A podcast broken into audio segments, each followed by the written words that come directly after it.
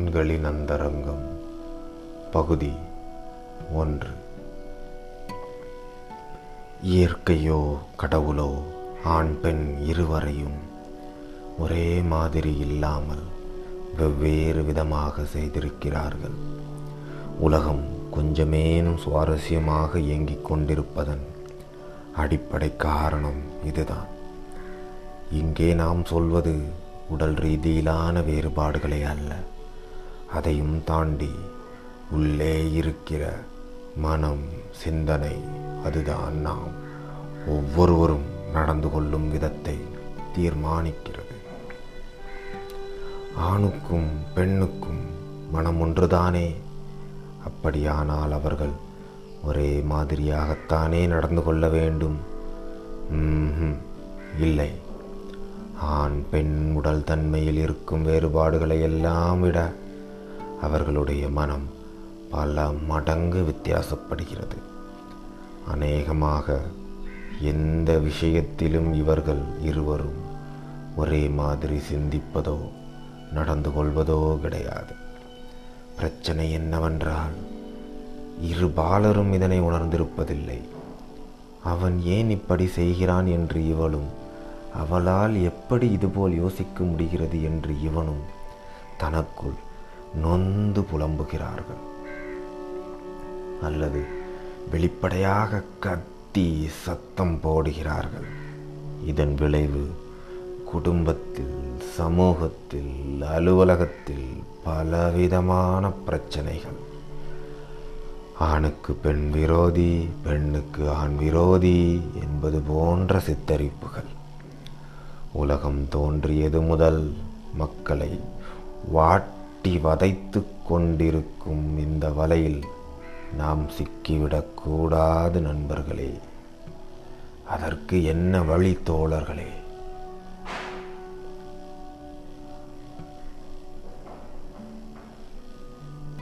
இதனை கேட்டுக்கொண்டிருக்கும் நீங்கள் ஒரு பெண்ணாக இருந்தால் நல்வரவு. உங்கள் மனதில் ஒரு ஸ்லேட்டை நினைத்து கொள்ளுங்கள். அதில் கொட்டை எழுத்தில் இப்படி எழுதி வையுங்கள்: ஆண்கள் என்னை போல் சிந்திப்பதில்லை. ஆண்கள் யாரை போல் சிந்திப்பதில்லை? ஆண்கள் என்னை போல் சிந்திப்பதில்லை, செயல்படுவதில்லை. அதே சமயம் அவர்களுடைய ஒவ்வொரு நடவடிக்கைக்கும் ஒரு காரணம் இருக்கிறது.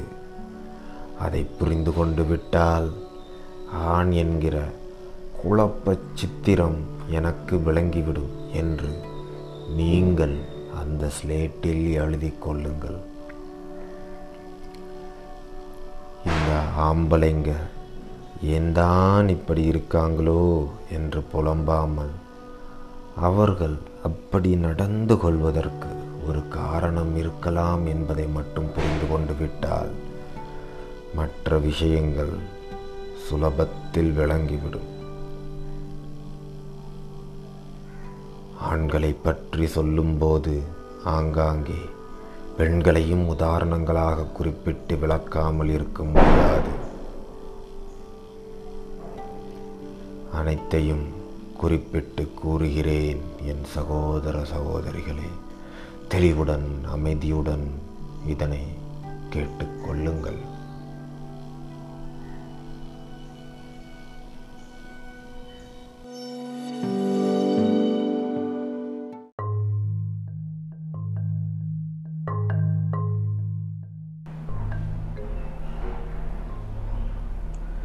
பகுதி 2. இன்றைக்கு நம் வீட்டுக்கு 2 விருந்தாளிகள் வருகிறார்கள். அவர்களில் ஒருவர் வரும்போதே கை நிறைய பிஸ்கட் பாக்கெட், ஸ்வீட், காரம் என்று தோல் கிளப்புகிறார். குழந்தைகளை பார்த்தவுடன் கன்னத்தில் கிள்ளி கையில் 10 ரூபாய் கொடுக்கிறார். தனக்கு காப்பி போடுவதற்காக நாம் கஷ்டப்படக்கூடாது என்று கையோடு ஒரு பாக்கெட் பாலும் வாங்கி வந்திருக்கிறார். இன்னொருவர் மகா கஞ்சம். வெறுங்கை வெங்கடரமணா என்று கையை வீசிக்கொண்டு வந்தவர் நம் வீட்டில் உட்கார்ந்து மூக்கு பிடிக்க சாப்பிடுகிறார், நன்றாக தூங்குகிறார். மறுபடி எழுந்து சாப்பிடுகிறார், மறுபடி தூங்குகிறார். நாமாக கழுத்தை பிடித்து தள்ளும் வரை அவர் கிளம்புவதாக தெரியவில்லை. இப்போது சொல்லுங்கள், இந்த இருவரில் யாரை நமக்கு பிடிக்கும்? யாருக்கு அதிக மரியாதை கொடுத்து கண்ணியமாக நடத்துவோம்? வரவு செலவு என்று வரும்போது நாம் வரவுக்கு தான் அதிக முக்கியத்துவம் தருகிறோம். ஏனெனில் வரவு இல்லாவிட்டால் செலவு சத்தியமே இல்லை. அதனால்தான் என்னவோ நம் ஊரில் குழந்தை பிறந்ததும் வரவா செலவா என்று கேட்கிறார்கள். வரவு என்றால் ஆண் குழந்தை, அது வளர்ந்து சம்பாதித்து நமக்கு சாப்பாடு போடும், உட்கார வைத்து காப்பாற்றும் என்று ஒரு நம்பிக்கை. செலவு என்றால் பெண் குழந்தை, அதை நாம் தான் வளர்த்து காப்பாற்ற வேண்டும், நிறைய பணம் செலவழித்து கல்யாணம் செய்து வைக்க வேண்டும், இதுவும் ஒரு நம்பிக்கை தான். இந்த காலத்தில் எத்தனை பையன்கள் அப்பா அம்மாவை காப்பாற்றுகிறார்கள் என்பது வேறு விஷயம். ஆனால் நம் ஊரில் பையன் வரவு பெண் செலவு என்கிற மனோபாவம் இன்னும் மாறவே இல்லை. அதனால்தான் பையன்களை வளர்ப்பதிலும் பெண்களை வளர்ப்பதிலும் ஏகப்பட்ட வித்தியாசம். நாம் வரவு என்று நினைக்கிற விருந்தாளியை விழுந்து விழுந்து கவனிக்கிறோம், செலவு என்று நினைக்கிற விருந்தாளியை பார்த்து முகம் சுளிக்கிறோம். அதுபோல ஆண் குழந்தைகளுக்கு இங்கே கொஞ்சம் கவனம் மரியாதை அதிகம்தான். குழந்தை பிறக்கும் போது இந்த வித்தியாசம் அவ்வளவாக தெரிவதில்லை. மானே தேனே என்று கொஞ்சுகிறோம், வாயில் சர்க்கரை போடுகிறோம், அதன் ஒவ்வொரு அசைவையும் சப்தத்தையும் ரசித்து மகிழ்கிறோம். ஆனால் அப்போதே மற்றவர்கள் சும்மா இருக்க மாட்டார்கள். பெண் குழந்தை பிறந்த வீட்டில் அச்சச்சோ ஒன்னா போச்சே என்று அங்கலாய்ப்பவர்களுக்கு குறைச்சலே இல்லை. அதே ஆண் குழந்தையாக இருந்துவிட்டால் இரட்டை சந்தோஷம். உறவினர்கள் அந்த குழந்தையை கொஞ்சும் போதே அங்கே தொட்டு பாராட்டுவார்கள். இந்த பாக்கியம் எப்போதும் பெண் குழந்தைகளுக்கு கிடையாது. குழந்தை வளர்ப்பை பொறுத்தவரை முதல் 2-3 வருடங்களுக்கு ஒரு பிரச்சனையும் இல்லை. ஆணோ பெண்ணோ கையை காலை உதைத்து கொண்டு அங்கும் இங்கும் ஓடிக்கொண்டு கலாட்டா செய்து கொண்டு பொழுதை போக்குகின்றனர். அதன் பிறகுதான் வித்தியாசங்கள் தொடக்கம். பெண் குழந்தைகள் நன்றாக நடக்க பேசத் தொடங்கியதும் சின்ன சின்ன வேலைகளை அதன் தலையில் சுமத்த ஆரம்பிப்பார்கள். இந்த கரண்டியை கொண்டு போய் அம்மா கையில் கொடு, இந்த தட்டை அப்பாவுக்கு கொடு, செருப்பை கொண்டு போய் கதவு கிட்ட போடு. இப்படி இந்த வேலைகளை எல்லாம் செய்வதற்கு மிஞ்சி போனால் அரை நிமிடம்தான் ஆகும். ஆனாலும் ஏனோ ஆண் குழந்தைகளுக்கு இப்பேற்பட்ட பெரிய பொறுப்புகள் ஒப்படைக்கப்படுவதே இல்லை. அவர்கள் வாழ்க்கை அனுபவிக்க பிறந்தவர்கள், சுதந்திரமாக சுற்றித் திரியலாம். பள்ளிக்கூடம் சென்று பாடங்களை மட்டும் ஒழுங்காக படித்துவிட்டால் போதும், மற்ற எதுவும் முக்கியமில்லை. பிரபலமான நர்சரி ரைம்ஸ் ஒன்று கேட்டிருப்பீர்கள். அதில் வரும் அம்மா என் செல்ல பையன் ஜான் சட்டை பேண்டை கூட கலற்றாமல் தூங்குகிறான், ஒரு காலில் ஷூ இருக்கிறது, இன்னொரு ஷூ கலன்று விழுந்திருக்கிறது என்று மகிழ்ந்து போகிறாள். உடை மாற்றாமல் காலணியை கூட கலற்றாமல் ஒருவன் தூங்குகிறான் என்றால் சோம்பேறி பைய என்று நமக்கு கோபம்தான் வரும். ஆனால் ஆண் குழந்தைகள் இந்த விஷயத்தில் அதிர்ஷ்டசாலிகள். அவர்கள் எந்த வேலையும் செய்ய வேண்டியதில்லை. சும்மா இந்த பூவுலகில் வசிப்பதே அவர்கள் செய்யும் மிகப்பெரிய வேலை. அப்படியானால் அவர்களுடைய வேலைகளை எல்லாம் யார் செய்வார்கள்? அதற்கென்ன, சின்ன வயதில் அம்மா, அதன் பிறகு மனைவி, கடைசி காலத்தில் மகளோ மற்ற உறவினர்களோ. இப்படி வாழ்க்கை முழுக்க ஆண்கள் சகல விஷயங்களுக்கும் பெண்களை சார்ந்து வாழ பழக்கப்படுத்துகிறார்கள் என்பதுதான் உண்மை. சார்ந்து வாழ்வது என்றால் அம்மா தாயே தயவு செய்து என்னுடைய வேலைகளை செய்து கொடுங்கள் என்று கெஞ்சுவது அல்ல. ஏய் என் வேலையாச்சா என்று மிரட்டியே பழகுவதுதான் பிரச்சனை. பள்ளியில் ஆசிரியர் ஒருவர் தனது மாணவர்களுக்கு பயிற்சி கொடுத்தார். நான் முதலமைச்சரானால் என்கிற தலைப்பில் எல்லோரும் கட்டுரை எழுத வேண்டும். அவர் இப்படி சொன்னதும் அனைத்து மாணவர்களும் மும்முரமாக எழுதத் தொடங்கினார்கள். ஒரு பையன் மட்டும் சும்மா கால் மேல் கால் போட்டு கொண்டு உட்கார்ந்தான். என்னடா கட்டுரை எழுதலையா என்று அதட்டினார் ஆசிரியர். நான் தான் முதலமைச்சர் ஆயிட்டேனே, என்னுடைய பிஏவை கூப்பிடுங்க, கட்டுரை டிக்டேட் பண்ணுறேன் என்றான் அவன். தமிழக பட்டிமன்றங்கள், தொலைக்காட்சி நிகழ்ச்சிகளில் 1000 லட்சம் முறை ஒளிபரப்பப்பட்ட நகைச்சுவை துணுக்கு இது. ஆனால் இதற்குள் ஒளிந்திருக்கும் நுணுக்கமான அரசியலை நாம் கவனிக்க வேண்டும். நான் முதலமைச்சர் ஆனால் என்பது ஒரு சுவாரஸ்யமான கற்பனை. அதற்கு பதிலாக ஏற்கனவே நான் முதலமைச்சர் ஆகிவிட்டேன் என்று நினைத்து கொண்டால் அது மிக அபத்தம். இதற்குத்தான் ஆண்களுக்கு வாழ்நாள் முழுக்க பயிற்சி அளிக்கப்படுகிறது. மற்றவர்கள் உனக்கு சேவை செய்ய பிறந்தவர்கள். உன்னுடைய வேலைகளை செய்து கொடுப்பது, பணிவிடை செய்வது, உன்னை கவனித்து கொள்வது, பராமரிப்பது எல்லாம் அவர்களுடைய கடமை. அது ஒரு தலையசைப்பு அங்கீகாரம் கூட இல்லாமல் அப்படியே ஏற்றுக்கொள்வது உன்னுடைய பிறப்புரிமை. இப்படி யாரும் ஆண் குழந்தைகளிடம் வெளிப்படையாக சொல்வது இல்லை. ஆனால் அவர்களுடைய நடவடிக்கைகளில், பேச்சு முறைகளில் இந்த உண்மை அப்பட்டமாக வெளிப்படுவதை பார்க்கலாம். உதாரணமாக இன்னொரு பிரபலமான குழந்தை பாட்டு, தோசை அம்மா தோசை, அம்மா சுட்ட தோசை, அரிசி மாவும் உளுந்து மாவும் கலந்து சுட்ட தோசை. இது ஓகே. அதன் பிறகுதான் விவகாரமே தொடங்குகிறது. அப்பாவுக்கு 5, அம்மாவுக்கு 4, அண்ணனுக்கு 3, அக்காவுக்கு 2, பாப்பாவுக்கு 1. ஆக ஆண்கள் என்றால் வீட்டில் நிறைய சாப்பிடுவார்கள், பெண்கள் என்றால் குறைவாக சாப்பிடுவார்கள். ஆனால் இந்த 15 தோசைகளையும் சுட்டுத்தர வேண்டிய பொறுப்பு மட்டும் அம்மாவுடையது. அப்பாவுக்கோ அண்ணனுக்கோ இதில் எந்த வேலையும் இல்லை. உட்கார்ந்து சாப்பிட வேண்டியது தான். ஒரு சாதாரண நர்சரி ரைம்ஸுக்கு கூட இவ்வளவு முக்கியத்துவம் தர வேண்டுமா என்று நீங்கள் நினைக்கலாம். இது அப்படி அலட்சியப்படுத்துகிற விஷயம் இல்லை. சிறு வயது முதல் ஆண்களும் பெண்களும் சுதந்திரம், உரிமை ஆகியவற்றில் பிரித்து பார்க்கப்படுகிறார்கள். அதைத்தான் அடுத்து நாம் பார்க்க போகிறோம்.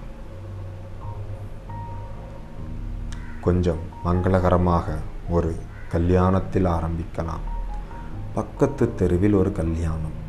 அதற்கு ஒரு கணவன் மனைவி எப்படி தயாராகி செல்கிறார்கள், அங்கே என்னென்ன செய்கிறார்கள் என்பதை முதலில் கவனித்து பார்ப்போம். முதலில் அலங்காரம். பெண்கள் மணிக்கணக்காக நிலைக்கண்ணாடியின் முன் அமர்ந்திருப்பார்கள். அலங்கார பிரியைகள் தங்களை தாங்களே பார்த்து ரசிப்பார்கள். ஆண்கள் அப்படியெல்லாம் இல்லை என்று ஒரு பிம்பம் நம் ஊரில் மட்டுமின்றி உலகம் முழுக்க பரவி இருக்கிறது. இந்த விஷயம் ஓரளவு உண்மையாக கூட இருக்கலாம். ஆனால் நாம் கவனிக்க வேண்டிய பிரச்சனை, ஆண்கள் நிலை கண்ணாடியின் முன் நேரம் செலவழிக்கிறார்களா இல்லையா? இதற்கு விடை தேடி நாம் அதிக தூரம் செல்ல வேண்டியதில்லை. சும்மா தெருவில் போகிற வருகிறவர்கள் மீது லேசாக பார்வையை ஓட்டினாலே போதும்.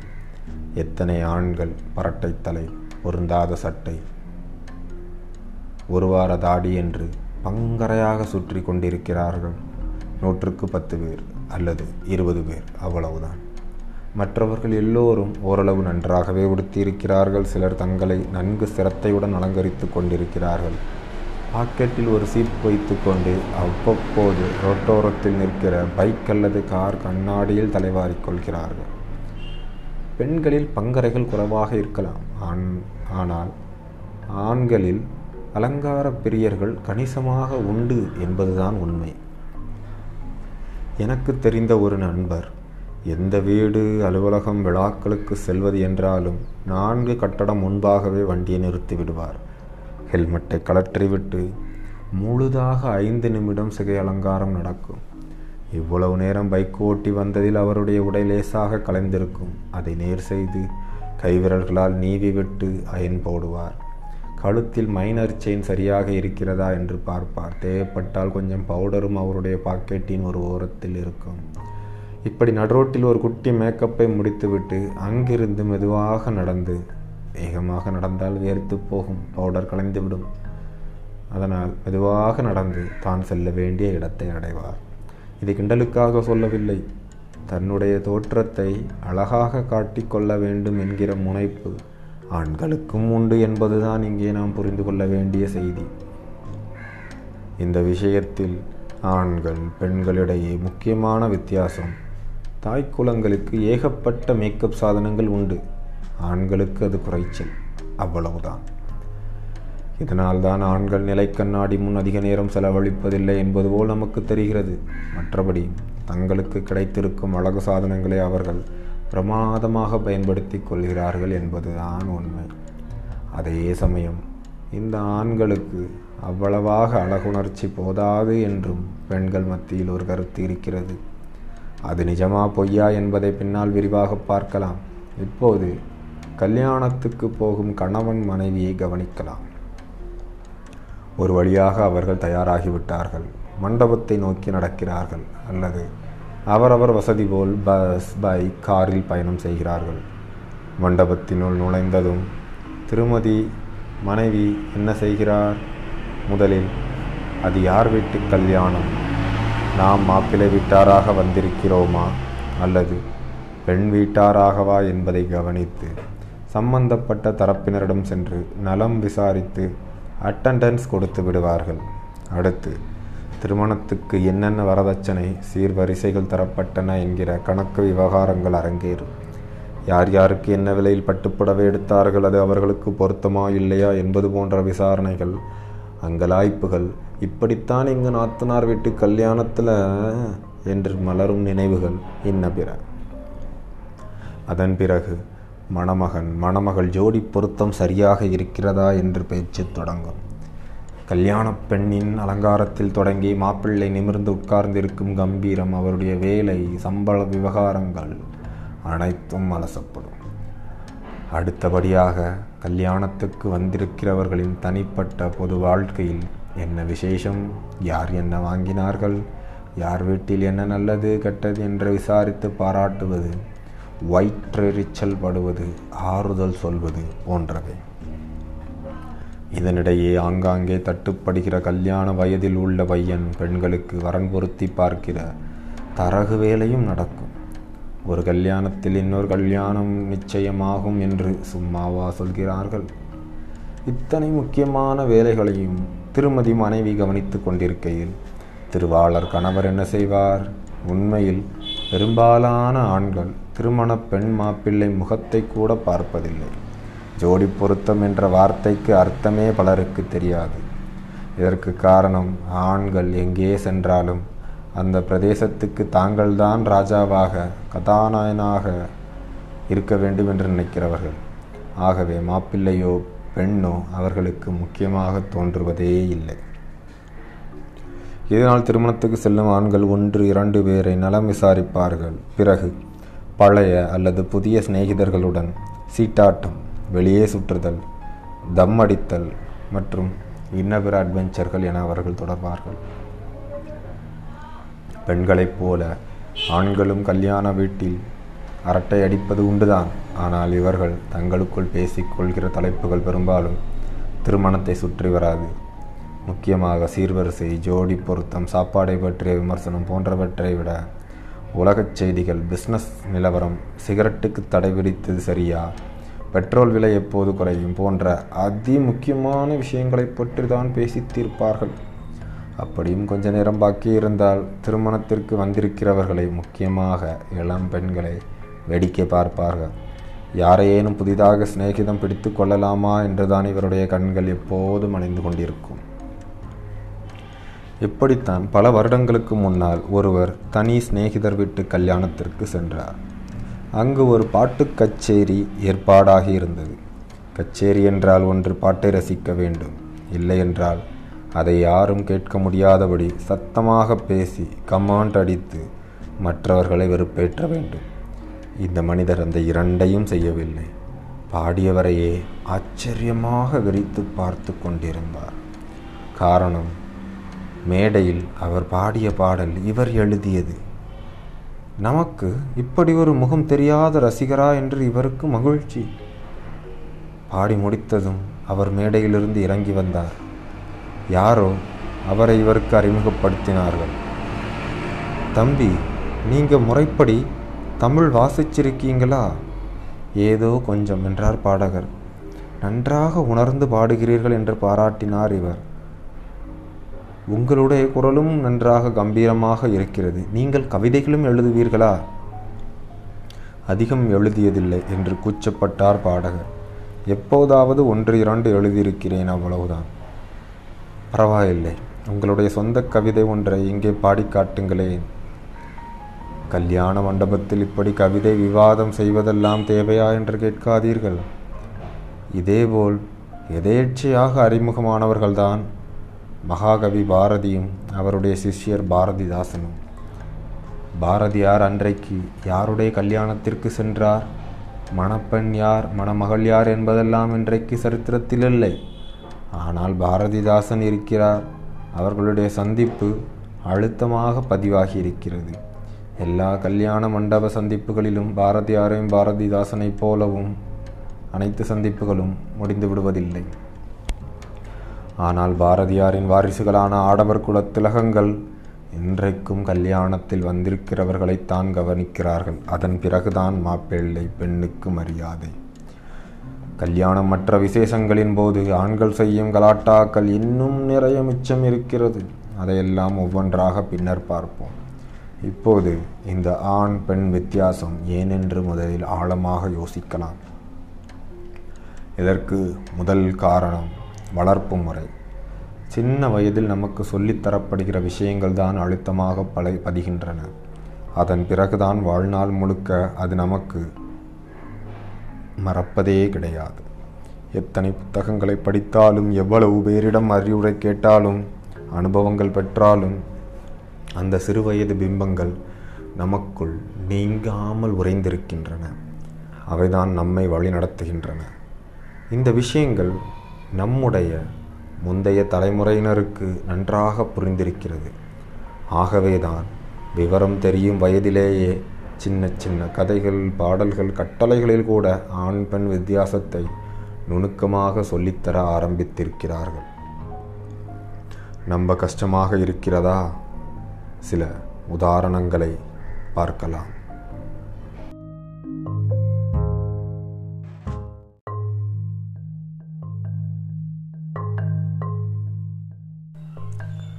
பகுதி 3.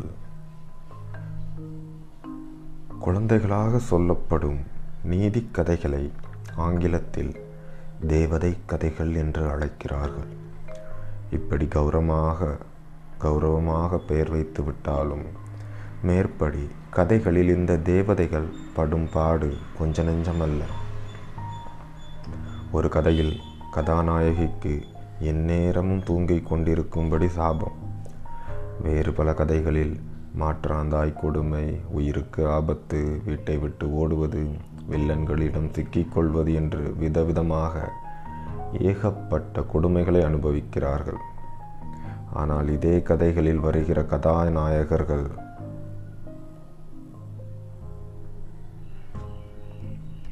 என்ன செய்கிறார்கள்?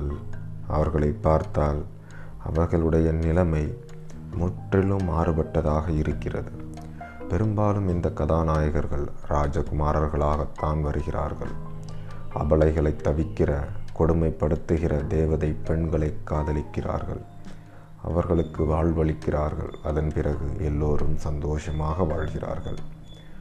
மேல் பார்வைக்கு இந்த கதைகள் எல்லாமே நன்றாக இருப்பது போல்தான் தோன்றுகிறது. ஆனால் கொஞ்சம் ஆழமாக சிந்தித்து பார்த்தால் இவை ஆண் பெண் வித்தியாசத்தை பற்றிய பல முன்முடிவுகளை குழந்தைகள் மனதில் உருவாக்குவது புரியும். நாம் நினைப்பதை காட்டிலும் நம்முடைய குழந்தைகள் அதிபுத்திசாலிகள். சிறிய வயதில்தான் அவர்கள் அதிகம் கற்றுக்கொள்கிறார்கள். இந்த விஷயங்கள் தான் பிற்காலத்தில் அவர்கள் எப்படிப்பட்ட மனிதர்களாக வளரப்போகிறார்கள் என்பதை தீர்மானிக்கிறது. உதாரணமாக, சீரியர் கில்லர்கள் என்று அழைக்கப்படும் தொடர் கொலைகாரர்கள் பிரிப்படும் போது அவர்களில் பெரும்பாலானோர் சிறுவயதில் அன்புக்கு ஏங்கியவர்கள் என்பது செய்திகள் வெளியாக்கியுள்ள உண்மை. இதற்கு நேரெதிராக பெரும் சாதனையாளர்கள் பலரிடம் அவர்களுடைய வெற்றிக்கு காரணம் கேட்டால், சின்ன வயசில் எங்கள் அப்பா அல்லது அம்மா ஒரு விஷயம் சொன்னாங்க, அது என் மனசில் பதிஞ்சிடுச்சு என்பார்கள். இப்படி சிறுவயதில் நம்மை சுற்றியிருந்த சூழ்நிலையும் அப்போது நமக்கு சொல்லப்பட்ட அல்லது நாம கற்றுக்கொண்ட விஷயங்களும் தான் வருங்காலத்தில் நாம் என்னவாகப் போகிறோம் என்பதை ஓரளவு முடிவு செய்கின்றன. ஆகவே இந்த பருவத்தில் குழந்தைகளுக்கு நாம் எதை சொல்கிறோம், எப்படி செய்கிறோம், எதை சொல்கிறோம், எப்படி சொல்கிறோம் என்பதில் மிகுந்த கவனம் தேவைப்படுகிறது என்கிறார்கள் உளவியல் நிபுணர்கள். இந்த கோணத்தில் பார்க்கிற போது பெரும்பாலான தேவதை கதைகள் நம்முடைய கண்ணுக்கு தெரியாத ஒரு விஷயத்தை குழந்தைகள் மனதில் தூவிக்கொண்டிருப்பது புரியும்.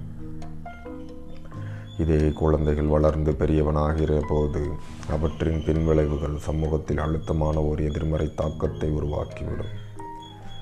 இது நிச்சயமாக பயமுறுத்தும் முயற்சி அல்ல.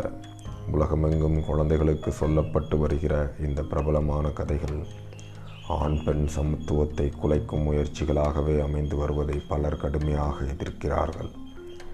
ஆண்கள் பெண்களை பற்றி தேவதை கதைகள் முன்வைக்கும் பொதுவான கருத்துக்கள் என்ன? பெண்கள் எல்லோரும் பலவீனமானவர்கள், அசடர்கள், ஏதேனும் அபத்தமாக செய்து மாட்டிக்கொள்கிறவர்கள். அதன் பிறகு சுற்றியிருப்பவர்களின் கருணையால் மட்டுமே உயிர் பிழைக்கிறவர்கள். கடைசியில் அவர்களை முத்தமிட்டு காப்பாற்ற ஒரு ராஜகுமாரன் வரவேண்டியிருக்கிறது. ஆனால் அதே சமயம் இந்த கதைகளில் வரும் ஆண்கள் இதுபோன்ற அசட்டுத்தனங்களில் ஈடுபடுவதில்லை. அவர்கள் மகாவீரர்களாக இருக்கிறார்கள்.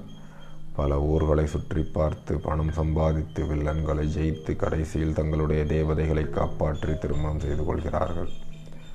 அநேகமாக எல்லா தேவதை கதைகளிலும் கடைசி வரிக்கு முன்னால் ஒரு திருமணம் நடக்கிறது. கதாநாயகியாகப்பட்டவள் அதுவரை சந்தித்த எல்லா கவலைகளும் அந்த ஒற்றை திருமணத்தில் முடிந்துவிடுகிறது. அதன் பிறகு அவர்கள் எப்போதும் சந்தோஷமாக வாழ்ந்தார்கள் என்று கதை முடிந்து விடுகிறது. குழந்தைகளுக்கு சொல்லப்படும் கதைகள் கடைசியில் சுபம் போட்டுத்தான் முடிய வேண்டும் என்பதில் யாருக்கும் ஆட்சேபனை இல்லை. ஆனால் அதே சமயம் குழந்தைகள் இந்த கதைகளில் கேட்டு அறிகிற ஆண் பெண் பிம்பங்கள் அவர்களை எப்போதும் தொடர்ந்து வருவதுதான் பிரச்சனை. பெண்கள் பலவீனமானவர்கள் என்கிற விஷயத்தை தகவலாக அன்றி கதையாகவே திரும்ப திரும்ப கேட்கிற பெண் குழந்தை சின்ன சின்ன பிரச்சனைகளுக்கு கூட அடுத்தவர்களின் உதவியை எதிர்பார்க்க தொடங்கிவிடலாம். போராடி ஜெயிக்கும் வீரம் ஆண்களுக்கும் பெண்களுக்கும் பொதுவானது என்கிற சிந்தனையே மழுங்கி ஆழ்மனதில் அவர்கள் தங்களது ராஜகுமாரர்களுக்காக காத்திருக்க ஆரம்பித்து விடலாம். அதைவிட மோசம், இந்த கதைகளை கேட்கிற ஆண் குழந்தைகள் மனதில் பெண்களை தங்களுக்கு சமமானவர்கள் என்று நினைக்கிற எண்ணமே தோன்றுவதில்லை. அவர்கள் அடிக்கடி தவறு செய்கிறவர்கள், சிக்கலில் மாட்டிக்கொள்கிறவர்கள், அவர்களை காப்பாற்றி பாதுகாப்பதுதான் நம்முடைய வேலை என்று அவர்கள் நினைத்து கொண்டு விடலாம். இப்படியெல்லாம் நடக்குமா என்று சந்தேகப்படாதீர்கள். ஒரு ஹரிச்சந்திரன் கதையை கேட்டு மகாத்மா காந்தி உருவாக முடியும் என்றால் எதிர்மறையான இது மாதிரி கதைகளாலும் சமூகத்தில் நுணுக்கமான பாதிப்புகள் ஏற்படவே செய்யும்.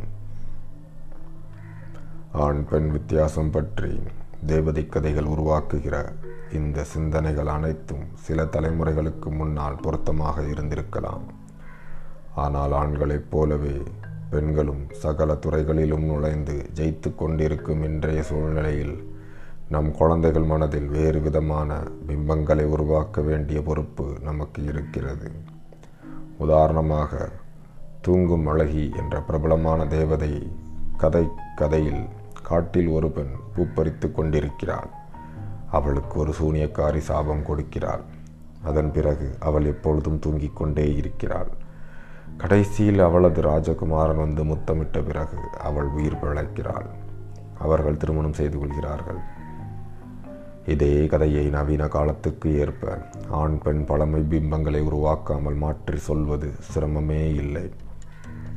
ஒரு ராஜகுமாரன் தனது நண்பர்களோடு விளையாடி கொண்டிருக்கையில் அவனை விட பெரிய ராட்சசன் ஒருவன் வருகிறான். ராஜகுமாரன் எப்போதும் தூங்கிக் கொண்டிருக்க வேண்டும் என்று சபித்து விடுகிறான். பக்கத்து நாட்டு இளவரசி வெளிநாட்டு பயணமாக இங்கே வந்தபோது அந்த ராஜகுமாரனை பார்க்கிறாள். அவளுடைய காதலால் அவன் தூக்கத்திலிருந்து விழிக்கிறான். அதன் பிறகு அவர்கள் இருவரும் இணைந்து 2 தேசங்களையும் சிறப்பாக ஆட்சி செய்கிறார்கள். ஒரே மாதிரியான கதைகளை கேட்டு பழகிய நமக்கு இந்த கதை கொஞ்சம் உறுத்தலாக தோன்றலாம். ஆனால் வரும் தலைமுறைக்கு அவசியமான கருத்துக்கள் இவைதான். பெண்களை பலவீனமானவர்களாகவும் ஆண்களை மகா வெற்றியாளர்களாகவும் மட்டும் சித்தரிக்காத கதைகள் தான் இப்போதைய தேவை. பிரபலமான எல்லா தேவதை கதைகளுக்கும் இப்படி மறுவடிவும் கொடுப்பதற்காகவே வெளிநாடுகளில் பல இயக்கங்கள் செயல்பட்டு வருகின்றன.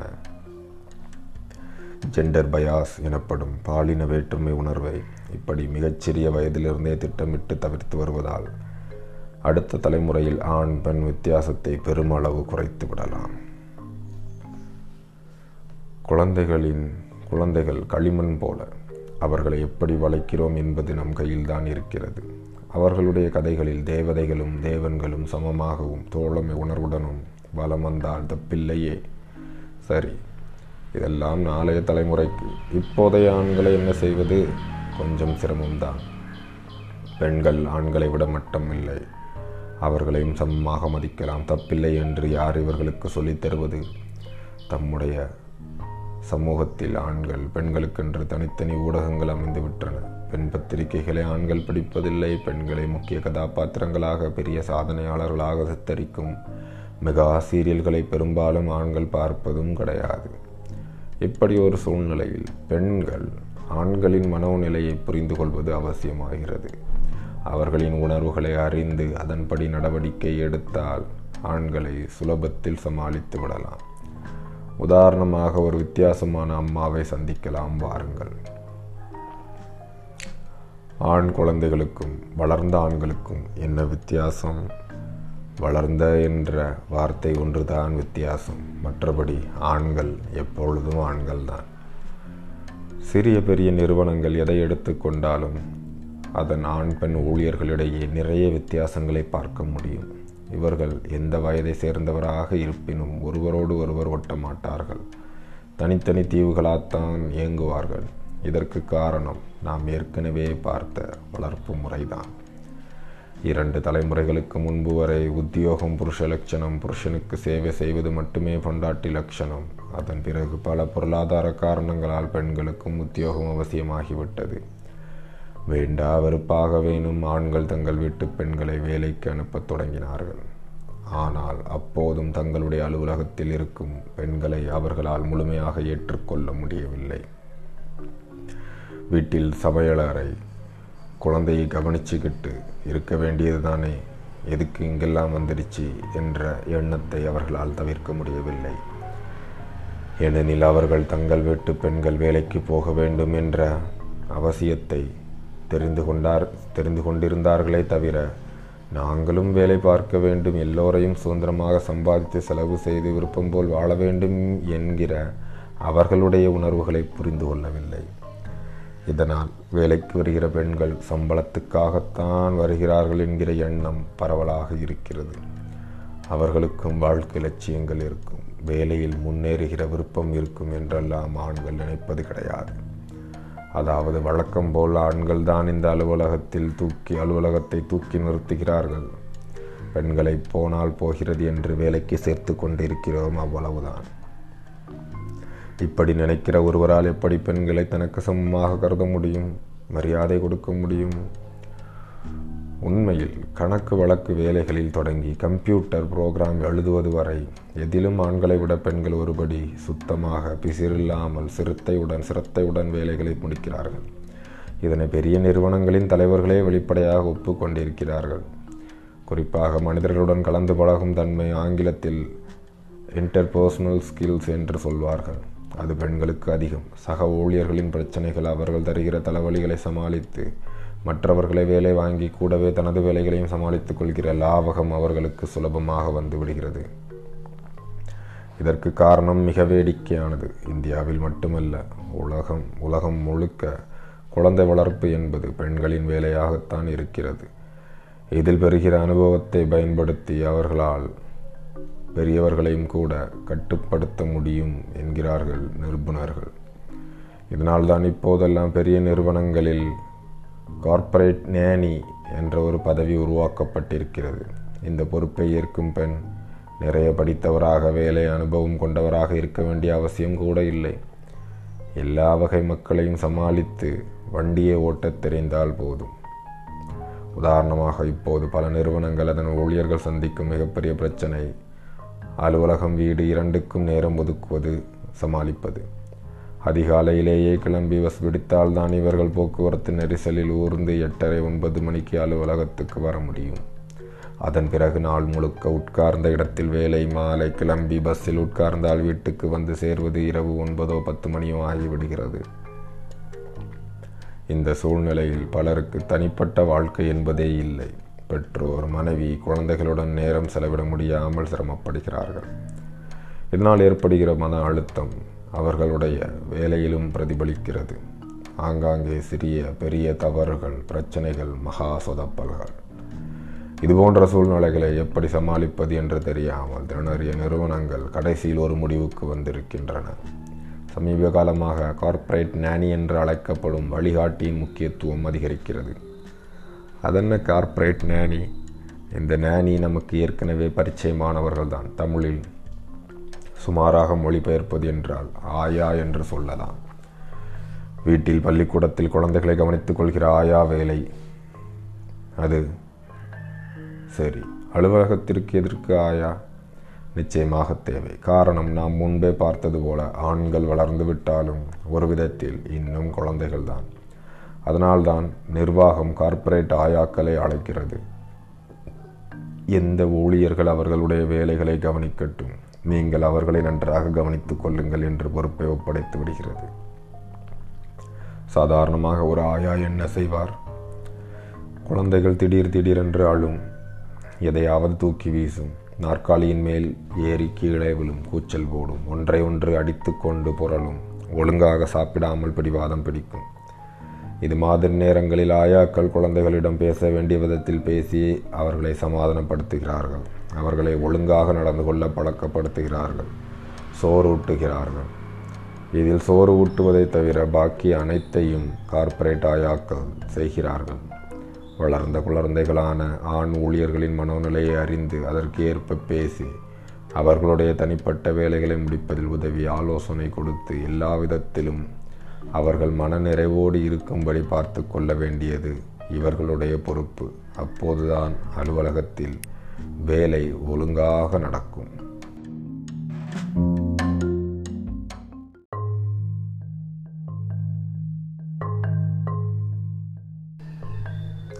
பகுதி 4. நம்ம சிவராமனை பற்றி என்ன நினைக்கிறீங்க என்று கேட்டார் பேங்க் மேனேஜர். அவரா? ரொம்ப நல்ல மனுஷன் சார் என்றார் கணபதி. வேலையில் அவர் ரொம்ப சுத்தமாக இருப்பார். சுட்டு போட்டாலும் அவர் வாயிலிருந்து ஒரு பொய் வராது. நீங்கள் சொல்கிறது தப்பு என்றார் மேனேஜர். இந்த நியூஸ் பேப்பரை பாருங்கள் என்று மேஜை மேல் இருக்கும் செய்தித்தாளை காண்பித்தார். அதில் 8வது பக்கத்தில் சிவராமன் ஃபோட்டோ வெளியாகி இருந்தது. வங்கி ஊழியர் சிவராமன் நேற்று மதியம் நடைபெற்ற உள்ளூர் கிரிக்கெட் போட்டியில் சதமடித்து சாதனை படைத்தார் என்ற செய்தியும் போட்டிருந்தார்கள். இதை வச்சு அவர் போய் சொல்கிறாருன்னு எப்படி சொல்கிறீங்க சார் என்று கேட்டார் கணபதி. நேத்திக்கு காலையில் சிவராமன் இங்கே பேங்குக்கு ஃபோன் பண்ணி எனக்கு 102 டிகிரி ஜுரம், லீவ் வேணும்னார். நானும் உடனே சேங்ஷன் பண்ணிட்டேன் என்றார் மேனேஜர். ஆனால் இன்னைக்கு பேப்பரை பார்த்தா இவர் கிரிக்கெட் விளையாடி செஞ்சுரி அடித்ததாக செய்தி வந்திருக்குது. மேனேஜர் இப்படி சொன்னதும் கணபதி மௌனமாகிவிட்டார். என்ன கணபதி, உடம்பு சரியில்லைன்னு போய் சொல்லிட்டு லீவ் போட்டுட்டு இந்த சிவராமன் கிரிக்கெட் விளையாட போயிருக்காரேன்னு யோசிக்கிறீங்களா? அது இல்லை சார், 102 டிகிரி ஜுரத்தோட கிரிக்கெட் விளையாடி செஞ்சுரி அடிச்சிருக்காரேன்னு ஆச்சரியப்படுறேன் என்றான் கணபதி. அதாவது சிவராமன் பொய் சொல்ல மாட்டார் என்று ஆரம்பத்தில் சொன்ன கணபதி எப்படியாவது தன்னுடைய வார்த்தையை காப்பாற்றி கொள்ளதான் முயற்சி செய்கிறார். இல்லை, நான் சொன்னது தவறு என்று ஒப்புக்கொள்ள அவருக்கு மனம் வருவதே இல்லை. கணபதிக்கு மட்டுமல்ல, அநேகமாக எல்லா ஆண்களுக்கும் இந்த குணம் உண்டு. நான் சொல்வது தான் சரி, அதற்கு மேல் இன்னொரு உண்மை இருக்கவே முடியாது. நிஜமாகவே விஷயம் தெரிந்தவர்கள் இப்படி சொன்னால் பரவாயில்லை. மற்றவர்கள், உதாரணமாக ஒரு கிரிக்கெட் போட்டி நடந்து கொண்டிருக்கும், டெண்டுல்கரோ தோனியோ செஞ்சுரி அடித்திருப்பார்கள். இப்படி தான் 1992 கவாஸ்கர் ஒரு பிரமாதமான செஞ்சுரி அடித்தார் என்று மலரும் நினைவுகளில் மூழ்குவார் ஒருவர். ஐயா கொஞ்சம் பொறுங்கள், 1992 கவாஸ்கர் கிரிக்கெட் விளையாடவில்லை, அவர் அதற்கு பல வருடங்கள் முன்பாகவே ரிட்டையர் ஆகிவிட்டார். இப்படி நாம் உண்மையை எடுத்து சொன்னால் அவர்கள் ஏற்றுக்கொள்வார்களா? சான்ஸே இல்லை. இல்லைம்மா, அப்போ கல்கத்தாவில் ஒரு எக்ஸிபிஷன் மேட்ச் நடந்துச்சு, அதில் கவாஸ்கர் செஞ்சுரி அடித்தார் என்று அடாவடியாக அடித்து பேசுவார்கள். கோபப்படாதீர்கள், தங்களுடைய கருத்துக்கு மாற்று இருக்கவே முடியாது என்பது ஆண்களின் உறுதியான நம்பிக்கை. அதை புரிந்து கொண்டு கொஞ்சம் வேறு விதமாக செயல்பட வேண்டும். என்ன செய்யலாம்? அவர்கள் சொல்வது நிஜமாகவே தப்பு என்று ஆதாரத்துடன் நிரூபிக்கலாமா? முயற்சி செய்து பார்க்கலாம், தப்பில்லை. வீட்டில் எல்லோரும் காரில் பிக்னிக் கிளம்புகிறோம். வண்டி சிறிது தூரம் சென்றதும் டிரைவர், இந்த ரூட்டில் தான் காட்டூர் கருமாரியம்மன் கோவில் என்கிறார் கணவர். சரியாக தெரியலை சார், வழியில் விசாரிச்சுக்குவோம். கணவர் கேட்பாரா? சான்ஸே இல்லை. அவர் சொல்லும்போது பூலோகத்தில் அதற்கு மறுபேச்சு உண்டா? அதெல்லாம் ஒன்றும் விசாரிக்க வேணாம், நீங்கள் நேராக போங்க, இந்த ரூட் தான், எனக்கு தெரியும். பக்கத்தில் உட்கார்ந்திருக்கும் அவருடைய மனைவிக்கு கை காலெல்லாம் உதறுகிறது. ஏனெனில் ஏற்கனவே இப்படி பலமுறை கணவர் வழி சொல்ல எங்கேயோ காட்டுக்குள் சென்று மாட்டிக்கொண்ட அனுபவம் அவருக்கு உண்டு. ஆனால் அதற்காக நீங்கள் சொல்கிறது தப்பு என்று வெளிப்படையாக சொல்ல முடியுமா? சொன்னால் காருக்குள் பூகம்பம் தான் வெடிக்கும். கணவரை பொறுத்தவரை அவர் சொல்லும் வழிதான் சரியானது. காட்டூர் மாரியம்மன் கோவிலுக்கு இன்னொரு வழி கிடையவே கிடையாது. இப்படி அந்த அப்பாவி மனைவி இப்போது என்ன செய்யலாம்? இந்த பிரதேசத்தின் மேப் ஒன்றை விலைக்கு வாங்கி அதில் காட்டூர் மாரியம்மன் கோவில் இன்னொரு திசையில் இருக்கிறது என்பதை சாட்சியுடன் நிரூபிக்கலாமா? செய்யலாம். ஆனால் அப்போதும் கணவர் தன்னுடைய தவறை ஒப்புக்கொள்ள மாட்டார். மேப் தயாரித்தவன் தப்பாக தயாரிச்சிட்டான் என்று தான் சொல்லுவார். கூடவே, போன மாதம்தான் நான் இதே ரூட்டில் காட்டூர் மாரியம்மன் கோயிலுக்கு போனேன் என்று ஒரு குண்டை தூக்கி போடுவார். ஆகவே அவர் வழியிலேயே சென்று அவரை மடக்கலாம் என்று தீர்மானிக்கிறார் மனைவி. நீங்கள் ஒரு காஃபி சாப்பிட்டுட்டு போகலாமே. காஃபி தானே, தாராளமாக சாப்பிட்லாம். டிரைவர், நல்ல ஹோட்டலாக பார்த்து வண்டியை நிறுத்துப்பா. கணவர் ஃபில்டர் காஃபியை ருசித்து சாப்பிட்டு கொண்டிருக்கும் போது மனைவி வாஷ்பேஷின் அருகே ரகசியமாக ஒரு சர்வரிடம் விசாரிக்கிறார். இந்த காட்டூர் மாரியம்மன் கோயிலுக்கு எப்படி போகணும்பா? அவன் இன்னொரு வழியை காட்டுகிறான். எந்த பாதை, அதில் எப்படி எவ்வளவு தூரம் போக வேண்டும் என்று விசாரித்து கொண்டு திரும்பி நைசாக பேச்சை தொடங்குகிறார். எங்கள் இந்த கேஷியர் சொல்கிறாரு, நீங்கள் சொல்கிற காட்டூர் மாரியம்மன் கோவில் பாதையில் ரோட்டுக்கு குறுக்கே ஏதோ ஒரு பெரிய மரம் விழுந்துடுச்சான், அந்த ரோட்டை திருப்பி விட்டுருக்காங்களா? அடடா என்று உச்சி கொட்டுகிறார் கணவர். இப்போ என்ன பண்ணுறது? ஒன்றும் பிரச்சனை இல்லைங்க, புது ரூட் என்னன்னு விசாரிச்சுட்டு வந்திருக்கேன், சமாளிச்சுக்கலாம். அவ்வளவுதான், பாதை மாறுகிறது. திட்டமிட்டபடி சரியான நேரத்தில் மாரியம்மன் கோவில் சென்று சேர்கிறார்கள்.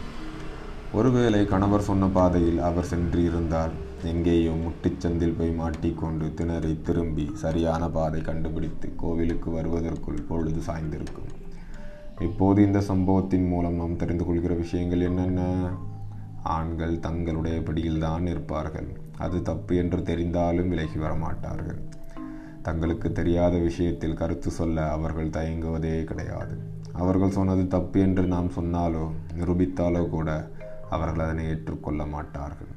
நம்மீதுதான் பாய்வார்கள். நான் பிடித்த முயலுக்கு மூணே கால் என்கிற பழமொழி அவர்களுக்காக எழுதப்பட்டதுதான். ஏனெனில் தான் சொன்னது தவறு என்பதை ஒப்புக்கொண்டு விட்டால் அவர்களுடைய ஈகோ உடைந்து சிதறிவிடுகிறது. இதில் எந்த ஆணுக்கும் இது பிடிக்காது. ஆகவே அவர்களுடன் இது பற்றி விவாதம் செய்து எந்த பிரயோஜனமும் இல்லை. அதற்கு பதிலாக வேறு வழிகளை கையாண்டு நிலைமையை சமாளிப்பது உத்தமம். நீங்கள் சொல்வது சரிதான், அதே சமயம் இதையும் கவனியுங்கள் என்பது போல் நீங்கள் பேசினால் அவர்களுடைய ஈகோ காப்பாற்றப்படும். அதே போலி கௌரவத்துடன் நம்முடைய வழிக்கு வந்து விடுவார்கள். முக்கியமாக அடுத்தவர்களிடம் ஆலோசனை கேட்பது என்கிற விஷயமே பல ஆண்களுக்கு பிடிக்காது. அவன் என்ன சொல்கிறது, நான் என்ன கேட்கறது என்கிற மனோபாவம் இங்கே அதிகம். இதனால் தங்களுக்கு சம்பந்தமில்லாத துளி முன் அனுபவம் இல்லாத விஷயங்களில் கூட யாருடைய வழிகாட்டுதலும் இல்லாமல் அவர்கள் தைரியமாக இறங்கி விடுவார்கள். இந்த விஷயத்தில் யாருடைய அறிவுரையும் சரிப்படாது. அதுபோன்ற சந்தர்ப்பங்களில் மனைவியோ மற்ற பெண்களோ குற்றம் சொன்னால் சரிப்படாது. உனக்கு என்ன தெரியும் என்று வாயை அடைத்து விடுவார்கள். ஒருவேளை நமக்கு விஷயம் தெரிந்திருந்தாலும் ஏற்றுக்கொள்ள மாட்டார்கள். ஆகவே ஆண்களின் வாதத்தை மறுத்து பேசும்போது நீங்கள் சொல்வது தவறு என்று தொடங்கக்கூடாது, நீங்கள் சொல்வது சரி என்று தான் பேச்சை தொடங்க வேண்டும். குழந்தைகளுக்கு ஊசி போடும் டாக்டர் முதலில் என்ன செய்கிறார்? அவர்களுக்கு பலூன் கொடுக்கிறார், மிட்டாய் கொடுக்கிறார், கன்னத்தை கிள்ளுகிறார், கொஞ்சம் செல்லமாக கொஞ்சுகிறார். அதன் பிறகுதானே ஊசி. ஆண்களுடன் பேசுகையில் நாமும் அதே தந்திரத்தை தான் பயன்படுத்த வேண்டும். உங்களுடைய கருத்து சரியானது. உங்களைப் போல் இதை யாரும் சமாளிக்க முடியாது. நீங்கள் தான் உலகத் திறமைசாலிகளின் சங்கத் தலைவர் என்பது போல் பேச்சை தொடங்கி அதன் பிறகுதான் நம்முடைய விஷயத்தை அதுவும் வலிக்காமல் சொல்ல வேண்டும். ஆண்கள் பேசுவதில் மிக மிக ஆபத்தான வாக்கியம் இது தெரியுமா? எல்லாம் நான் பார்த்துக்கிறேன். இந்த வாக்கியத்தில் நான் மட்டும் என்பது தான் உண்மை. மற்ற இரண்டுக்கும் என்ன அர்த்தம் என்பது அதை சொல்கிற ஆண்களுக்கே தெரியாது. உலகில் ஆண்கள் மிகவும் வெறுக்கிற ஒரு விஷயம் பராமரிப்பது. காரை, வீட்டை, குடும்பத்தை, தன்னுடைய பொருட்களை, வாழ்க்கையை, இப்படி எதுவானாலும் எல்லாம் பார்த்துக்கிறேன் என்று பொதுவாக சொல்வார்களே தவிர அதில் அவர்களுக்கு ஆர்வம், திறன்மை இரண்டுமே குறைச்சல் தான். சந்தேகம் இருந்தால் ஒரு வேலை செய்யுங்கள். உங்கள் ஊரில் மின்சார கட்டணம் செலுத்த என்றைக்கு கடைசி தேதி என்று தெரியும் தானே? அன்றைய தினம் மின்வாரி அலுவலகத்துக்கு சென்று அங்கே நின்றிருக்கும் கியூவை கவனித்து பாருங்கள். ஐயோ, நாம் பணம் கட்டுறதுக்குள்ளே கவுண்டரை மூடிடுவாங்களோ, கரண்ட்காரன் ஃபீஸை பிடுங்கிடுவானோ என்றெல்லாம் அங்கே தவிப்புடன் நின்று கொண்டிருப்பவர்களில் 90% பேர் ஆண்களாகத்தான் இருப்பார்கள். மீதம் இருக்கும் 10% பெண்கள் கூட தங்களுடைய கணவர் சொன்ன எல்லாம் நாம் பார்த்துக்கிற வாக்கியத்தில் ஏமாந்து போனவர்களாக இருக்கும். ஆண்களை பொறுத்தவரை உத்தியோகம், புருஷ லட்சணம் என்கிற வாசகத்தை அவர்கள் ரொம்ப சீரியஸாக எடுத்துக்கொள்கிறவர்கள்.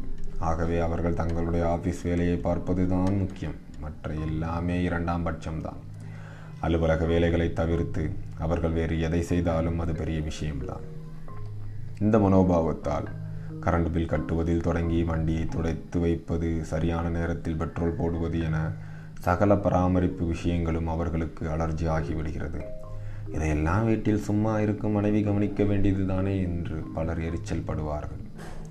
எனக்கு தெரிந்த ஒரு வீட்டில் அவர்கள் எந்த ஊருக்கு கிளம்பினாலும் பயண திட்டத்தை முடிவு செய்வது மனைவிதான். ஆனால் அதை நேரடியாக சொல்லவே மாட்டார்.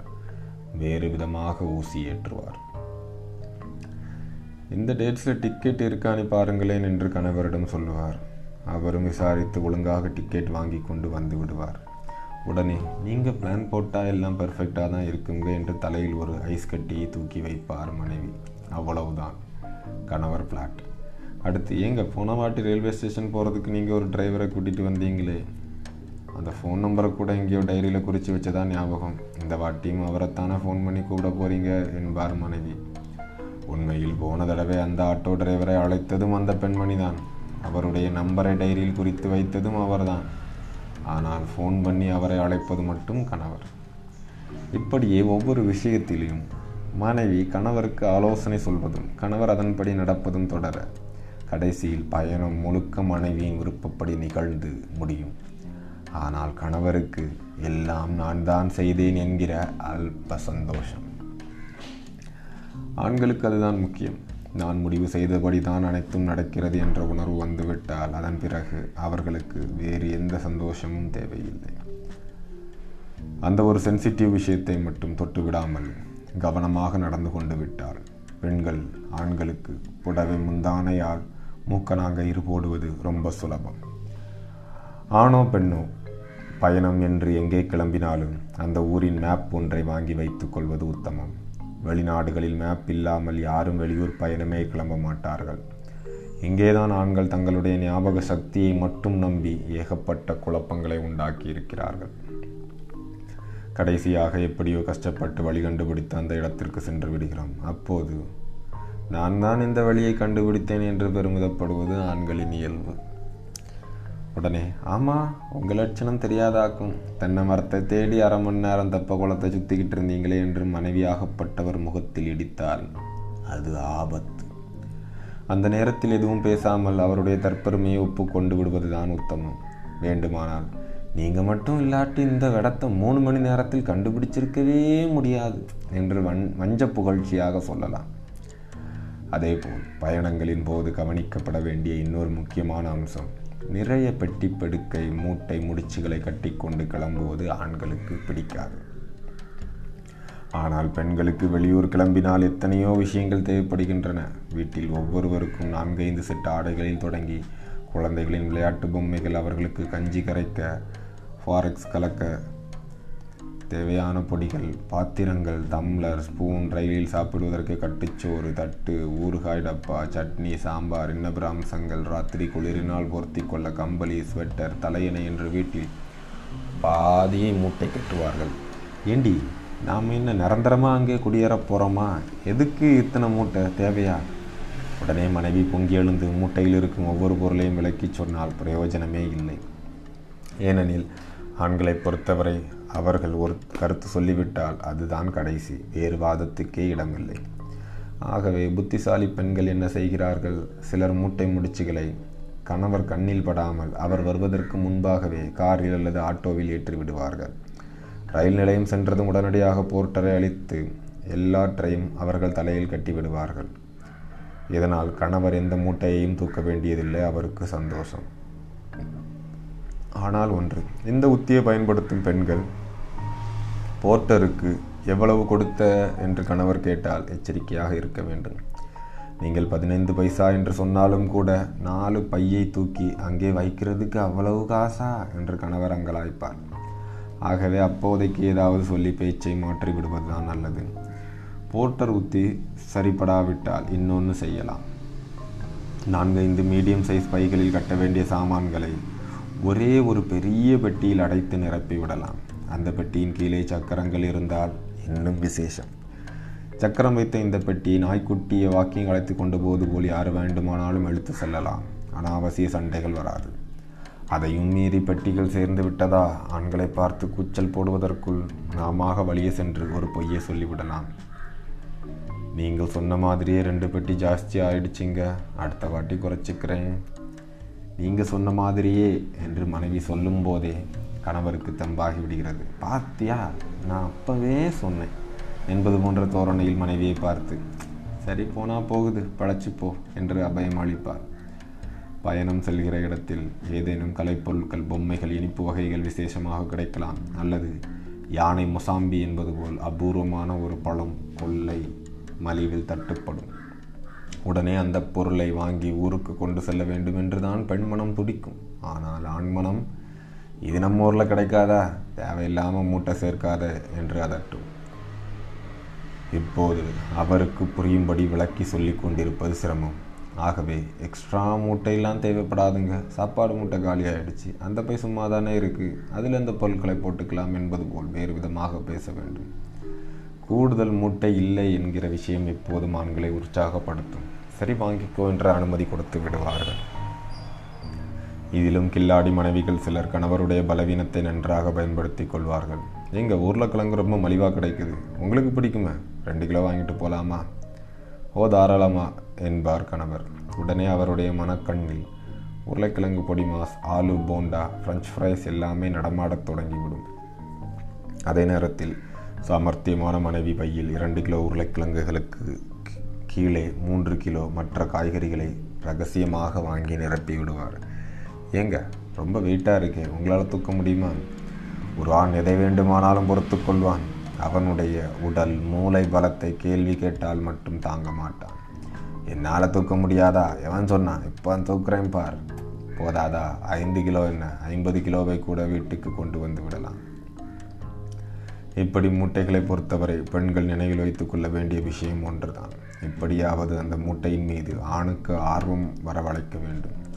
அதன் பிறகு அவர்களே அதை பத்திரமாக வீட்டுக்கு கொண்டு வந்து சேர்த்து விடுவார்கள். பயணங்களின் போது ஆண்கள் பெண்களிடையே கருத்து வேறுபாடுகள் நிறைய வரும். அதுபோன்ற சந்தர்ப்பங்களில் இருவரும் ஒருவர் மேல் ஒருவர் பாய்ந்து புரண்டால் ஊரை வேடிக்கை பார்க்கும். பயணம் அந்த சந்தோஷமே காணாமல் போய்விடும். ஆகவே பெண்கள் மற்ற நேரங்களில் ஆண்களை புரிந்து கொண்டு நடக்கிறார்களோ இல்லையோ, பயணங்களின் போது கொஞ்சம் கூடுதல் கவனம் செலுத்தினால் போதும், உற்சாகமாக உலகம் சுற்றி வரலாம்.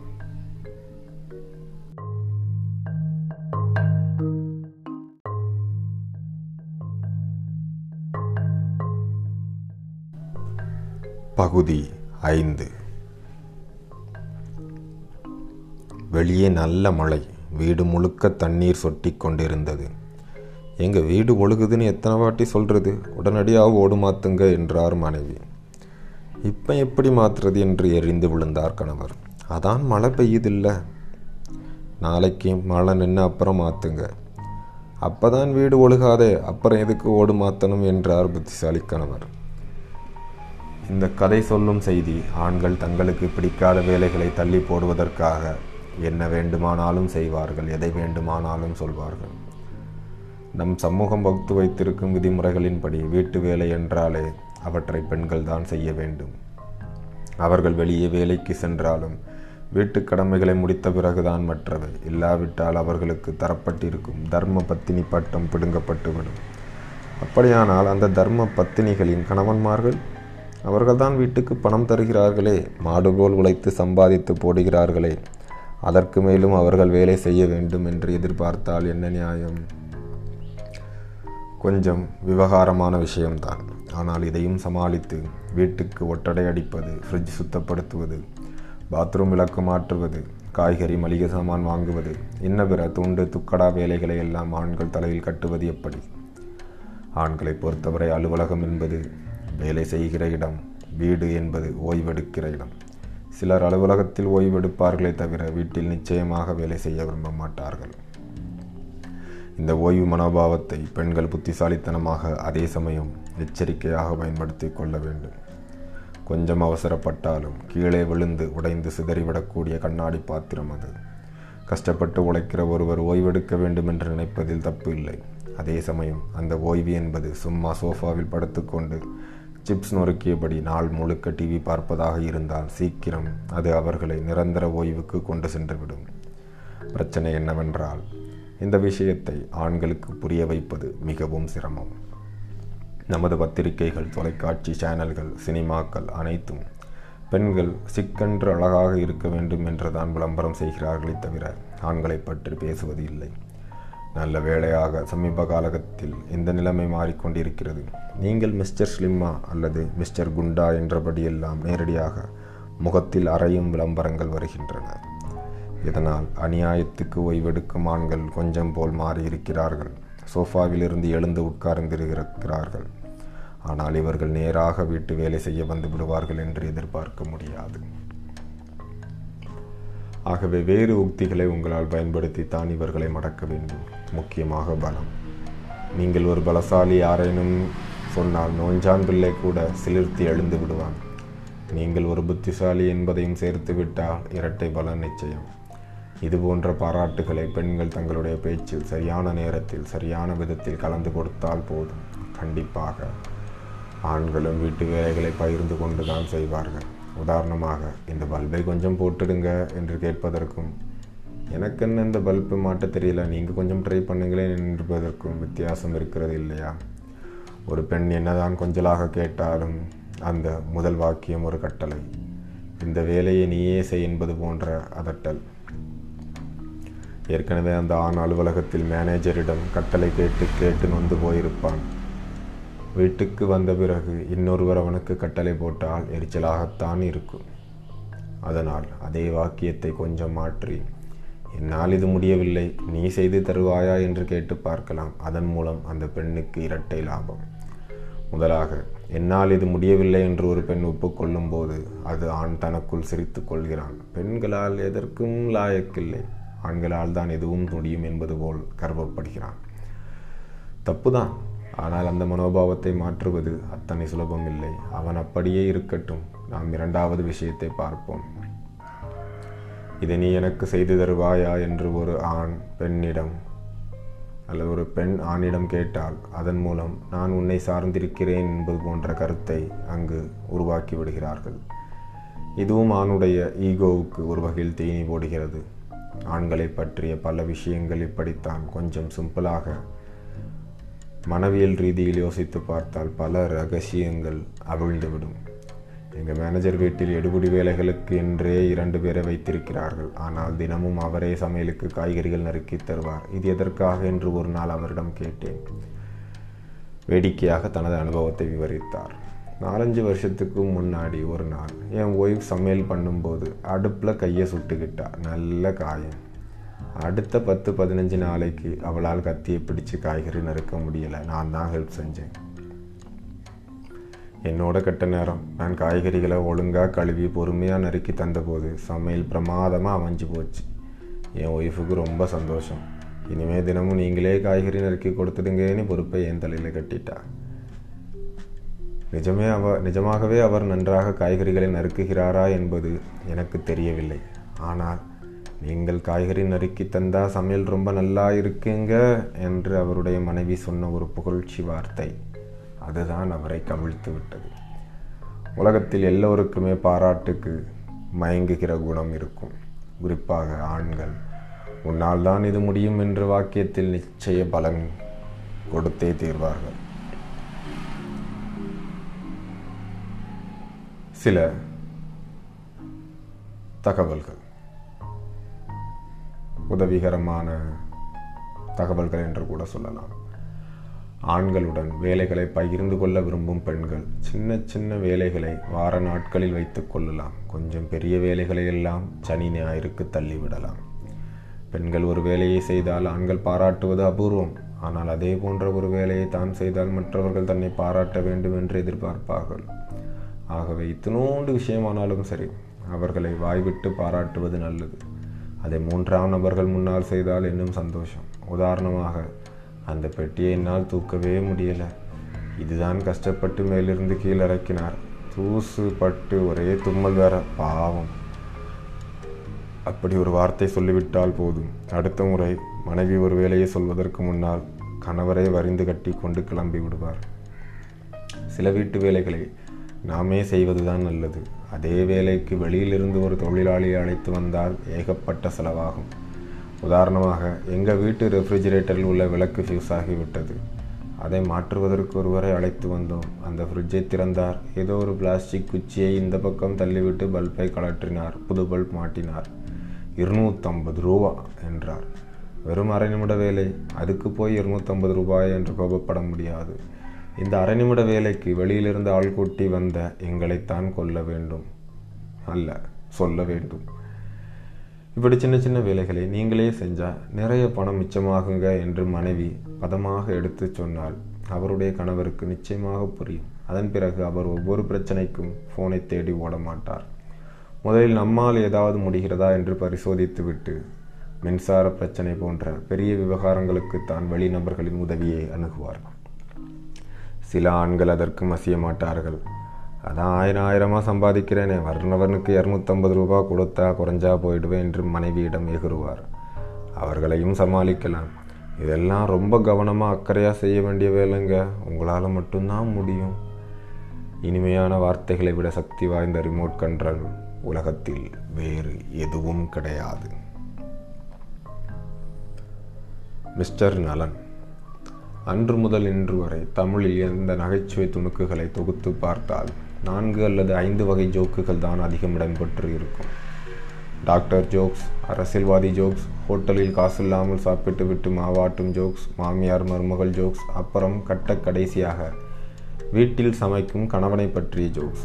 இன்றைக்கும் 4 பேர் கூடியிருக்கும் இடத்தில் ஒரு ஆணை காண்பித்து சார்தான் அவங்க வீட்டில் சமையல் என்று சொல்லி பாருங்கள், யாரும் பாராட்ட மாட்டார்கள், மக்களாக சிரிப்பார்கள். ஏனெனில் நம் ஊரை பொறுத்தவரை சமையல் என்பது பெண்கள் சமாச்சாரம். கரண்டி பிடிக்கும் ஆண் என்பவன் அவனுடைய கம்பீரத்தை இழந்து கேலிக்குரிய பொருளாகி விடுகிறான். சமீபத்தில் ஒரு பத்திரிகை புகழ்பெற்ற சமையல் நிபுணர் ஒருவரை நல மகாராணி என்று பாராட்டியிருக்கிறது. இதில் வேடிக்கை என்னவென்றால், சமையலுக்கு புகழ்பெற்ற நலன் பெண் அல்ல, ஆண். ஆக ஆண்களுக்கும் சமையலுக்கும் சம்பந்தமில்லை என்று மக்கள் நினைப்பது சுத்த தவறு. இது ஏதோ நடுவில் திணிக்கப்பட்ட ஒரு கருத்தாகத்தான் தெரிகிறது. ஏன் ஆண்களால் சமைக்க முடியாதா? நிச்சயமாக முடியும். எந்த பெரிய ஸ்டார் ஹோட்டலிலும் நுழைந்து பார்த்தால் தலைமை செஃப் தொடங்கி பெரும்பாலான சமையல்காரர்கள் ஆண்களாகத்தான் இருப்பார்கள். கல்யாண மண்டபங்களில் பாரம்பரியமும் நவீனமும் கலந்து கலக்கும் சமையல்காரர்களில் ஆண்கள் தான் அதிகம்.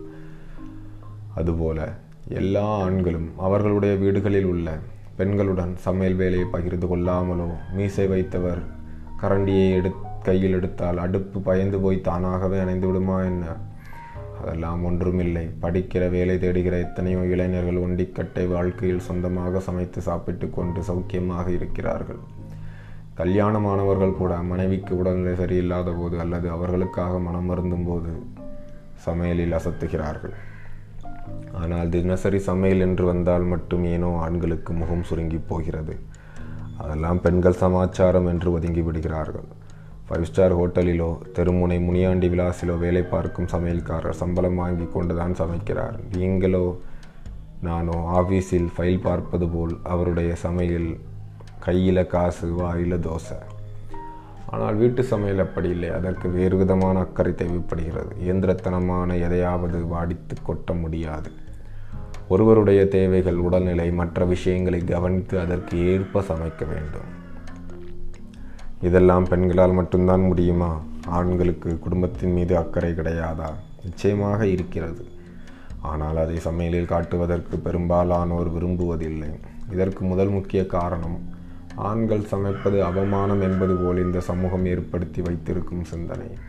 நாம் கரண்டியை தூக்கினால் மற்றவர்கள் அவமானமாக பேசுவார்களோ என்ற எண்ணத்தினால் தான் பல ஆண்கள் அந்த பொறுப்பை தங்கள் வீட்டு பெண்களிடம் நிரந்தரமாக ஒப்படைத்து விடுகிறார்கள். பெண்கள் அடுக்களை சிந்தனையிலிருந்து வெளியே வராதவரை அவர்களுக்கு சுதந்திரம் கிடைக்க வாய்ப்பே இல்லை என்று பல அறிஞர்கள் சொல்லியிருக்கிறார்கள். பெண்கள் அடுக்கலையிலிருந்து வெளியே வர வேண்டுமென்றால் ஆண்கள் அதனுள் நுழைய வேண்டும். சமையல் வேலைகளை பகிர்ந்து கொள்ள வேண்டும். அதற்கு என்ன வழி? முதலில் சமையல் செய்வதில் ஆணுக்கு என்ன தயக்கம் என்பதை பெண்கள் புரிந்து கொள்ள வேண்டும். பாரம்பரியமாக சமையலறை என்பது பெண்களுக்கான இடம். பல வீடுகளில் ஆண்கள் அங்கே சும்மா எட்டி பார்க்க கூட மாட்டார்கள்.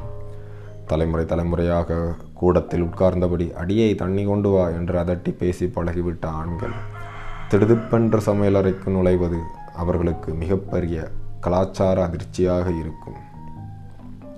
இந்த சிந்தனையை மாற்ற வேண்டுமானால் அதற்கு ஒரே ஒரு வழிதான். மிகச்சிறிய வயதிலிருந்தே குழந்தைகளுக்கு சமையல் கற்றுக் கொடுக்க வேண்டும் என்கிறார்கள் நிபுணர்கள். இதில் ஆண் பெண் என்கிற வித்தியாசமே பார்க்கக்கூடாது. "சீ, ஆம்பளை பையன், உனக்கு எதுக்கு சமையல்? கிச்சனுக்குள்ளே நுழையாதே, போய் விளையாடு" என்பது போல் பேச்சுக்களை வீசி எறிந்துவிட வேண்டும். அடுத்தபடியாக சமையல் என்றால் அறுசுவை உணவு சமைப்பது மட்டுமல்ல. காய்கறிகள், அரிசி, பருப்பு, தானியங்களை கழுவுவதில் தொடங்கி உணவுப் பொருட்களை அலங்கரிப்பது, சமைத்த சாப்பிட்ட பாத்திரங்களை கழுவி வைப்பது வரை ஏகப்பட்ட உபவேலைகள் சமையலறைக்குள் இருக்கின்றன. இதுபோன்ற சின்ன சின்ன வேலைகளுக்கு குழந்தைகளை பழக்கப்படுத்துவது சுலபம். மிகச்சிறிய குழந்தைகளுக்கு காய்கறிகளை கழுவுவது, ஃப்ரிட்ஜில் இருந்து பொருட்களை எடுத்து தருவது போன்ற வேலைகளை தரலாம். கொஞ்சம் வளர்ந்த குழந்தைகளிடம் உருளைக்கிழங்கு தோல் உரிப்பது, கீரை ஆய்வது போன்ற வேலைகளை ஒப்படைக்க முடியும். சின்ன குழந்தைகளை இப்படி வேலை வாங்குவதா என்று நினைக்க வேண்டாம். பல நூற்றாண்டுகளாக தொடர்ந்து வருகிற நம் ஆண்களின் சமையலறை கூச்சத்தை போக்குவதற்கு இதை விட்டால் வேறு வழியே கிடையாது.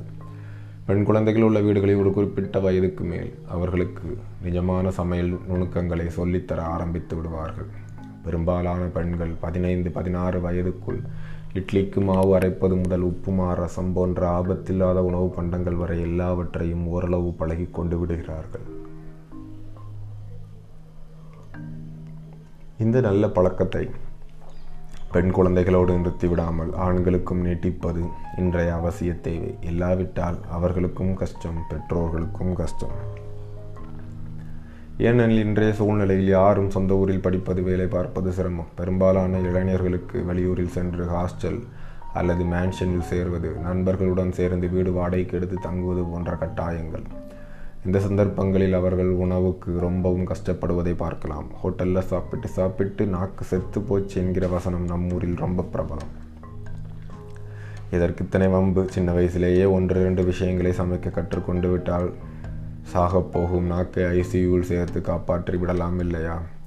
சமையல் என்பது வெறும் வேலை அல்ல, அது ஒரு கலை.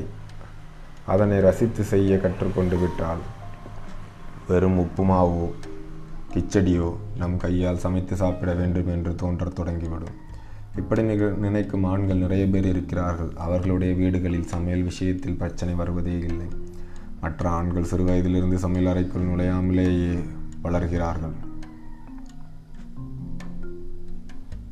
சும்மா மந்திரம் போட்டால் தட்டில் சாப்பாடு வந்து விடும் என்று நினைத்து கொண்டிருக்கிறார்கள். பிரச்சனை என்னவென்றால், இப்படி சமையலுக்கும் எனக்கும் சம்பந்தமே இல்லை என்று நினைக்கிற ஆண்கள்தான் நம் ஊரில் அதிகம். அவர்கள் மனதை மாற்றுவது ரொம்ப ரொம்ப கஷ்டம். "ஆண்கள் சமைப்பது அதனினும் இனிது" என்று ஒரு புத்தகம் வந்திருக்கிறது, தெரியுமா? தனியே புத்தகம் எழுதி பாராட்டுகிற அளவுக்கு ஆண்களின் சமையல் நம் ஊரில் அபூர்வம். ஆனால் கொஞ்சம் அவர்களுடைய சைக்காலஜியை புரிந்து கொண்டு விட்டால் இதை சாதித்து விட முடியும். வழக்கம்போல் ஆணின் ஈகோவில் தொடங்கலாம். நான் ஒரு ஆண், ஆகவே சமையல் செய்ய மாட்டேன் என்று உச்சாணி கொம்பில் உட்கார்ந்திருக்கிறவனை எப்படி கீழே இறக்க முடியும்? இதற்கு ஒரு சுலபமான வழியை நாம் ஏற்கனவே பார்த்திருக்கிறோம். பாராட்டு. அந்த ஆணுக்கு ஏதோ ஒரு உணவு பண்டத்தை சுமாராக சமைக்க தெரிகிறது என்று வைத்துக் கொள்வோம். அது என்னவோ தெரியலை, நீங்கள் செஞ்சால் மட்டும் ஊத்தப்பும் பஞ்சு மாதிரி மிருதுவாக வருது என்று தாராளமாக பாராட்டினால் போதும். அடுத்த முறை ஊத்தப்பம் செய்யும்போது மாவு பானையையும் கரண்டியையும் அவர் கையில் கொடுத்து விடலாம். என்னுடைய நெருங்கிய உறவினர் ஒருவர் வட இந்திய பாணி உணவுகளை பிரமாதமாக செய்வார். அவர் சமைத்த பூரி சன்னா மசாலா காம்பினேஷனை சாப்பிட்டால் போதும் என்று சொல்ல மனமே வராது. அந்த உறவினரின் மனைவி பக்கா மதுரை பெண். அவருக்கு தமிழக உணவு வகைகள் மட்டும்தான் பரிச்சயம். நான் ரொட்டி பன்னீர் பட்டர் மசாலா என்றால் ஏதோ கெட்ட வார்த்தையை கேட்டுவிட்டது போல் திருதிருவென்று விழிப்பார். ஆனால் திருமணமான புதிதில் அவர்கள் இருவரும் தங்களுக்குள் ஒரு ஒப்பந்தம் போட்டு கொண்டார்கள். நம்ம ஊர் சமையலெல்லாம் எனக்கு, வெளியூர் சமையலெல்லாம் உனக்கு. அதன் பிறகு அவர்களுடைய வீட்டு சமையலறையை பார்த்தால் நம் கண்ணை பட்டுவிடும். அந்த அளவுக்கு ஒற்றுமையாக அவர்கள் பழகுவதும், சேர்ந்து வேலை செய்வதும், சமைப்பதும், ஒருவரை ஒருவர் பாராட்டி கொள்வதும். ஆகா, நாம் ஏற்கனவே பார்த்தது போல் ஆண்களுக்கு பாராட்டு முக்கியம். அதுவும் சமையல் விஷயத்தில் ரொம்ப ரொம்ப முக்கியம். சரி, ஆணுக்கு ஏதோ கொஞ்சம் சமைக்க தெரிந்தால் இந்த உத்தி பயன்படும். வெந்நீர் போடக்கூட தெரியாத புண்ணியமான்கள் பலர் இருக்கிறார்களே, அவர்களை என்ன செய்வது? இவர்களுக்கெல்லாம் சமைக்கத்தானே தெரியாது, சாப்பிட தெரியுமல்லவா, அதை வைத்து மடக்கலாம். ஆண்களில் பெரும்பாலானோருக்கு ஃபேவரட் உணவு என்று ஏதாவது இருக்கும். ஆனியன் ரவா தோசை, புளியோதரை, வெஜிடபிள் பிரியாணி, வாழைக்காய் பொரியல், சின்ன வெங்காயம் போட்ட புளிக்குழம்பு, அவியல் என்ற ஏதோ ஒரு ஐட்டத்தை மிகவும் விரும்பி சாப்பிடுவார்கள். உதாரணமாக, பக்கத்து வீட்டு வரமசிவத்துக்கு கொத்தமல்லி சாதம் என்றால் உயிர்.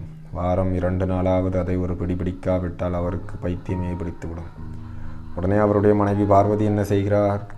திங்கள் கிழமை காலை 7:30 மணிக்கு 4 கட்டு கொத்தமல்லியை அவர் முன்னால் வைக்கிறார். டிவி பார்த்துக்கிட்டே, இதையெல்லாம் கொஞ்சம் நல்லா க்ளீன் பண்ணி கழுவி நறுக்கி கொடுத்துடுங்க ப்ளீஸ் என்றார். என்னடி விளையாடுறியா? எனக்கு ஆஃபீஸுக்கு லேட்டாச்சு. சரி பரவாயில்லை, இன்றைக்கி உங்களுக்கு பிடிச்ச கொத்தமல்லி சாதம் செய்யலாம்னு இருந்தேன், விடுங்க, இன்னொரு நாள் பார்த்துக்கலாம். அவ்வளவுதான். பரமசிவம் பதறிப்போகிறார். ஆஃபீஸில் போகும் அவசரத்திலும் எப்படியோ நேரம் ஒதுக்கி கொத்தமல்லியை தயார் செய்து வைத்து விடுகிறார். அன்றிலிருந்து அவர் எப்பொழுது கொத்தமல்லி சாதம் கேட்டாலும் நிச்சயமாக கிடைக்கும். ஆனால் 4-5 கட்டு கொத்தமல்லிகளை பிரித்து ஆய்ந்து கழுவி நறுக்கி தர வேண்டியது அவருடைய பொறுப்பு. பரமசிவத்துக்கு கொத்தமல்லி சாதம் போல் அநேகமாக எல்லா ஆண்களுக்கும் ஏதோ ஒரு பலவீனம் இருக்கும். அதை சரியாக பயன்படுத்தி கொள்ளும் பெண்கள் முதல் ரவுண்டில் சுலபமாக ஜெயித்து விடலாம். இங்கே நாம் கவனிக்க வேண்டிய விஷயம், ஆண் இன்னும் சமையலறைக்குள் நுழையவில்லை. கொத்தமல்லி கட்டு அல்லது காய்கறிகள் அல்லது வெங்காயம், வெள்ளை பூண்டு எல்லாமே அவன் இருக்கும் இடத்துக்கு வருகிறது. இதனால் சமையலறை மீது ஆண் கொண்டிருக்கும் கூச்சம் அதிக சிரமம் இல்லாமல் குறையத் தொடங்குகிறது. தொலைக்காட்சியை பார்த்து கொண்டே காய்கறிகளை நறுக்குவது, சப்பாத்தி இட்டு தருவது என்ற சின்ன சின்ன வேலைகளை செய்யத் தொடங்குவார்கள். இன்றைய நவீன உலகத்தில் ஆண்களை சமையலுக்கு பழக்கப்படுத்த இன்னொரு வழியும் இருக்கிறது. சாதாரண வழி இல்லை, எலக்ட்ரிக்கல் அல்லது எலக்ட்ரானிக்ஸ் வழி. ஒரு காலத்தில் வெறும் அடுப்பு, அம்மி, உரல், ஆட்டுக்கல் என்று இருந்த நம் சமையலறைகள் இப்போது மின்சார சாதனங்களால் நிரம்பி இருக்கின்றன. இவற்றுள் மிக்சியும் கிரைண்டரும் பெண்களுக்கு நன்கு பழக்கமாகிவிட்டது. புதிய சாதனங்களான microwave oven, coffee maker, juicer, bread toaster போன்றவைதான் அவர்களுக்கு கொஞ்சம் கொஞ்சம் பூச்சி காட்டுகின்றன. கொஞ்சம் முயன்றால் அவர்கள் இதையெல்லாம் சுலபத்தில் கற்றுக்கொண்டு விடலாம் என்பது வேறு விஷயம். ஆனால் சில பெண்கள் இதை தங்களுக்கு சாதகமாக பயன்படுத்தி கொள்கிறார்கள். நானும் என் நண்பரும் சமீபத்தில் ஒரு புத்தக கண்காட்சிக்கு சென்றிருந்தோம். அங்கு ஒரு வெங்காயம் வெட்டும் சாதனத்தை விளம்பரப்படுத்தி கொண்டிருந்தார்கள். அது ஒரு சிறிய ஆரஞ்சு நிறப்பெட்டி. அதற்குள் வெங்காயத்தை உரித்து போட்டு மேலே இருக்கும் ஒரு குச்சியை குத்தென்று 7-8 முறை குத்தினால் உள்ளே இருக்கின்ற வெங்காயம் துண்டு துண்டாக மாறிவிடும். கடையில் அந்த சாதனத்தை பார்த்தபோது மிகவும் சுலபமாக இருந்தது. தன் மனைவியின் வெங்காயம் வெட்டுகிற சிரமம் குறையட்டுமே என்று அவர் நண்பர் அதனை வீட்டுக்கு வாங்கி சென்றார். ஆனால் அவருடைய மனைவிக்கு இந்த ஆரஞ்சு பெட்டியும் அதன் மேலிருந்த குச்சியும் புரியவில்லை. ஏதோ குழப்புது, நீங்களே செஞ்சு கொடுத்துடுங்க என்று பொறுப்பை இவரிடமே ஒப்படைத்து விட்டார். இன்று வரை ஒவ்வொரு நாள் சமையலுக்கும் வெங்காயம் உரித்து ஆரஞ்சு பெட்டியில் போட்டு துண்டு துண்டாக நறுக்கி தருகிறவர் என் நண்பர்தான். அவர் வாங்கி தந்த சாதனம் அவரையே சமையலுக்குள் இழுத்து போட்டுவிட்டது.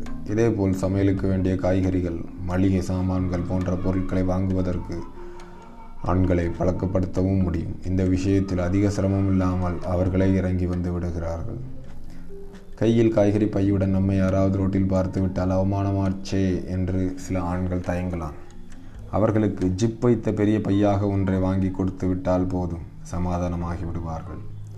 அதாவது ஆண்கள் சமையல் வேலைகளை செய்வது, மனைவிக்கு உதவுவது போன்றவை குற்றமில்லை. அதை யாரேனும் பார்த்து விடுகிறார்களோ என்பதுதான் அவர்களுடைய நிஜமான பயம்.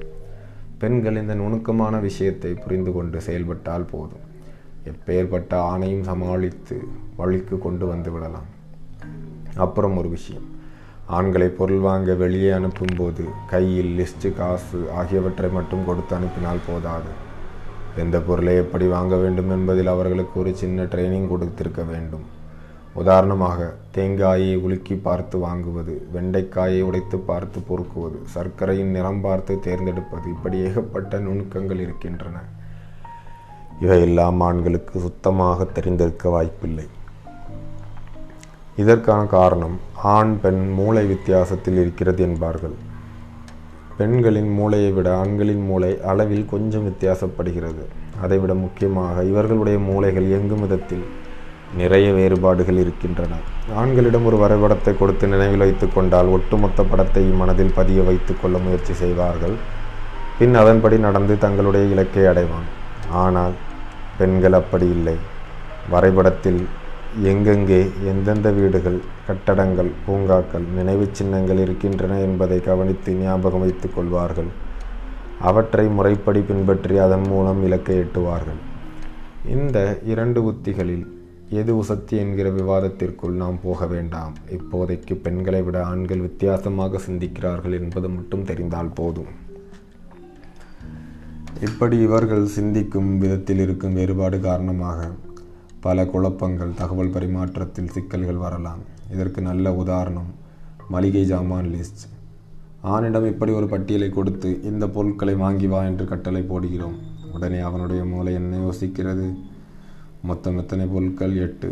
எங்கே கிடைக்கும்? மளிகை கடை, காய்கறி கடை, பால் பூத். இந்த கடைகள் எங்கே இருக்கின்றன? அடுத்த தெருவில். அவ்வளவுதான். நேராக கிளம்பி சென்று 8 பொருட்களையும் பயில் போட்டு கொண்டு வீட்டுக்கு வந்து சேர்ந்து விடுவான். அந்த ஆணை பொறுத்தவரையில் லிஸ்டில் இருந்த 8 பொருட்களையும் வாங்கியாகிவிட்டது. Operation success. ஆனால் அந்த 8இல் எதெல்லாம் ஒழுங்காக இருக்கிறது, எதெல்லாம் அழுகி போய் நாட்டம் அடிக்கிறது, அதை பற்றி பெரும்பாலான ஆண்கள் கவலைப்படுவது கிடையாது. நான் கொடுத்த வேலையை செய்துவிட்டேன், அவ்வளவுதான் என்று ஒதுங்கி விடுவார்கள். அதனால்தான் ஆண்களுக்கு வெறும் மளிகை பட்டியல் போதாது. அரிசிக்கும் கோதுமைக்கும் என்ன வித்தியாசம் என்பதில் தொடங்கி அவர்களுக்கு பாடம் நடத்த வேண்டும். ஒருவேளை அவர்கள் தப்பு செய்துவிட்டால் திட்டி தீர்க்க வேண்டாம். அடிக்கடி அதை சொல்லிக்காட்டி கேலி செய்ய வேண்டாம். அப்புறம் அவர்கள் காலத்துக்கும் கடைகளுக்கு போக மாட்டார்கள். ஞாபகம் வைத்து கொள்ளுங்கள், சமையலில் உதவுவதோ கடைகளுக்கு சென்று வருவதோ ஆணின் ஜீவன்களிலேயே இல்லை. எந்த தலைமுறையிலேயும் அவன் செய்யாத ஒரு விஷயத்தை வலுக்கட்டாயமாக அவன் மீது திணித்து கொண்டிருக்கிறோம். ஆகவே இதில் சின்ன பிசிறு ஏற்பட்டாலும் நிலைமை பழையபடி திரும்பிவிடும். அதனால் கவனம் அவசியம்.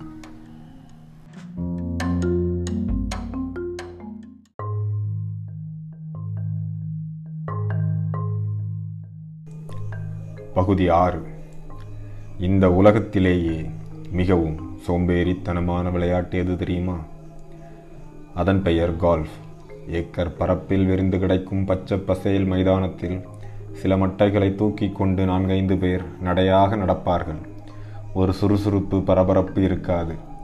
மணிக்கணக்காக நடைபெறும் படு நிதானமான ஆட்டம் அது. கால்ஃப் ஆட்டத்தை விளையாடுகிறவர்கள் ரசிக்கிறவர்களை பார்த்தால் வினோதமாக இருக்கும். உப்பு சப்பில்லாத இந்த விளையாட்டில் என்ன இருக்கிறது என்று இப்படி பார்க்கிறார்கள். ஆனால் இந்தியாவில்தான் கால்ஃப் அத்தனை பிரபலமாகவில்லை. மற்ற நாடுகளை பார்த்தால் ஏகப்பட்ட கால்ஃப் வீரர்கள், பிரியர்கள் என அதிக மக்கள் இருக்கிறார்கள். கால்ஃப் விளையாட கற்றுக் கொடுக்கும் பயிற்சி நிறுவனங்கள், புத்தகங்கள் ஏராளம். இந்த உப்புமா விளையாட்டு எப்படி இத்தனை பிரபலமடைந்தது என்று பார்த்தால் அதற்கு காரணம் முழுக்க முழுக்க ஆண்கள்தான். உலக அளவில் கால்ஃப் விளையாடும் பெண்கள் மிக மிக குறைவு. சொல்லப்போனால் ஆண் வர்க்கத்தின் ஒட்டுமொத்த அடையாளமாகவே கால்ஃப் விளையாட்டை குறிப்பிடலாம்.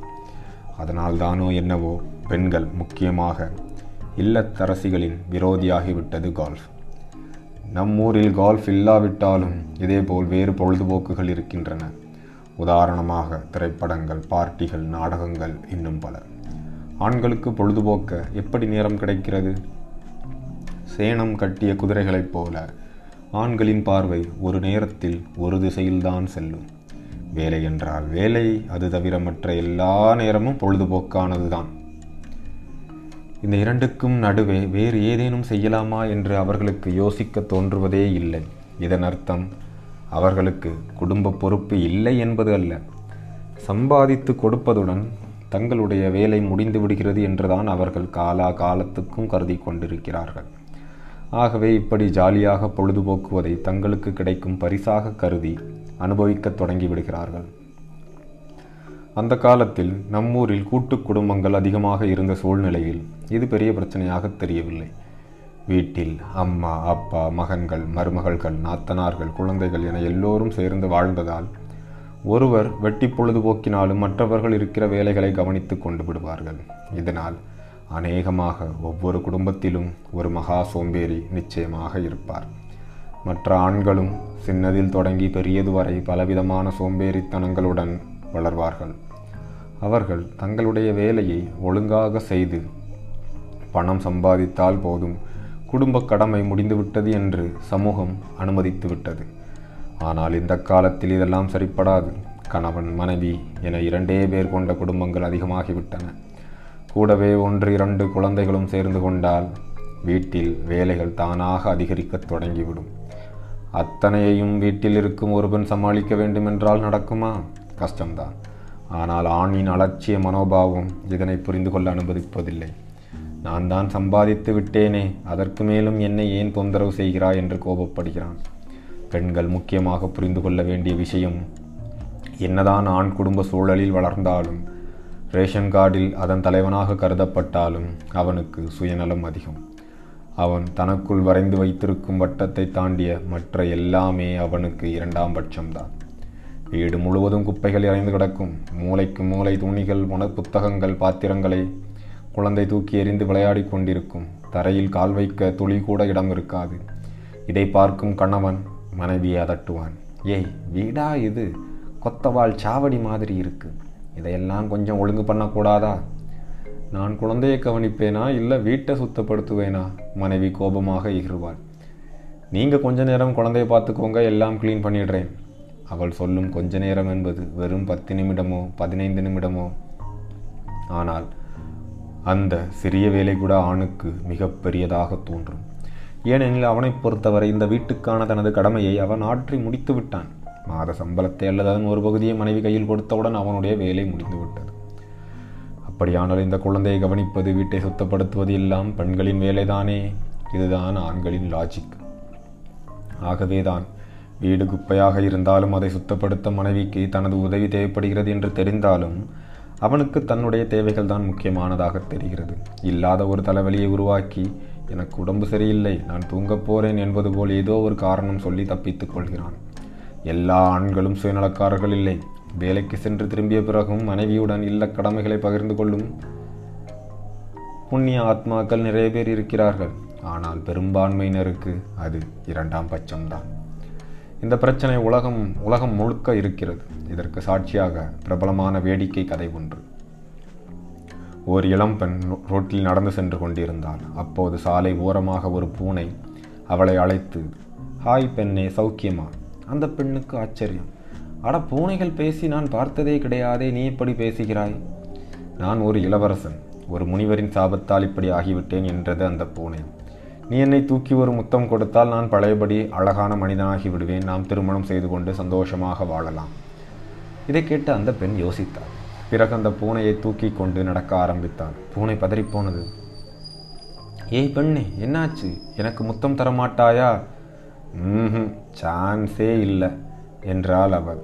நீ அழகனாக இருக்கலாம், ஆனால் உனக்கு முத்தம் கொடுத்து ஆணாக மாற்றிவிட்டால் உனக்கு சமையல் செய்வது, துணிமணி துவைத்து போடுவதில் தொடங்கி சகல வேலைகளையும் நான் தான் செய்ய வேண்டும். நீ கால் மேல் கால் போட்டு கொண்டு டிவி பார்த்து கொண்டிருப்பாய். தேவையா? அதற்கு பதிலாக நான் உன்னை பூனையாகவே வளர்த்துவிட்டு போகிறேன். அதட்டி அதிகாரம் செய்யும் ஆணை விட பூனையே மேல். ஆனால் ஏற்கனவே ஆணாக மாறிவிட்ட பூனைகளையெல்லாம் என்ன செய்வது?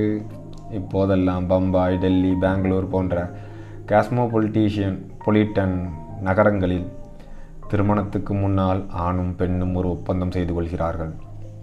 கல்யாணத்துக்கு பிறகு நாம் சேர்ந்து வாழும்போது நான் இந்த வேலைகளை செய்வேன், நீ இந்த வேலைகளை செய்ய வேண்டும் என்று பாண்ட் பத்திரத்தில் எழுதி கையெழுத்தும் போடுகிறார்கள். ஒரு வழக்கறிஞரால் தயாரிக்கப்படும் இந்த திருமண ஒப்பந்தங்கள் முறைப்படி சட்டமாக்கப்படுகின்றன.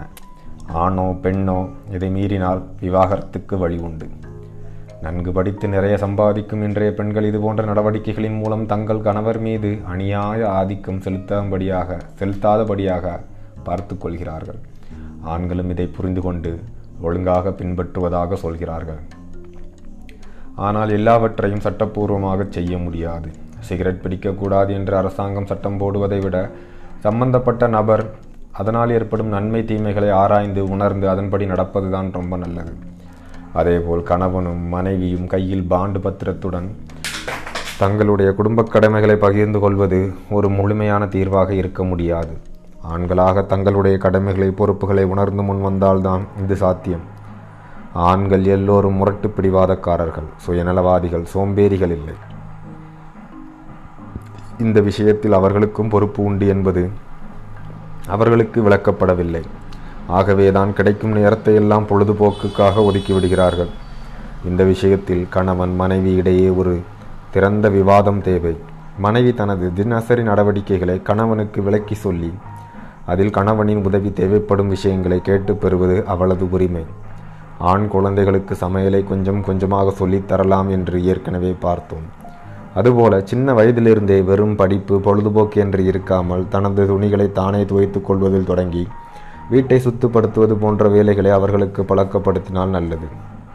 இதன் மூலம் அவர்களுக்கு வீட்டு வேலைகளின் மீது ஒரு அருவருப்பு வராது. இதெல்லாம் பொம்பளைங்க சமாச்சாரம் என்று தோன்றாது. நாளைக்கு அவர்களுடைய மனைவிகள் ஏதேனும் உதவி கேட்டால், என்ன இதையெல்லாம் என் தலையில் கட்ட பார்க்கிறியா என்று கோபப்படாமல் புரிந்து கொண்டு செயல்படுவார்கள். பொழுதுபோக்கு முக்கியம்தான், ஆனால் அதே சமயம் அது நிஜமான ஓய்வு நேரத்தில் மட்டும்தான் இருக்க வேண்டும். ஒரு பக்கம் வீட்டு பெண்கள் வேலைகளில் மூழ்கி நசுங்கி கொண்டிருக்கும் போது இன்னொரு பக்கம் ஆண் ஜாலியாக கோல்ஃப் விளையாடி கொண்டிருந்தால் அது அசிங்கம். ஒரு விஷயம் கவனித்திருக்கிறீர்களா?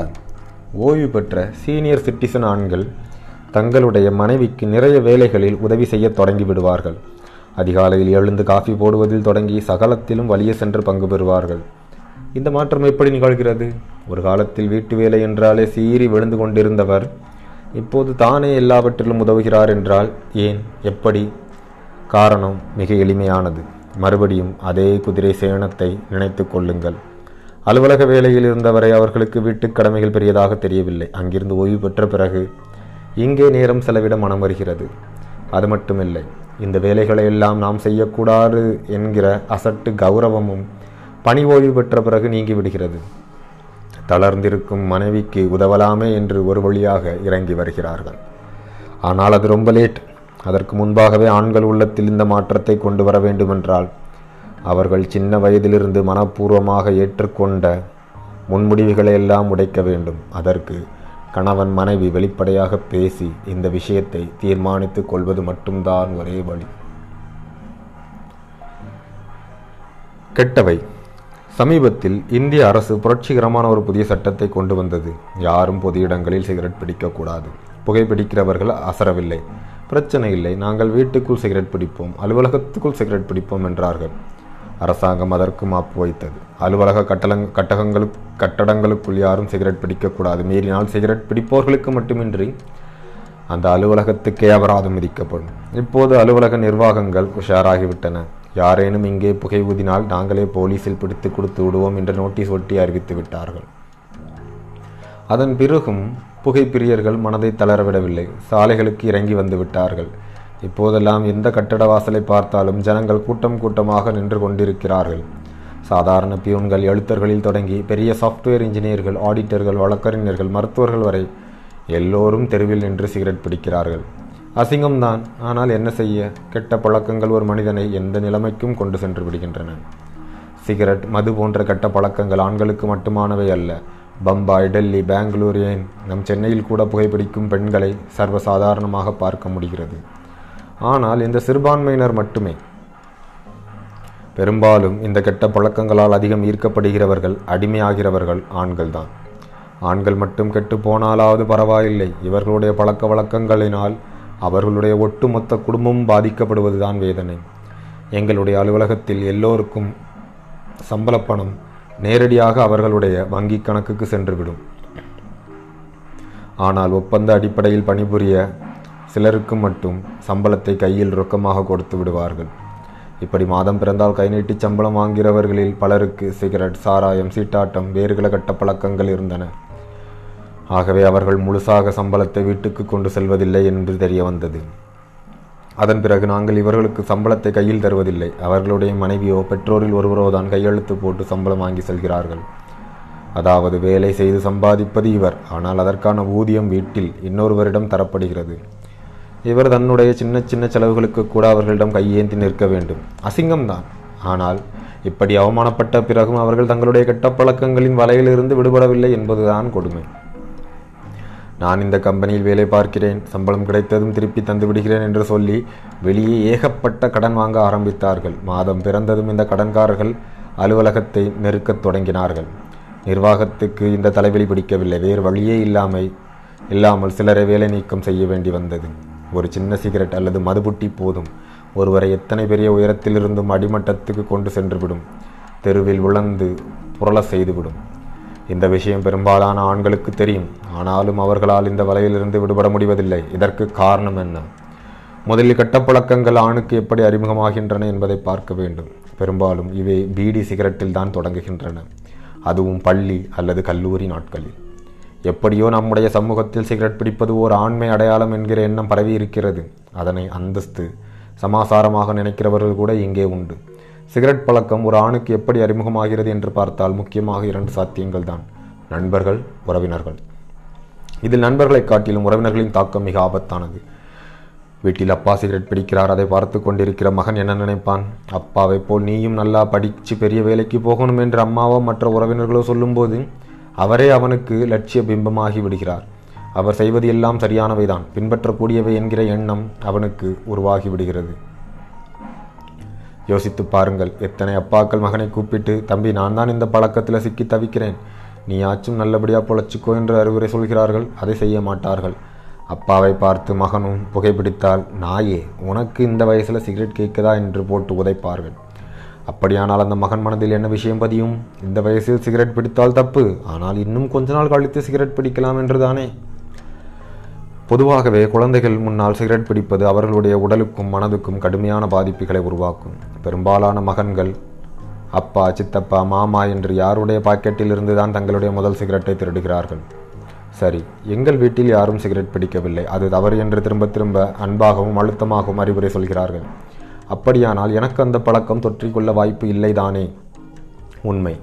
ஆனால் இங்கேதான் நண்பர்கள் வருகிறார்கள். நாம் ஏற்கனவே பார்த்தது போல சிகரெட் என்பது ஆண்மையின் அடையாளமாக கருதப்படும் சமூகத்தில் அந்த பழக்கமில்லாத ஒரு பையன் அனுபவிக்கும் மன அழுத்தம் மிக மிக அதிகம். ஏண்டா சிகரெட்டை தொட்டு பார்க்க பயப்படுறியே, நீ என்ன பொம்பளையா என்று நண்பர்கள் கேலி செய்யும் போது அவன் தாழ்வு மனப்பான்மையில் தள்ளப்படுகிறான். உடனே அவனுக்கு ஆறுதல் சொல்லி காப்பாற்றி கரையேற்றி விடும் நண்பர்கள், ஒன்றும் ஆகாதுடா, நாங்கள்லாம் பிடிக்கலையா, நீயும் ஒரே ஒரு வாட்டி இழுத்துப்பார். இப்படி நண்பர்களின் வற்புறுத்தல் காரணமாக தயங்கி முதல் முறையாக சிகரெட்டை ஒரு எழுப்பு முயன்று பார்க்கிற பையன்கள் பல லட்சம். இவர்களில் பாதிக்கு பாதி பேராவது அந்த பழக்கத்துக்கு நிரந்தர அடிமைகளாகி விடுகிறார்கள். பள்ளி நாட்களில் ஒரு பையன் தன்னுடைய பெற்றோரிடமிருந்து அதிக விஷயங்களை மறைக்க முடியாது. அவனுடைய ஸ்கூல் பேக் தொடங்கி புத்தக அலமாரி வரை அனைத்தும் பெற்றோரின் கண்காணிப்பில் இருப்பதால் அவன் பயந்து தான் சிகரெட் பழக்கத்தை தொடர வேண்டியிருக்கும். இதனால் போய் செல்லும் பழக்கம் வருகிறது. எங்கடா போயிட்டு வர்ற என்று பெற்றோர் அதட்டும் போது அவர்கள் விதவிதமான கதைகளை உற்பத்தி செய்து சொல்ல வேண்டியிருக்கிறது. இன்னும் சிலர் சிகரெட் பிடிப்பதற்காக வீட்டில் பணம் திருடுவார்கள். ஒருவேளை அதில் பிடிபட்டு விட்டால் தப்பிப்பதற்கு இன்னும் ஆயிரக்கணக்கான பொய்கள் தேவைப்படும். ஒருவேளை பள்ளி நாட்களில் இந்த பழக்கத்தில் சிக்கிக்கொள்ளாமல் தப்பித்த பையன்களுக்கு அடுத்த ஆபத்து கல்லூரியில். அவர்கள் ஹாஸ்டலில் தங்கி படிக்கிறவர்களாக இருந்தால் இந்த ஆபத்து இருமடங்காகி விடுகிறது. ஏனெனில் இப்போது அவன் தலைக்கு மேலே பெற்றோரின் பார்வை இல்லை. குரல் உடைந்து மீசை அரும்பி உடலில் பல மாற்றங்கள் ஏற்பட்டு முழுமையான ஆணாக மாறிக்கொண்டிருக்கிற அவனுக்கு ஒரே ஒரு சின்ன வாய்ப்பு கிடைத்தால் போதும், ஆண்மை அடையாளமான சிகரெட்டை அதிக மறுப்பின்றி ஏற்றுக்கொள்ள தயாராகி விடுவான். தவிர இனிமேல் அவனை அதட்டவோ மிரட்டவோ ஆள் கிடையாது. அவன் சொந்தமாக யோசிக்க முடிவெடுக்க தொடங்கிவிட்டான். சிகரெட்டும் கையுமாக பிடிபட்டு விட்டால் கூட யாரும் அவனை கேள்வி கேட்க முடியாது. கடைசியாக முக்கியமான விஷயம், அவன் கையில் கொஞ்சம் பணம் புழங்க தொடங்கிவிட்டது.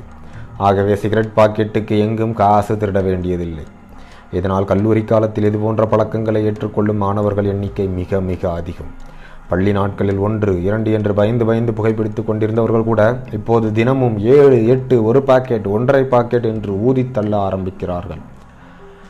இதன் மூலம் அவர்கள் தங்களுடைய உடலை மட்டும் வருத்தி கொள்வதில்லை, ஆசிரியர்கள் மற்ற மாணவர்கள் மத்தியில் மரியாதையையும் கெடுத்துக் கொள்கிறார்கள்.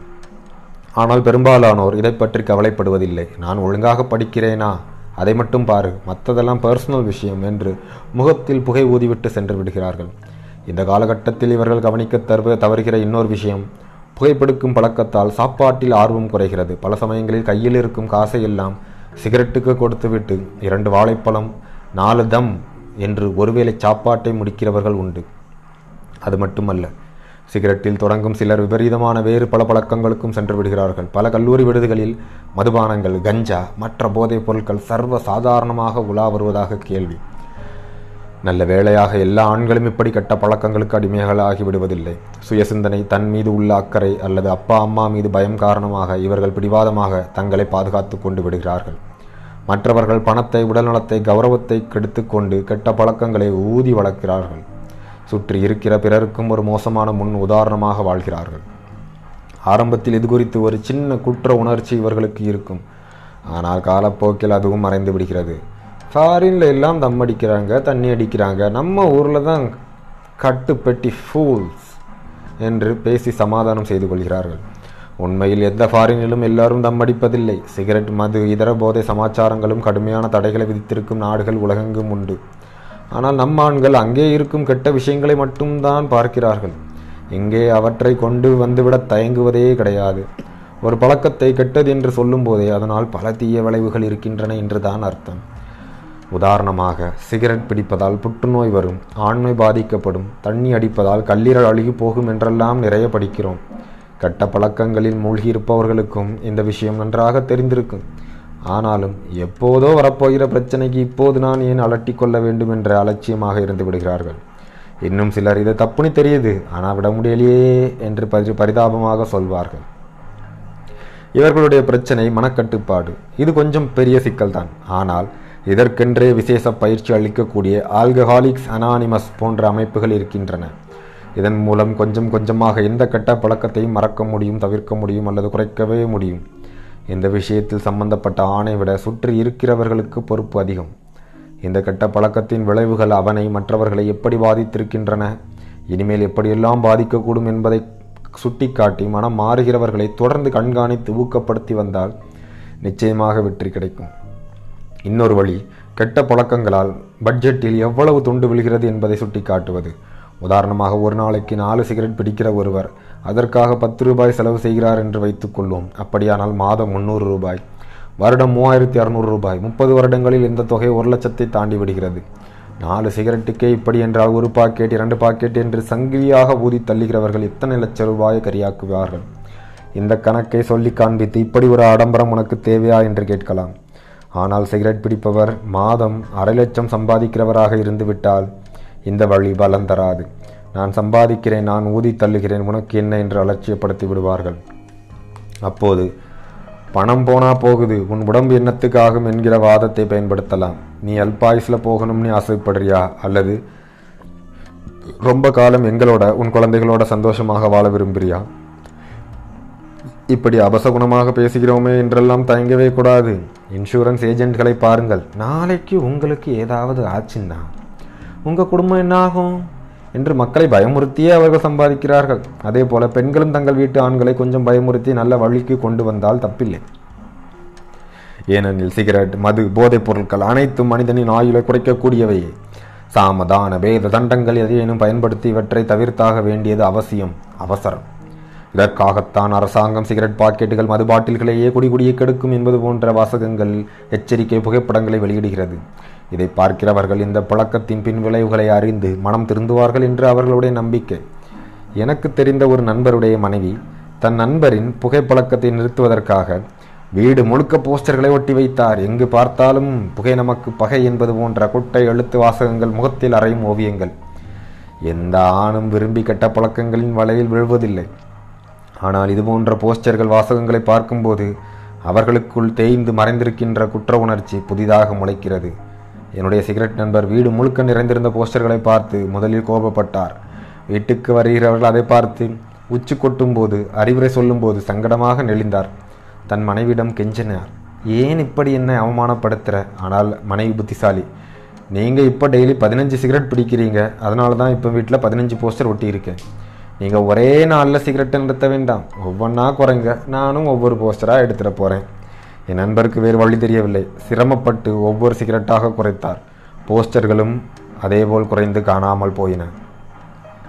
இப்போது நண்பர் முழு உடல்நலத்துடன் சந்தோஷமாக இருக்கிறார். காரணம், அவருடைய மனைவியின் முரட்டு பிடிவாதம். போஸ்டர், அறிவுரைகள் போலவே ஆண்கள் விஷயத்தில் நிச்சய பலனளிக்கக்கூடிய இன்னொரு ஊத்தி, குழந்தைகள். சில ஆண்டுகளுக்கு முன் ரீடர்ஸ் டைஜஸ்ட் இதழில் படித்த ஒரு அனுபவ கட்டுரை மிகவும் உருக்கமாக இருந்தது. அமெரிக்காவை சேர்ந்த ஒருவர் தான் புகைத்து போட்டு கீழே போட்ட சிகரெட்டை தன் 1.5 வயது மகன் வாயில் வைத்து விளையாட்டாக ஊதியதாகவும் அதை பார்த்து மனம் திருந்தியதாகவும் எழுதியிருந்தார். நம் ஊரிலும் யார் யாரோ அறிவுரை சொல்லி கேட்காதவர்கள் தங்கள் மகனோ மகளோ இது ஏனாம்பா விட்டுடுங்க என்று கெஞ்சியதும் மனம் மாறிய சம்பவங்கள் உண்டு. இதன் மூலம் அப்பா மட்டுமல்ல, அந்த பிள்ளையும் வருங்காலத்தில் கெட்ட பழக்கங்களின் பக்கம் ஈர்க்கப்படுகிற சாத்தியத்திலிருந்து காப்பாற்றப்படுகிறது. வீடுகளில் மட்டுமின்றி சில அலுவலகங்களிலேயும் கூட இந்த சமூக பொறுப்பு பின்பற்றப்படுகிறது. அநேகமாக உலக அளவில் எந்த நிறுவனமும் தங்களுடைய ஊழியர்கள் புகைப்பிடிப்பதை ஊக்குவிப்பதில்லை. முடிந்தவரை அவர்கள் இந்த பழக்கத்திலிருந்து விடுபடுவதற்கு தங்களால் இயன்ற உதவிகளை செய்கின்றன. சில நிறுவனங்கள் ஒருபடி மேலே சென்று புகை பழக்கத்திலிருந்து விடுபட்டவர்களுக்கு ஊக்கத்தொகை கொடுத்து ஊக்குவிக்கின்றன. புதிதாக வேலைக்கு சேர்கிறவர்களிடம் உங்களுக்கு புகைப்பழக்கம் இல்லை என்றால் பணியில் முன்னுரிமை தருவோம் என்று சொல்லி உற்சாகப்படுத்துகிறார்கள். சில ஆண்டுகளுக்கு முன்னால் மும்பையில் நான் ஒரு பெரிய நிறுவனத்தின் ஊழியர்கள் மத்தியில் பேச சென்றிருந்தேன். அங்கே சிகரெட் பிடிப்பதற்கென்று தனி அறை ஒதுக்கியிருந்தார்கள். ஆனால் அந்த அறை எப்படி வடிவமைக்கப்பட்டது தெரியுமா? ஒரு கல்லறையை போல. சிகரெட் பிடிக்க அங்கே நுழைகிறவர்கள் சவப்பெட்டி வடிவத்தில் இருக்க கதவை திறந்து கொண்டுதான் நுழைய வேண்டும். உள்ளே லேசான இருட்டு.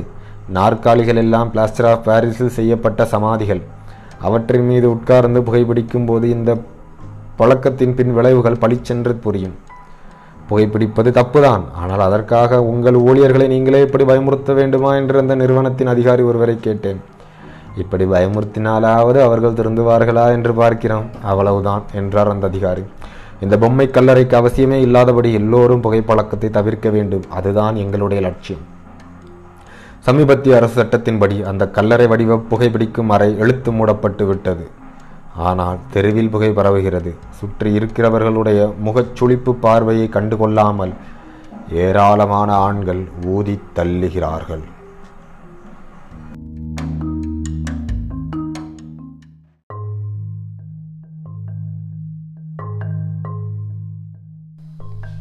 பகுதி 7. பெண்கள் இல்லாமல் ஆண்களுக்கு ஆறுதல் இருக்காது. பெண்களே உலகில் இல்லை என்றால் ஆறுதலே தேவை இருக்காது. வைரமுத்து எழுதிய இந்த சினிமா பாடல் சொல்லும் மையக்கருத்து ஒரு காலத்தில் பெர்னாட் ஷா குறிப்பிட்டது. அன்று முதல் இன்று வரை பெண்களை கிண்டலடிக்கும் ஆண்கள் எல்லோரும் கீறல் விழுந்தது போல் இந்த வசனத்தை தவறாமல் பயன்படுத்தி வருகிறார்கள். ஆனால் இப்படி எத்தனை பேசி என்ன புண்ணியம்? பெண்களை பற்றி நினைக்காத ஆண்கள் உண்டா? பிரம்மச்சரிய வாழ்க்கையில் தங்களை தோய்த்து கொண்ட ஞானிகளை பற்றி நாம் பேசவில்லை. சாதாரண ஆண்கள், சராசரி ஆண்கள், அவர்களுடைய சிந்தனையில், நடவடிக்கைகளில், திட்டங்களில் பெண்கள் தட்டுப்படாமல் இருக்கிறார்களா? வாய்ப்பே இல்லை. ஆணும் பெண்ணும் ஒருவர் மீது மற்றொருவர் ஈர்க்கப்பட வேண்டும் என்பதற்காகவே கடவுள் போட்டு வைத்த கவர்ச்சி விசை அது இன்று வரை மிக வலுவாக தொடர்ந்து கொண்டிருக்கிறது. புவி ஈர்ப்பு விசைக்கு அடுத்தபடியாக இந்த பூமியை செலுத்துகிற அடுத்த விசை அதுதான். ஆண்களின் வாழ்க்கையில் பெண்களுக்கான முக்கியத்துவம் எப்போது எப்படி தொடங்குகிறது? இந்த விஷயத்தில் ஆண் பெண் வித்தியாசம் இல்லாமல் எல்லோரும் அம்மாவிடம்தான் அன்பை கொட்ட ஆரம்பிக்கிறார்கள். உலகத்தில் எதிர்பார்ப்புகள் எவையும் இல்லாத மிகச் சில உறவுகளில் அம்மா குழந்தை நேசம் மிக முக்கியமானது. தாய்ப்பாசத்தின் மேன்மையை தனித்தனியே எழுதி புரிய வைக்க வேண்டிய அவசியமே இல்லை. குறிப்பாக ஆண் குழந்தைகள் மீது அம்மாக்கள் காட்டும் அக்கறையும் கவனிப்பும் தனீராகும். ஆனால் பெண் குழந்தைகளை காட்டிலும் ஆண் குழந்தைகளின் தாய்ப்பாசத்தில் ஒரு சின்ன பிரச்சனை இருக்கிறது. அது அந்த குழந்தை வளர்ந்து பெரியவனாகி திருமணம் செய்து கொள்ளும் போதுதான் அம்மா மனைவி குழப்பமாக வெளிப்படுகிறது. அதற்கு முன்னால் அந்த ஆணின் வாழ்க்கையில் பல பெண்கள் எதிர்படுகிறார்கள். அவனை நல்ல விதமாகவோ கெட்ட விதமாகவோ திசை திருப்புகிறார்கள். அவற்றை பார்த்துவிட்டு பிறகு அம்மா மனைவி பிரச்சனைக்கு வரலாம். 10 வயது வரை ஆண் குழந்தையும் பெண் குழந்தையும் கிட்டத்தட்ட ஒரே மாதிரி தான் வளர்கிறார்கள். அதன் பிறகுதான் அவர்களுடைய உடலமைப்பில் வித்தியாசம் ஏற்படத் தொடங்குகிறது. ஆண் தன்னுடைய உடலில் ஏற்பட்டிருக்கும் மாற்றங்களை புலம்புகிற அதே நேரத்தில் வேறொரு மனப்பிரச்சனையும் சந்திக்கிறான். நேற்று வரை அவனுடன் சகஜமாக பேசி சிரித்து விளையாடி கொண்டிருந்த பெண் இப்போது வேறு விதமாக தோன்ற ஆரம்பிக்கிறாள். எல்லாம் ஹார்மோன்களின் சித்து விளையாட்டு. இன்னும் சரியாக சொல்வது என்றால் முழுமையடையாத தனது இன்னொரு பாதியை தேடுகிற தவிப்பு. இதனால் எதிர்பாலினரை பார்க்கும்போது அவனுடைய நெஞ்சுக்குள் ஏதோ யமனம என்கிறது. பார்க்கும் இடத்திலெல்லாம் நந்தலாலா உந்தன் பச்சை நிறம் தோன்றுதையா நந்தலாலா என்று பாரதியார் பாடியது போல அந்த வயது பெண்கள் எல்லோரும் அவனுக்கு சலனம் உண்டாக்குகிறார்கள். இதெல்லாம் சத்தியமாக காதல் இல்லை. இன்ஃபாக்சுவேஷன் அல்லது இனக்கவர்ச்சி என்ற வார்த்தை தமிழ் சினிமா புண்ணியத்தில் இப்போது பட்டிக்காட்டு ஜனங்களுக்கு கூட தெரிந்திருக்கிறது. ஆனால் அந்த வயதில் அது காதலாகத்தான் தோன்றும். அதுவும் சாதாரண காதலாக இல்லை, தெய்வீக காதலாக. நன்றாக உடுத்திய பெண்ணை பார்க்கும்போது விடலை பையன் மனத்தில் இப்படி ஒரு எண்ணம் வராவிட்டால் தான் ஆச்சரியம். அதை காதல் என்று தப்பு கணக்கு போடுவதும் அவனுடைய நினைப்பு தான். ஆனால் இந்த நினைப்பிற்கான காரணம் என்ன, அதன் பின் விளைவுகள் என்ன, இது எங்கே கொண்டு போய்விடும் என்பதெல்லாம் அப்போது அவனுக்கு தெரிந்திருப்பதில்லை. இந்த அறியாமைதான் பாலியல் சார்ந்த ஆணின் முதல் பிரச்சனை. இதற்காகத்தான் வெளிநாடுகளில் பாலியல் கல்வி அறிமுகப்படுத்தப்பட்டிருக்கிறது. ஹார்மோன்கள் கலாட்டா செய்ய தொடங்கும் அந்த நேரத்தில் பள்ளியில் செக்ஸ் எஜுகேஷனையும் அறிமுகப்படுத்தினால் அறியாமை காரணமாக யாரும் தட்டு தடுமாறிவிட மாட்டார்கள். செக்ஸா, நம் காதலை பற்றி அல்லவா பேசி கொண்டிருக்கிறோம், இதில் செக்ஸ் எங்கிருந்து வந்தது? காதல் எல்லாம் பின்னால், முதலில் செக்ஸ் தான். இனக்கவர்ச்சி என்று நாம் பூசி மெழுகுகிற வார்த்தை நிஜமான அர்த்தம் ஒரு ஆண் பெண்ணின் மீதும் ஒரு பெண் ஆணின் மீதும் கொள்கிற ஈர்ப்பு, உடல் கவர்ச்சி. நல்ல வேலையாக நம்முடைய சமூகத்தில் இது தொடர்பான கல்வி சரியான புரிதல் இல்லாவிட்டாலும் நிறைய கட்டுப்பாடுகள் வேலிகள் இருக்கின்றன. இவற்றால் நிலைமை விபரீதமாகிவிடாதபடி தவிர்க்கப்படுகிறது. இதனால் ஒரு பெண்ணை பார்த்து அவளால் ஈர்க்கப்படுகிற இளைஞன் ஏகப்பட்ட கற்பனைகளை வளர்த்துக் கொள்கிறான். அவன் விரும்பினாலும் விரும்பாவிட்டாலும் அவை பாலியல் தொடர்பான கனவுகளாகத்தான் இருக்கும்.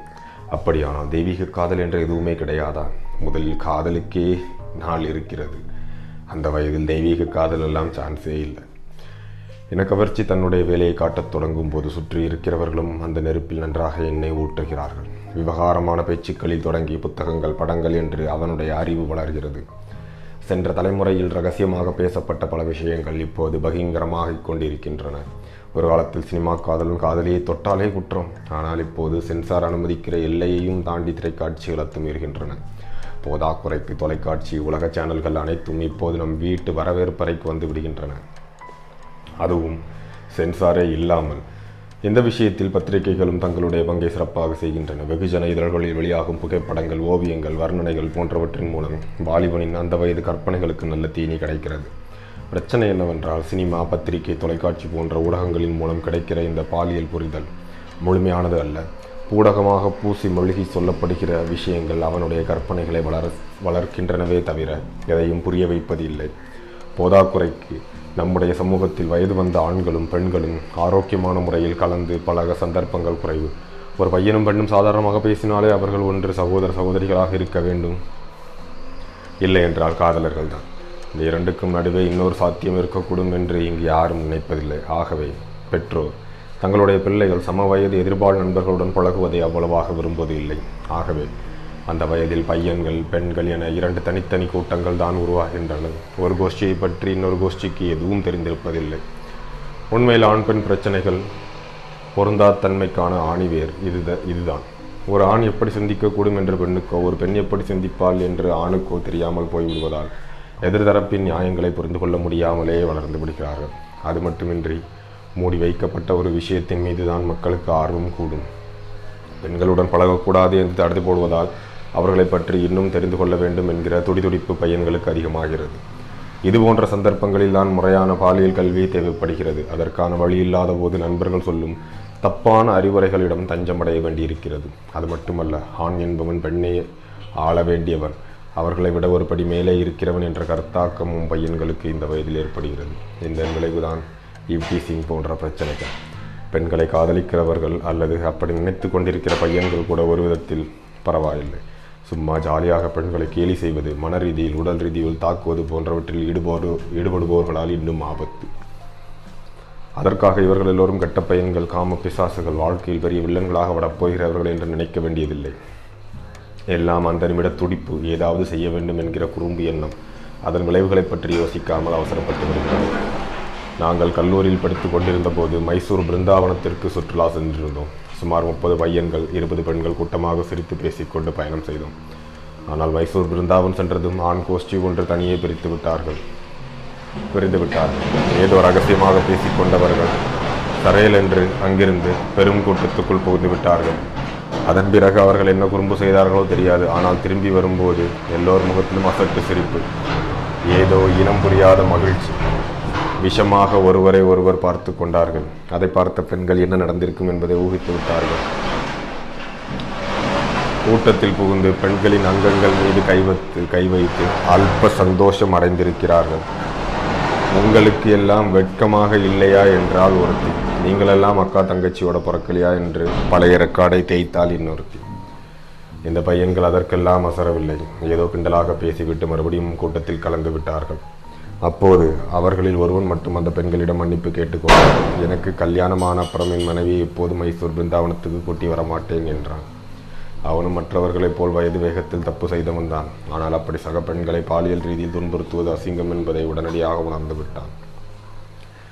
சில ஆண்களுக்கு, முக்கியமாக சகோதரிகளுடன் வளர்ந்தவர்களுக்கு இது உடனே புரிகிறது. நாம் இப்போது ஒரு பெண்ணை கேலி செய்தால் நாளைக்கு இன்னொருவன் நம் சகோதரியிடம் வாலாட்டும் போது தட்டி கேட்கிற தார்மீக உரிமையை இழந்து விடுவோம் என்று நினைக்கிறார்கள். உடனடியாக தந்தாவிட்டாலும் அடுத்த முறை தப்பு செய்ய எண்ணும் போது கொஞ்சமாவது தயங்குகிறார்கள். ஆனால் வேறு பல ஆண்களுக்கு இந்த புரிதல் சீக்கிரத்தில் கிடைப்பதில்லை. 20 வயது, 25 வயது, 30 வயது, திருமணமாகி பல வருடங்கள் கழித்து ஏன் 40, 60 கூட சபலம் அடங்காத ஆண்கள் உண்டு. இதெல்லாம் ஒருவருக்கு வாய்க்கிற வாழ்க்கை விதம், சந்தர்ப்ப சூழ்நிலை பொறுத்த விஷயங்கள். சரியான அறிவுரையோ அனுபவமோ கிடைக்கும் வரை அவர்கள் இது மாதிரி வாலிப கோளாறுகளை தொடர்ந்து கொண்டுதான் இருக்கிறார்கள். மீசை முளைக்கும் வயதில் ஆணுக்குள் ஏற்படுகிற ரசாயன மாற்றங்கள் தனிரகம். அடுத்த சில ஆண்டுகளில் அநேகமாக யாருடைய உதவியும் இல்லாமல் தான் அவன் தனது உடலை ஓரளவு புரிந்து கொள்கிறான்.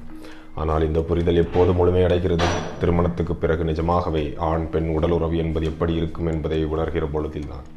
பிரச்சனை என்னவென்றால் அதற்கு இன்னும் பல வருடங்கள் இருக்கின்றன. அதுவரை ஆண் வளர்ந்து கொள்கிற தாறுமாறான கற்பனைகள், வளர்த்து கொள்கிற கற்பனைகள், தவிப்புகளின் விளைவுகள் எப்படி இருக்குமோ. நம் ஊரில் 18, 20 வயது பையன்கள் பேசிக்கொள்கிற விஷயங்கள், படிக்கிற புத்தகங்கள், பார்க்கிற படங்களை கவனித்தால் ஒரு விஷயம் தெளிவாக புரியும். அநேகமாக எல்லோர் மனதிலும் இந்த வயதில் பாலியல் சிந்தனைகள், கற்பனைகள் ஆக்கிரமித்திருக்கின்றன. அதெல்லாம் இல்லை, என் பையன் ரொம்ப நல்லவன் என்று சில பெற்றோர்கள் உணர்ச்சி வசப்படலாம். ஆனால் நல்லவன் கெட்டவன் என்கிற விஷயத்தையே நாம் இங்கு பேசவில்லை. செக்ஸ் பற்றி நினைக்கிறவர்களுக்கெல்லாம் கெட்டவர்கள் என்றால் உலகில் நல்லவர்களின் சதவீதம் மிக மிக குறைச்சலாகிவிடும். நான் சொல்ல வருவது, பருவ வயதில் ஒரு ஆணின் மனதில் செக்ஸ் பற்றி கொஞ்சம் கொஞ்சமாக உருவாக்கப்படும் பிம்பம் ஒழுங்கற்று இருக்கிறது.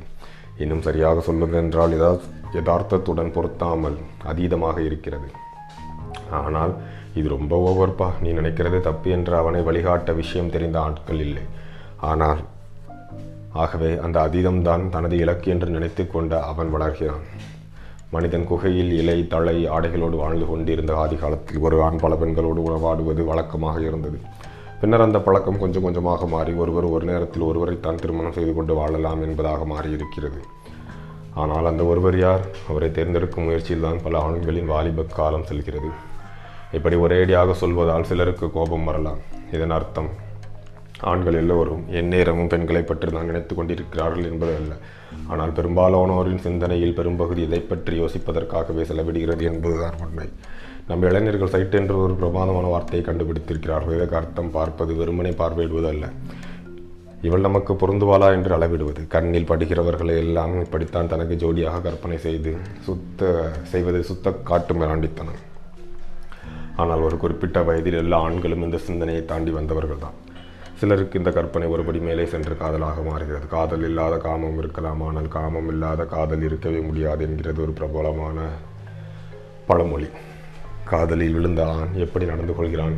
முதலில் தன்னுடைய காதலியை எல்லா விதத்திலும் கவர வேண்டும். அவளுக்கு நான் பொருத்தமானவன் என்பதை காட்ட வேண்டும் என்று அவன் விரும்புகிறான். அதற்கான நடவடிக்கைகளை திட்டமிட்டு நிறைவேற்றுகிறான். இதற்காக ஒரு பையன் காதலி முன் பந்தாவாக சைக்கிள் ஓட்டுகிறான். இன்னொருவன் பள்ளி கல்லூரி கிரிக்கெட் போட்டியில் செஞ்சுரி அடிக்கிறான். மூன்றாவது பையன் பரீட்சையில் முதல் மதிப்பெண் வாங்கி காதலியிடம் சபாஷ் வாங்குகிறான். இப்படி இன்னும் ஆயிரக்கணக்கான லட்சக்கணக்கான உதாரணங்களை சொல்லிக்கொண்டே போகலாம். இப்படிப்பட்ட உத்திகளால் பெண்கள் நிஜமாகவே கவரப்படுகிறார்களா என்பது ஒரு மிகப்பெரிய ரகசியம். ஆனால் இதுதான் காதலின் முதல் படி என்று ஒட்டுமொத்த உலகமும் கேள்வி கேட்காமல் நம்புகிறது. சரி, காதலி முன்பந்தா காண்பித்து அவளை அசத்தியாகிவிட்டாது. அவளும் காதலிக்க தொடங்கிவிட்டாள். இப்போது ஆணின் நடவடிக்கையில் என்ன மாற்றம் தெரியும்?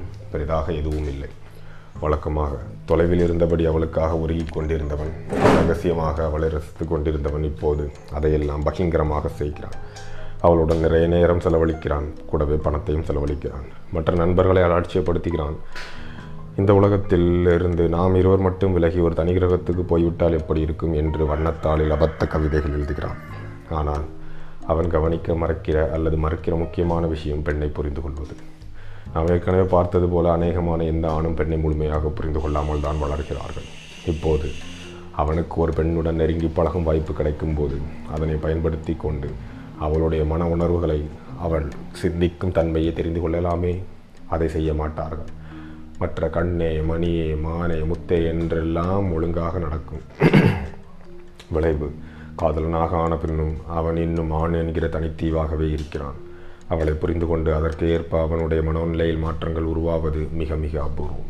பல சந்தர்ப்பங்களில் இந்த நிலைமை திருமணத்திற்கு பிறகு மாறுவதில்லை. காதலன் காதலியாக சந்தோஷமாக இருந்த பலர் கணவன் மனைவியாக பிறகு முட்டி மோதிக்கொள்வதை பார்க்கிறோம். இதற்கு காரணம், காதலித்த போது அவர்கள் தங்களுடைய நல்ல குணங்களை மட்டும் வெளிப்படுத்துகிறார்கள், அல்லது அப்படி நடிக்கிறார்கள். ஏதேனும் கெட்டது இருந்தால் அதை திட்டமிட்டு மறைத்து விடுகிறார்கள். ஆனால் திருமணத்துக்கு பிறகு அப்படி இருக்க முடியாது. முன்பு கண்ணில் படாத அல்லது பெரிதாக தோன்றாத பிரச்சனைகள் இப்போது விவகாரமாக தலைதூக்க, சண்டை, சச்சரவு, விவாகரத்து என்று விஷயம் பெரிதாகிறது. நிச்சயிக்கப்பட்ட திருமணங்களில் இந்த ஆபத்து இன்னும் அதிகம். முன்பின் அறிமுகமில்லாத ஒரு பெண்ணின் மீது ஆண் தனது ஆதிக்கத்தை வெளிப்படுத்த முயற்சி செய்ய, அது அவளுக்கு பிடிக்காமல் எதிர்க்க பெரிய கலாட்டாவாகி விடுகிறது. நல்ல வேளையாக நிச்சயிக்கப்பட்ட திருமணங்களில் இருவீட்டு ஆதரவு அவர்களுக்கு கிடைக்கும். ஆகவே ஆண் பெண் விரிசல் பெரிதாகி விடாதபடி காப்பாற்றப்படுகிறது. அதே சமயம் காதல் திருமணமானாலும் சரி, பெற்றோராக பார்த்து வைத்து நடத்திய திருமணமானாலும் சரி, இந்த இரண்டிலுமே திருமணத்திற்கு பிறகு ஆணின் இன்னொரு முகம் வெளிப்படத் தொடங்குகிறது. இதற்கு காரணம், உடல் ரீதியிலும் மன ரீதியிலும் அவன் தனது மனைவி மீது ஆதிக்கம் செலுத்த விரும்புகிறான். இத்தனை ஆண்டுகளாக சமூகம் அவனுக்கு சொல்லிக் கொடுத்த பாடங்களை எல்லாம், அவன் தேக்கி வைத்த கற்பனைகளை எல்லாம் ஒரே நேரத்தில் அவிழ்த்து பயன்படுத்த முயற்சி செய்கிறான். உதாரணமாக ஒரு சின்ன கேள்வி, முதல் இரவின் போது என்ன நடக்கும்? தமிழ் சினிமா பார்த்த எல்லோருக்கும் இதற்கான பதில் நிச்சயமாக தெரிந்திருக்கும். மணமகள் கையில் பால் சொம்புடன் வருவாள்.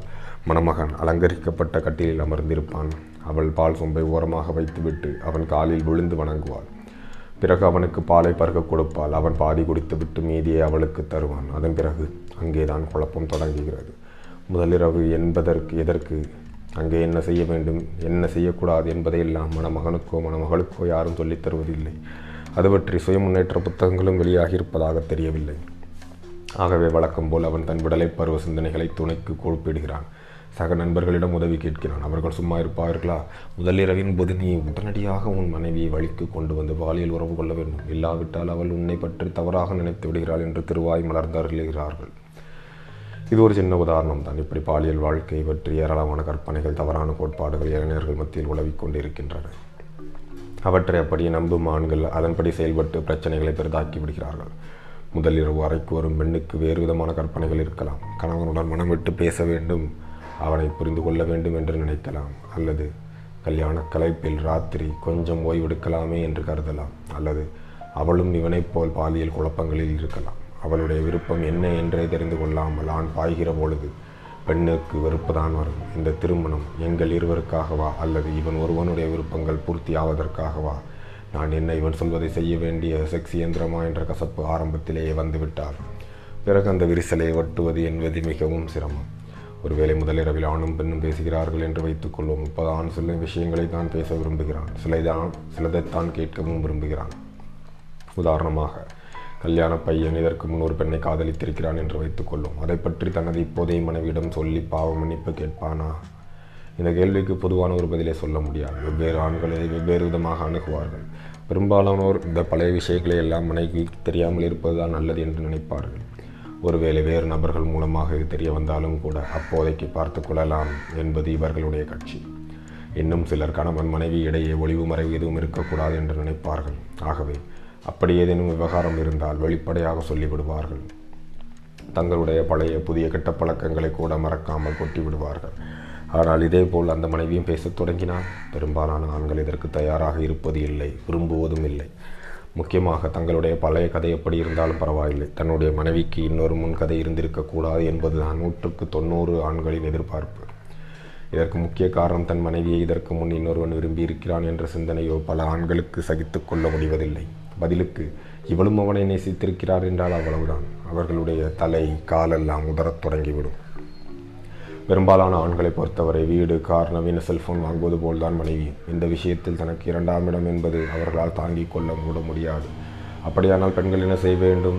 ஒருவேளை அவர்களுக்கு ஏற்கனவே ஒரு காதல் அனுபவமோ பிரச்சனையோ இருந்திருந்தால் அதையெல்லாம் கணவரிடம் சொல்லாமல் அப்படியே மூடி மறைத்து விட வேண்டுமா? அதுவும் ஒரு விதத்தில் ஆபத்து தான்.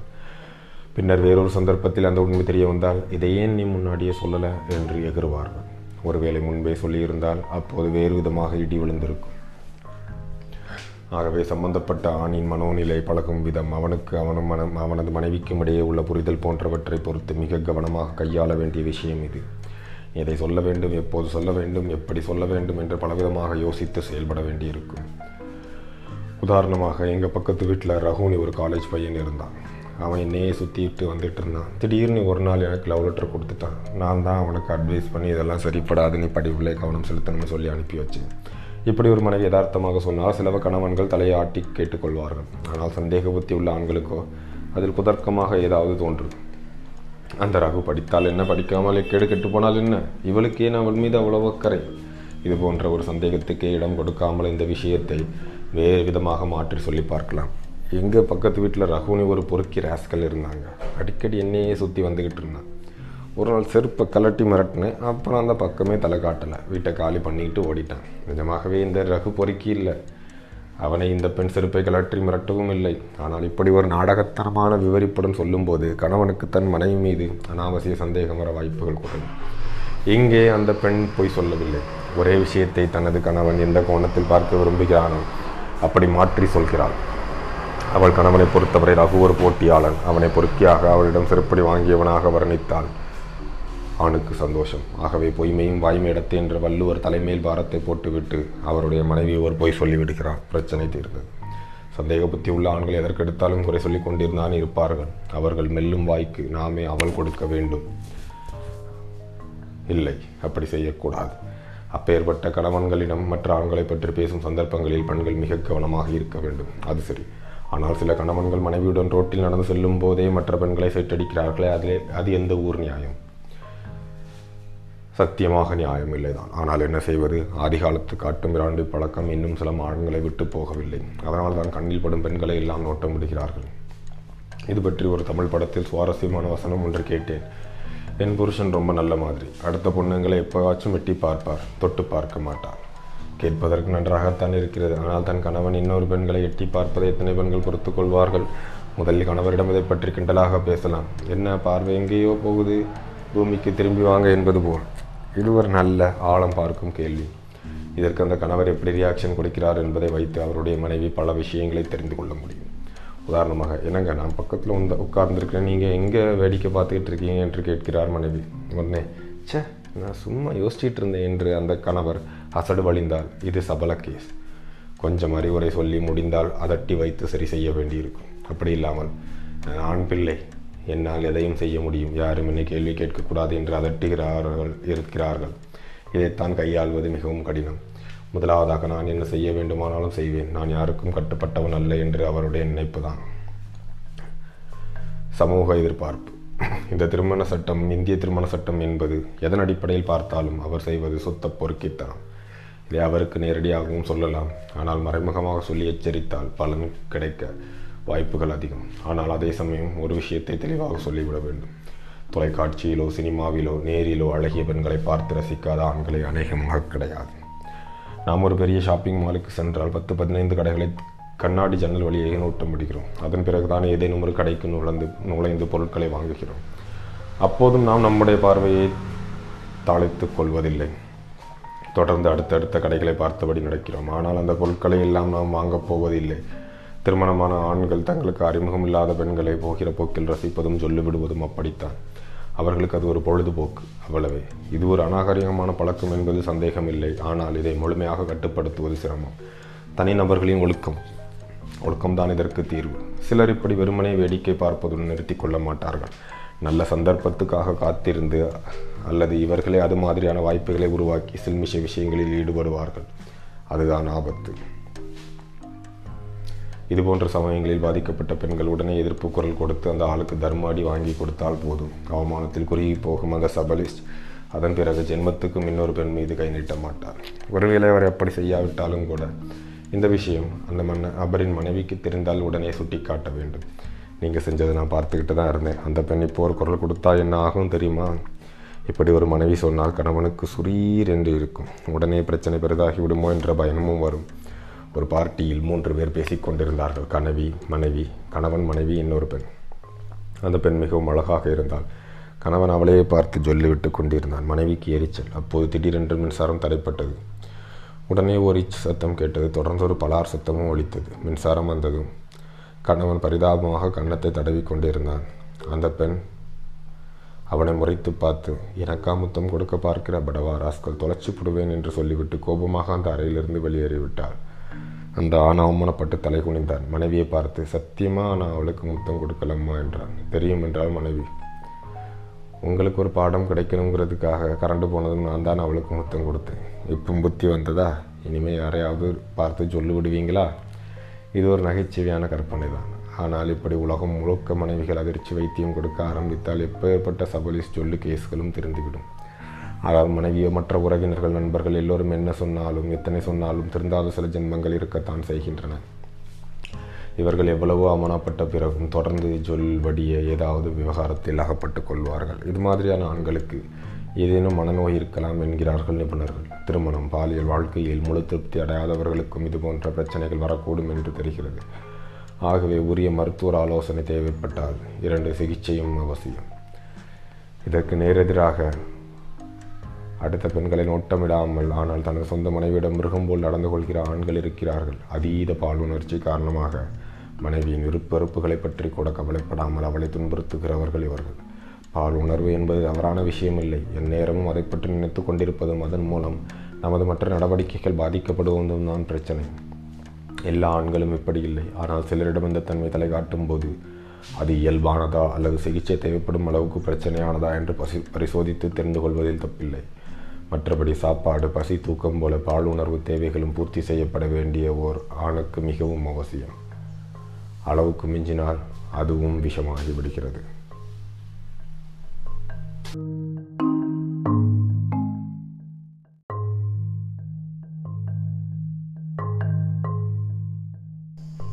பகுதி 8. இருகரை பச்சை. உலகிலேயே மிகவும் சந்தோஷமான ஆண் யார்? பேர் யார்? ஆதாம் தான். ஏன்? அவன் ஒருவனுக்குத்தான் அம்மாவா மனைவியா என்கிற பிரச்சனையே இல்லை. மாமியார் மருமகள் சண்டைக்குள் மாட்டிக்கொண்டு தலை உருளவில்லை. இது ரொம்ப அதீதமான நகைச்சுவை என்று நினைக்கிறீர்களா? இல்லவே இல்லை. சந்தேகம் இருந்தால் ஆண்கள், பெண்கள், அதிலும் மருமகள்கள், மாமியார்கள் என்று யாரை வேண்டுமானாலும் கேட்டு பாருங்கள்.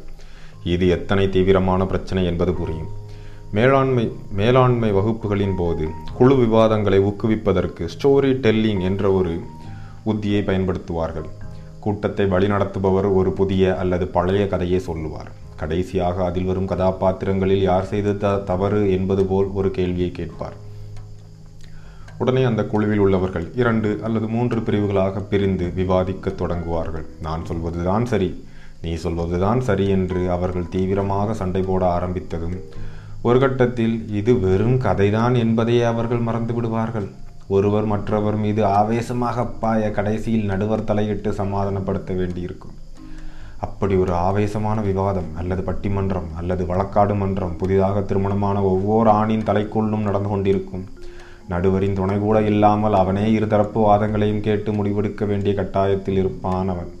விஷயம் இதுதான், இனிமேல் அம்மாவா அல்லது மனைவியா? இந்த கேள்வியை சந்திக்கும் ஆண்கள் எல்லோரும் பரிதாபகமாக தலையை சொறிவார்கள். இப்படி வெட்டு ஒன்று துண்டு ரெண்டு என ஏன் முடிவெடுக்க வேண்டும்? அம்மா மனைவி இருவருக்குமே முக்கியத்துவம் தந்துவிட்டால் என்ன என்றுதான் யோசிப்பார்கள். ஆனால் எவ்வளவுதான் அவர்கள் மெனக்கட்டாலும் அம்மாவுக்கும் மனைவிக்கும் சம முக்கியத்துவம் தருவது வாய்ப்பே இல்லை.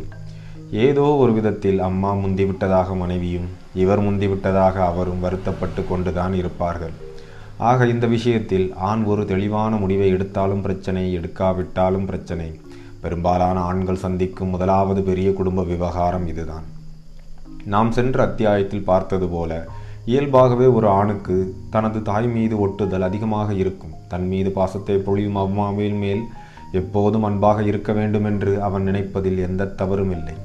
ஆனால் அதே சமயம் இந்த அன்பை ஆண்கள் எப்போதும் வெளிப்படையாக காட்டுவார்கள் என்று சொல்வதற்கில்லை. அப்படி அம்மாக்கள் எதிர்பார்ப்பதும் இல்லை. அதாவது மகன் தனக்கு ஒரு சேலை வாங்கித் தர வேண்டும், ஏசி ரயிலில் காசிக்கு கூட்டி போக வேண்டும், வெளியூர் போனால் தினமும் ஃபோன் பேசி நலம் விசாரிக்க வேண்டும், உடம்பு சரியில்லை என்றால் பக்கத்திலிருந்து பார்த்து கொள்ள வேண்டும் என்றெல்லாம் அம்மாக்கள் உள்ளுக்குள் விரும்பினாலும் கூட அதை வெளிக்காட்டி கொள்வதில்லை. எப்படியோ அவன் நல்லா இருந்தால் சரி என்று நினைத்து விடுகிறார்கள். இதனால் மகன்களும் அம்மா தனது வாழ்க்கையின் ஒரு நிரந்தர அங்கம் என்று இயல்பாக ஏற்றுக்கொண்டு விடுகிறார்கள். எந்த நிலைமையிலும் அம்மா நம்மை பார்த்து கொள்வார், நமக்காக அவர் இருப்பார் என்கிற எண்ணம். ஆங்கிலத்தில் இதனை டேக்கன் ஃபார் கிராண்டட் என்று அழகாக சொல்லுவார்கள். இப்படி அம்மாவின் மீது பாசம் வைத்து ஆனால் அதை வழிகாட்டி கொள்ளாமல் இருக்கிற பல ஆண்கள் அம்மாக்களை அதட்டுவது போல் நடந்து கொள்வதை பார்க்கலாம். ஏம்மா இப்படி உயிரை வாங்குற என்று அவர்கள் எரிந்து விழுந்தாலும் உள்ளே நேசம் மறைந்திருப்பதை அந்த அம்மாவால் உணர முடியும். அவருக்கு அதுபோதும்.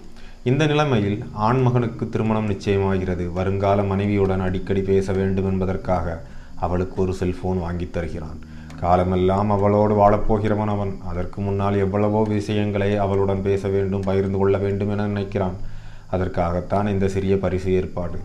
ஆனால் அப்போது அவன் கவனிக்க தவறும் ஒரு விஷயம், அம்மா இத்தனை நாளில் அவருடன் அடிக்கடி பேசுவதற்காக ஒரு செல்போன் வாங்கித்தர வேண்டும் என்று அவனுக்கு தோன்றவே இல்லையே.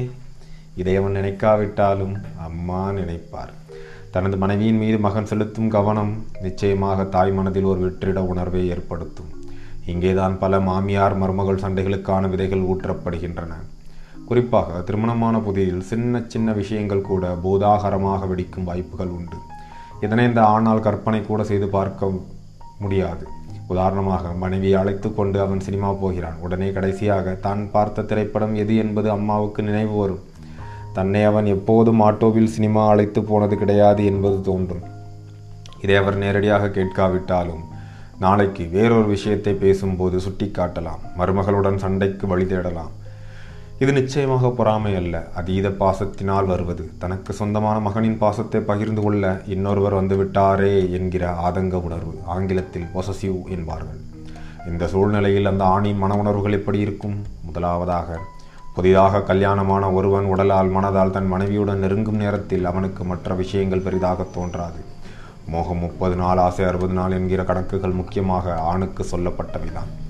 ஆக 30 + 60 மொத்தம் 90 நாட்கள் கடந்த பிறகுதான் அவன் மற்ற யாரையும் கவனிக்க ஆரம்பிக்கிறான். இந்த லிஸ்டில் அவனுடைய அம்மா அப்பா உள்ளிட்ட எல்லோரும் அடக்கம். இதுதான் பிரச்சனையின் ஆணிவேர். புது மனைவியின் மீது காட்டும் நேசத்தில் தன் மகன் தன்னை மறந்து விடுவானோ என்று தாய்க்கு கவலை. உண்மையில் மகன் எப்போதும் போல்தான் தன் அம்மா மீது பாசம் காட்டுகிறான். ஆனால் மனைவியின் மீது இருக்கும் அன்பு இன்னும் கொஞ்சம் வெளிப்படையாக தெரிகிறது. இது அம்மாவுக்கு பிடிக்கவில்லை. இந்த விஷயத்தை அவர் நேரடியாக சொல்லி சண்டை போட்டாலாவது மகன் நிலையாமையை புரிந்து கொள்வான். உடனடியாக என்ன செய்யலாம் என்று யோசித்து ஒரு முடிவுக்கு வருவான் என்ற எண்ணம். ஆனால் அம்மாக்கள் அதை செய்வது இல்லை. எதையோ மனதில் வைத்துக்கொண்டு இன்னொன்றை பேசுகிறார்கள். ஆண்கள் விஷயத்தில் எதையும் பூடகமாக சொல்வது சரிப்படாது. குறிப்பாக மன உணர்வுகளை பட்டென்று போட்டு உடைத்தால்தான் அவர்களுக்கு புரியும். மறைமுகமாக சொல்கிறேன் பேர் ஒளி என்று பூசி மூழ்கினால் திருதிருவென்று எதுவும் தெரியாமல் விழிப்பார்கள். இதனால் அம்மாவுக்கு அவன் செய்த ஒரு விஷயம் பிடிக்காவிட்டால் அதை அவர் முகத்துக்கு நேராக சொன்னால் அன்றி அவனுக்கு புரிய வாய்ப்புகள் குறைவு. அது புரியாமல் அவன் தொடர்ந்து அதே மாதிரி நடந்து கொண்டால் அம்மாவுக்கு வருத்தம் அதிகரிக்கும், வீட்டில் பிரச்சனைகளும் அதிகரிக்கும். உதாரணமாக, மனைவி ஒரு குழம்பு வைக்கிறாள். அவளை சந்தோஷப்படுத்துவதற்காக சாப்பாடு பிரமாதம் என்று புகழ்கிறான் கணவன். உடனே அம்மாவுக்கு, இத்தனை வருஷமாக நானும் தான் சமைக்கிறேன், இப்படி ஒரு வார்த்தை சொல்லியிருப்பானா என்று உள்ளுக்குள் அவர் அங்காளிக்கிறார். அவருக்கு தெரியாத விஷயம், இப்போது மனைவியின் சமையலை பாராட்டுகிற அதே மகன் நேற்றைக்கு என்னதான் இருந்தாலும் எங்கள் அம்மா சமையல் மாதிரி வராது என்று அவளிடம் சொன்னான். அது இப்போது அம்மாவின் ஞாபகத்துக்கு வராது. அநேகமாக எல்லா ஆண்களும் அம்மா சமையல் அடிமைகள் தான். அதுபோல மனைவியும் ருசியாக சமைத்து போட வேண்டும் என்று எதிர்பார்க்கிறவர்கள் தான். அதாவது, ஒரு ஆணை பொறுத்தவரை அம்மா சமையல் என்பது தரமான, சுவையான, முழு திருப்தி தரக்கூடிய உணவுக்கான எல்லை, லட்சிய இலக்கு. அதை எட்டி பிடித்தால்தான் அவன் மனைவி பரீட்சையில் பாஸ் செய்ய முடியும்.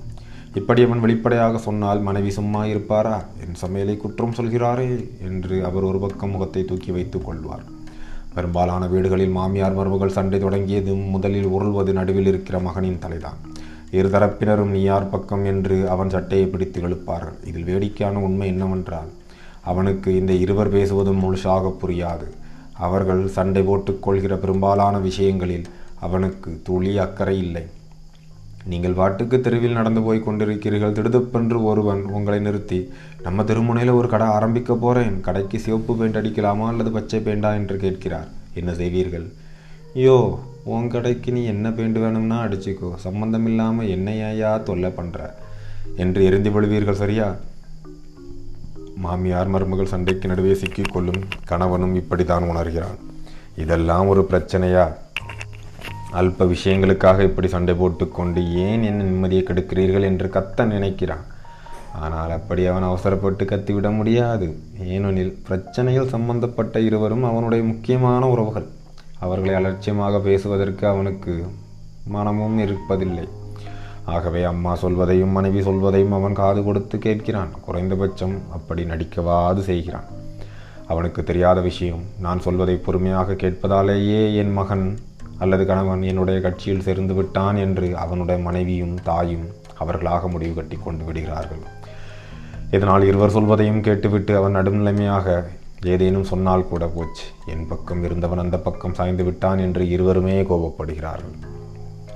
இப்படியே உணர்வுபூர்வமான பொருள்கள் எல்லாம் ஆண்களுக்கு பழக்கமே இல்லை. அவர்கள் எப்போதும் தட்டையாக யோசித்து பழக்கப்பட்டவர்கள். அதனால் தான் எந்த ஊரிலும் மாமனார் மருமகன் சண்டையே கிடையாது.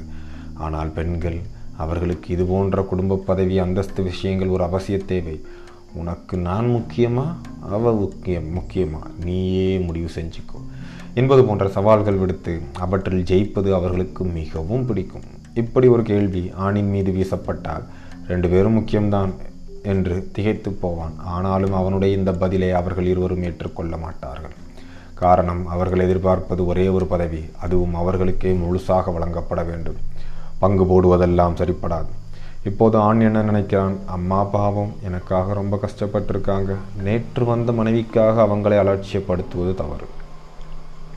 ஆனால் இந்த விஷயத்தை அவனால் மனைவியிடம் நேரடியாக சொல்ல முடியாது. அப்படியே அவன் சொன்னாலும் பெரும்பாலான பெண்களால் அதை ஒரு ஆணின் கோணத்திலிருந்து சரியாக புரிந்து கொள்ள முடியாது.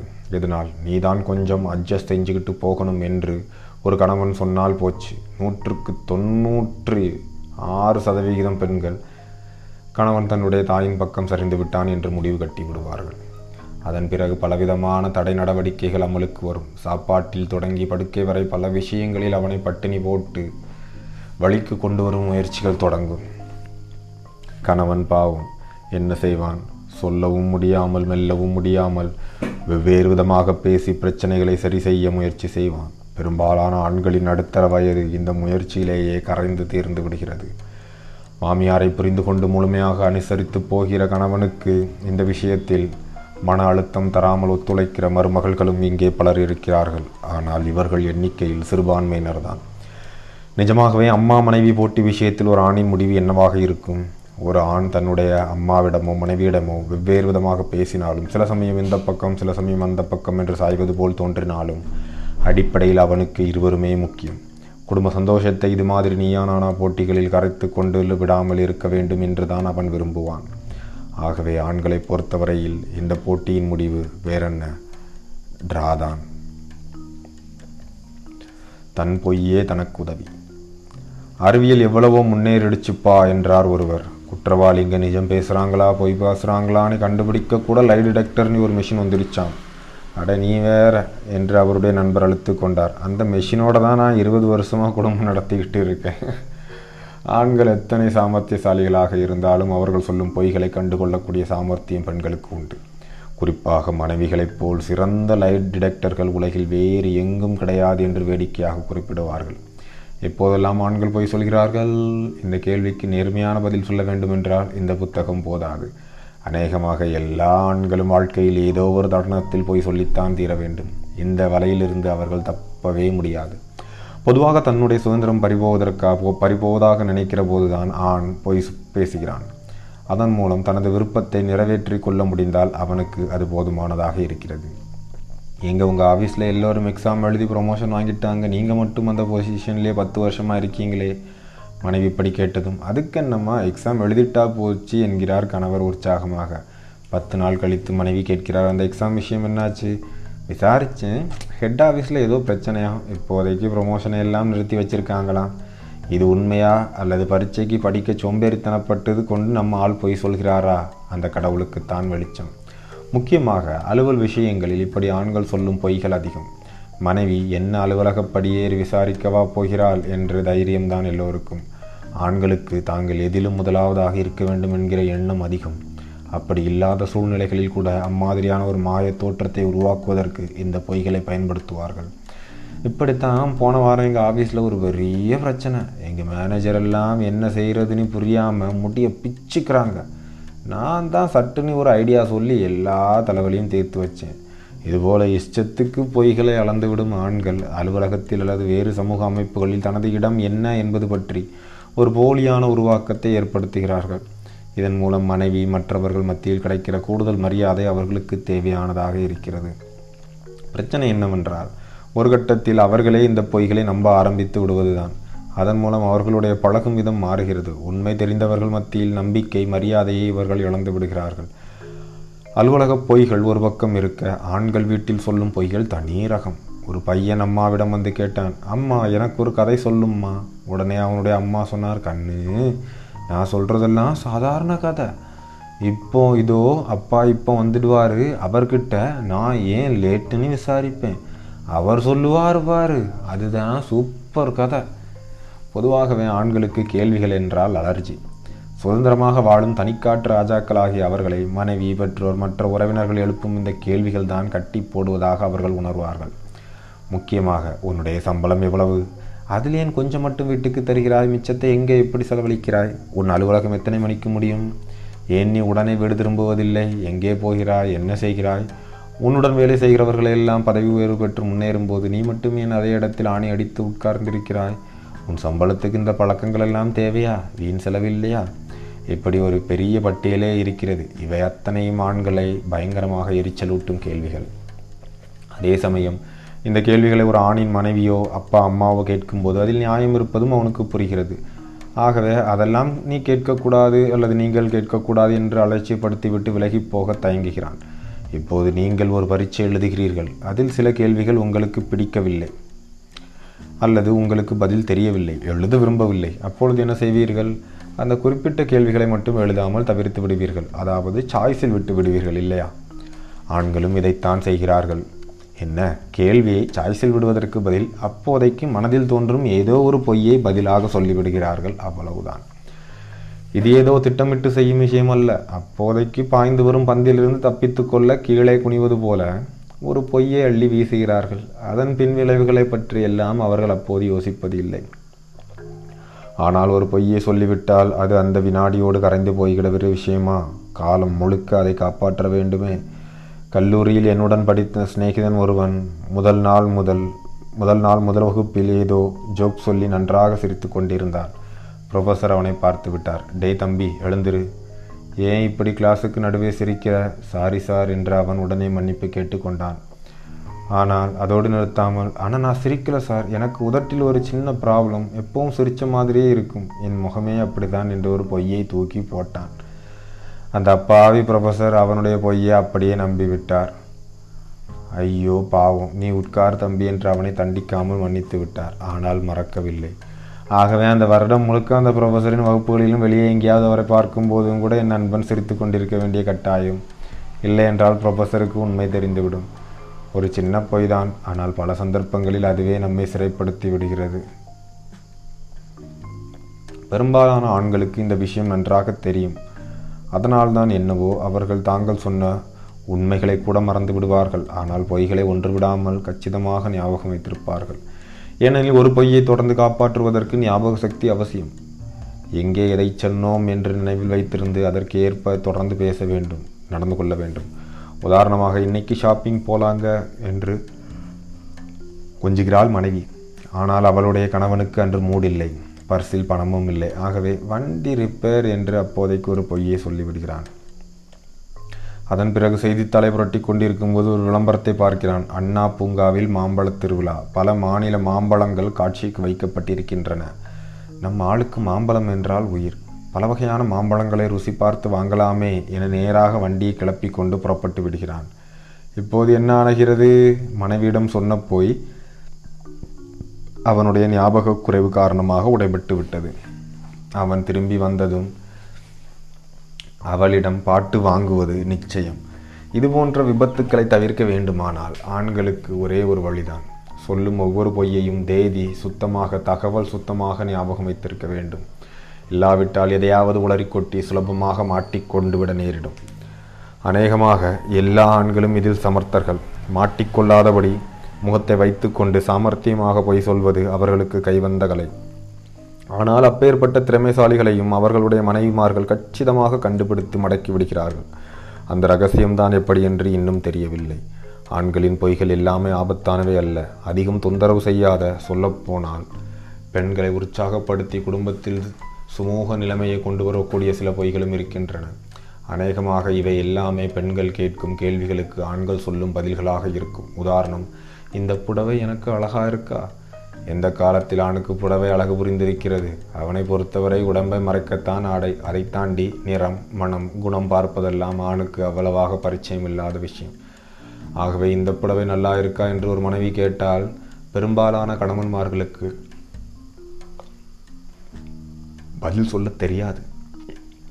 ஆனால் அவர்கள் அதை வெளிப்படையாக சொன்னால் வீட்டில் பூகம்பம் வெடிக்கும். இதனால் வேறு வழியே இல்லாமல் அவர்கள் பொய்யிடம் தஞ்சமடைகிறார்கள். ஆஹா பிரமாதம் என்று அப்போதைக்கு எதையாவது பாராட்டி வைத்துவிட்டால் பிரச்சனையிலிருந்து தப்பித்து விடலாம் என்கிற கணக்கு தான். இதே மனைவி நாளைக்கு வேறொரு புடவை உடுத்தி கொண்டு வந்து நின்றாலும் கணவன் இதே பாராட்டுக்களைத்தான் சொல்வான். இந்த விஷயத்தில் ஆண்கள் பேச்சு மாற மாட்டார்கள். முதலிரவில் மனைவி கணவனிடம் கேட்கும் பிரபலமான அந்த கேள்வி எல்லோருக்கும் தெரிந்துதான். ஏங்க, நிஜமாகவே உங்களுக்கு என்ன பிடிச்சிருக்கா? உலகின் மகாபத்தமான கேள்விகளுக்கு ஒரு போட்டி வைத்தால் தங்கம், வெள்ளி, வெண்கலம் என எல்லா பதக்கங்களையும் இந்த கேள்விதான் தட்டி செல்லும். அதனால்தான் இதை கேட்கும் புது கணவன்களுக்கெல்லாம் சங்கடமாக நெளிவார்களே தவிர உடனே பதில் சொல்ல மாட்டார்கள். ஆனால் அதற்காக ஆண்கள் இந்த கேள்வியை அலட்சிப்படுத்தி விடவும் முடியாது. ஏன் இந்த கேள்வியை இவ்வளவு லேட்டாக கேட்குற? இப்போ நான் உன்னை பிடிக்கலன்னு சொன்னால் உடனே நம்ம கல்யாணம் நடக்கலன்னு ஆயிடுமா என்று யாராவது துடுக்குத்தனமாக வாயை விட்டால் அவர்களுக்கு இல்லற வாழ்வு கசப்பு துவையலாகிவிடும். ஜாக்கிரதை. ஆகவே என்ன உங்களுக்கு பிடிச்சிருக்கா என்று மனைவி கேட்டதும், ஆஹா வானம் உள்ளவரை பூமி உள்ளவரை நம் நேசம் மாறாது என்று ஏதாவது கவிதையாக சொல்லி தப்பித்து கொள்கிறான். அவன்தான் சிறந்தவன். இதுவும் ஒரு பொய் தான், பிற்காலத்தில் உண்மையாகக்கூடிய அழகான பொய். சில ஆண்கள் பொய்யை ஆயுதமாகவோ தூண்டிலாகவோ கூட பயன்படுத்துவார்கள். பெண்களை கவர்வதற்கும் மற்றவர்களிடம் தங்களுக்கு வேண்டிய காரியங்களை சாதித்துக் கொள்வதற்கும் இந்த பொய்கள் உதவும். உதாரணமாக, அன்றைக்கு பஸ்ஸில் ஒருவர் குரட்டை விட்டு தூங்கி கொண்டிருந்தார். திடீரென்று அவருடைய செல்போன் வெடித்து கொண்டு ஜாரே ஜஹாசே அச்சா என்று பாட்டு பாடியது. உடனே நம்மால் அவசரமாக எழுந்து ஹலோ ஹலோ என்று பதற்றமாக பேசத் தொடங்கினார். பிறகுதான் தெரிந்தது அது ஒரு கிரெடிட் கார்டு வாங்குவதற்கான தொல்லை அழைப்பு. ஆனால் அப்போதும் அவர் அசரவில்லை. உங்கள் வாய்ஸ் ரொம்ப ஸ்வீட்டாக இருக்குது மேடம் என்று தொடர்ந்து ஜொல்லு விட்டு கொண்டிருந்தார். அந்த கால் சென்டர் பெண் எங்கேயோ டெல்லியில், பம்பாயில் உட்கார்ந்து கொண்டு நுனிநாக்க ஆங்கிலத்தில் உரையாடி கொண்டிருக்கிறது. இந்த ஆள் தன் வாழ்நாளில் எப்போதும் அவளை நேரில் சந்திக்கப் போவதில்லை. பிறகு எதற்கு இந்த புகழ்ச்சி, பாராட்டு, ஜொல்லு? ஆண்களால் இப்படியெல்லாம் யோசிக்கவே முடியாது. தாங்கள் ஜெயித்த பதக்கங்களை சட்டைப்பையில் குத்தி கொண்டு அலைவது போல இதுவரை எத்தனை பெண்களிடம் பேசி அசத்தியிருக்கிறோம் என்பதை மனதுக்குள் ஏந்தி திரிகிறவர்கள் நம் ஊரில் எத்தனையோ பேர். இந்த பதக்கங்களின் எண்ணிக்கையை அதிகரித்து கொள்வதற்காகவே இவர்கள் எத்தனை பெரிய பொய்யையும் சொல்ல தயார். இப்படி ஆண்கள் இஷ்டத்துக்கு எடுத்து விடுகிற பொய்களை தாம் நம்பி கெட்ட பெண்கள் கூட்டம் நிறைய. அவர்களுக்கு தெரியாத விஷயம், ஒரே பொய்யை பல இடங்களில் பலவிதமாக பயன்படுத்தி தங்களுடைய தேவைகளை நிறைவேற்றிக் கொள்வதற்கு சில ஆண்கள் தயங்குவதே இல்லை. அதே சமயம் இப்படி அநியாயத்துக்கு பொய் சொல்கிறோமே என்ற வருத்தமோ குற்ற உணர்வோ கூட இவர்களிடம் தென்படாது. என் கடன் பொய் சொல்வது, அதன் பின்விளைவுகளுக்கு நான் பொறுப்பேற்க முடியாது என்று முன்னேறி போய்கொண்டே இருப்பார்கள். இப்படி ஒரு பொய்யை ரொம்ப நாள் மனதில் வைத்து குழம்பிக் கொண்டிருக்கிற பிரச்சனை எல்லாம் ஆண்களிடம் இல்லை. ஏணிப்படியில் ஏறி வந்த பிறகு யார் அதை ஞாபகம் வைத்து கொண்டிருப்பார்கள். அதுபோல்தான் ஆண்கள் சொல்லும் பொய்களும்.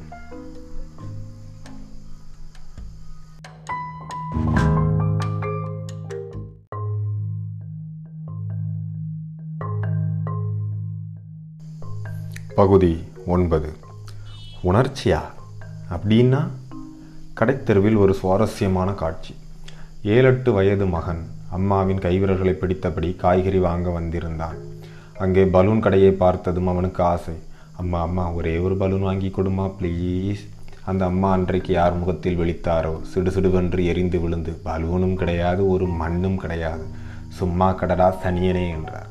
அவ்வளவுதான், அந்த பையன் ஓ என்று கூச்சல் போட்டு அழ ஆரம்பித்து விட்டான். ஒட்டுமொத்த மார்க்கெட்டும் அவர்களை திரும்பி பார்த்தது. உடனே அம்மா பையன் முதுகில் ஒரு அறை வைத்தார். ஏண்டா இப்படி பொட்ட பிள்ளை மாதிரி அழுகுற என்றார். ஏன் பெண்கள் மட்டும்தான் அழுவார்களா? ஆண்களுக்கு கடவுள் கண்ணீர் சுரப்பியை வைக்க மறந்து விட்டாரா? வகை வகையாக சேனல்களில் ஏகப்பட்ட சேனல்கள், அத்தனையிலும் கதாநாயகிகளுக்குத்தான் முக்கியத்துவம் தருகிறார்கள். தாய்க்குளத்தை பிழிய பிழிய அள வைக்கும்படிதான் காட்சிகள் அமைக்கப்படுகின்றன. பாவம், ஆண்கள் என்ன தப்பு செய்தார்கள்? அவர்களும் 4 மெகா சீரியல்களை பார்த்து சந்தோஷமாக கண்ணீர் விட்டால் என்ன குறைந்துவிடும்? முதலில் ஆண்கள் அழமாட்டார்கள் என்ற கருத்து சுத்த பேத்தல். சின்ன சின்ன விஷயங்களுக்கு கூட உடைந்து போய் அழுகிற ஆண்களை நானும் பார்த்திருக்கிறேன், நீங்களும் நிச்சயமாக பார்த்திருப்பீர்கள். அதேபோல் மெகா சீரியல் விஷயத்திலும் ஆண்கள் பின்தங்கிவிடவில்லை. பெண்களுக்கு இணையாக டைம் டேபிள் போட்டுக்கொண்டு டிவி முன்னால் தவம் கிடைக்கிற ஆண்களும் உண்டு. ஆனால் அடிப்படையில் ஆணுக்கும் பெண்ணுக்கும் உணர்ச்சிகளை வெளிக்காட்டுவதில் ஒரு முக்கியமான வித்தியாசம் இருக்கிறது. ஒரு வீட்டில் குழந்தை பிறந்திருக்கிறது. குழந்தையை பார்க்க வருகிறவர்களை கொஞ்சம் நோட்ட விடுங்கள். வருகிற ஆண்கள் குழந்தையின் கன்னத்தை தட்டுவார்கள், முடிந்தால் கையில் தூக்கி வைத்து கொள்வார்கள். அப்புறம் சில கொஞ்சல்கள் அதன் கையில் 10 ரூபாயோ 100 ரூபாயோ திணித்துவிட்டு நாற்காலிக்கு திரும்பி விடுவார்கள். ஆனால் பெண்கள் அப்படி இல்லை. அவர்கள் குழந்தைகளை கொஞ்சுவதற்காகவே ஏகப்பட்ட வார்த்தைகளை கண்டுபிடித்து வைத்திருக்கிறார்கள். தன் குழந்தை மாற்றான் குழந்தை என்கிற வித்தியாசமே பார்க்காமல் எல்லோரையும் முத்தத்தால் குளிப்பாட்டி கொஞ்சி சீராட்டி ஒரு வழி பண்ணிவிடுவார்கள். இதை பார்த்துவிட்டு ஆண்களுக்கு குழந்தைகளின் மீது பாச உணர்ச்சி இல்லை என்று நினைத்துவிடக்கூடாது. அவர்களுக்கும் பாசம் உண்டு, அதை வெளிப்படுத்தும் விதத்தில் தான் வித்தியாசம்.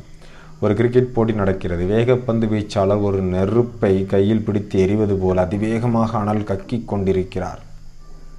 இதை டிவியில் பார்க்கும்போது நமக்கே பயமாக இருக்கிறதே. நேரில் அந்த பந்தை சந்திக்க அந்த பேட்ஸ்மேன் பதறிப்போய்விட மாட்டாரா? நிச்சயமாக பதறுவார். கொஞ்சம் அசந்தாலும் எந்த பந்து தன்னுடைய தாடையை பதம் பார்க்குமோ என்று அவருக்குள் பயம் ஊறிக்கொண்டுதான் இருக்கும். அந்த அடிப்படை பய உணர்ச்சி இல்லாதவர்கள் மனிதர்களாகவே இருக்க முடியாது. ஆனால் பெரும்பாலான கிரிக்கெட் வீரர்களை பார்த்தால் அப்படி பயப்படுகிறவர்களாகவே தெரியவில்லை. எப்படி பந்து வீசினாலும் சமாளித்து அடித்து விளாசி விளையாடுகிறார்களே, இவர்களெல்லாம் பிறக்கும் போதே பயம் என்ற உணர்ச்சியை எச்சில் தொட்டு அழித்துவிட்டு பூமிக்கு வந்தவர்களா? அதெல்லாம் ஒரு மண்ணாங்கட்டியும் கிடையாது. அவர்களுக்குள்ளும் நிச்சயமாக பயம் இருக்கும். ஆனால் அந்த பய உணர்ச்சியை அவர்கள் எப்படி வெளிப்படுத்துகிறார்கள் என்பதில் தான் ஹீரோவுக்கும் ஜீரோவுக்கும் இடையே ஒரு வித்தியாசம் இருக்கிறது. ஐயோ, இந்த பந்தியம் முகரையை பேத்துவிடும் என்று யார் வேண்டுமானாலும் பயப்படலாம். அப்படி அந்த பந்தின் தாக்குதலுக்கு ஆளாகாமல் நான் இன்னும் கவனமாக விளையாடுவேன், ரன்களை குவிப்பேன் என்று மிக சிலரால் தான் நினைக்க முடியும். அப்படி நினைத்தவர்கள் தான் மைதானத்தில் வீரர்கள் ஆகிறார்கள். மற்றவர்கள் நம்மை போல் வீட்டில் உட்கார்ந்து கொண்டு அனல் பறக்கும் பந்துகளை பார்த்து ஆச்சரியப்படுகிறார்கள். பயம் மட்டுமல்ல, சந்தோஷம், துக்கம், கோபம், ஆச்சரியம் தொடங்கி சகல உணர்ச்சிகளும் ஆண் பெண் இருவருக்கும் பொதுவானவைதான். பல சந்தர்ப்பங்களில் இவர்கள் ஒரே மாதிரியான உணர்வுகளுக்கு தான் ஆட்படுகிறார்கள். ஆனால் அதற்காக நடிகையர் திலகம் பத்மினியைப் போல் எந்நேரமும் முகத்தில் நவரசங்கள் ஜொலிக்க தெரிந்து கொண்டு இருக்க வேண்டுமா? இதுதான் ஆண்களின் கட்சி. அதாவது எனக்கு இந்த குழந்தையை பிடிக்கிறது, ஆனால் வேறு வேலைகளும் இருக்கின்றன. ஆகவே குழந்தையை 2 வார்த்தை கொஞ்சிவிட்டு என்னுடைய வேலையை பார்க்கிறேன். சரிதானே? ஆனால் இதை பார்க்கிறவர்கள் என்ன சொல்வார்கள்? சும்மா பெயருக்கு குழந்தையை எட்டி பார்த்துவிட்டு தன் வேலையில் தான் கவனமாக இருக்கிறான் சுயநலவாதி. இந்த விஷயத்தை நாம் ஏற்கனவே பார்த்திருக்கிறோம். அடிப்படையில் எல்லா ஆண்களும் சுயநலவாதிகள் தான். அதே சமயம் அவர்கள் தங்களுடைய உணர்வுகளை வெளிக்காட்டுவதில்லை என்கிற ஒரே காரணத்தால் அவர்களுக்கு பாசம், அன்பு, கவலை, சோகம், வருத்தம் போன்ற உணர்ச்சிகளே இல்லை என்று முடிவு கட்டிவிட முடியாது.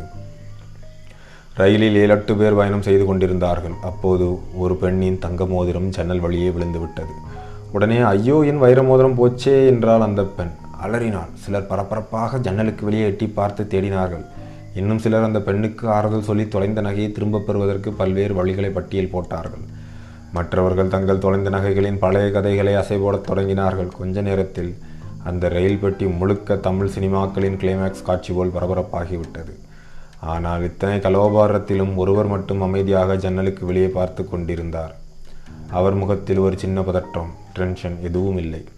என்ன சார், வைரம் மோதிரம் காணோன்னு எல்லோரும் பதறி போயிருக்கும், நீங்கள் ஒன்றும் பேசாமல் உட்கார்ந்துருக்கீங்களே என்றார் ஒருவர். அப்போதும் அந்த பெரிய மனிதர் ஒரு வார்த்தை பேசவில்லை. ஜன்னலில் பதித்த பார்வையை விளக்கவும் இல்லை.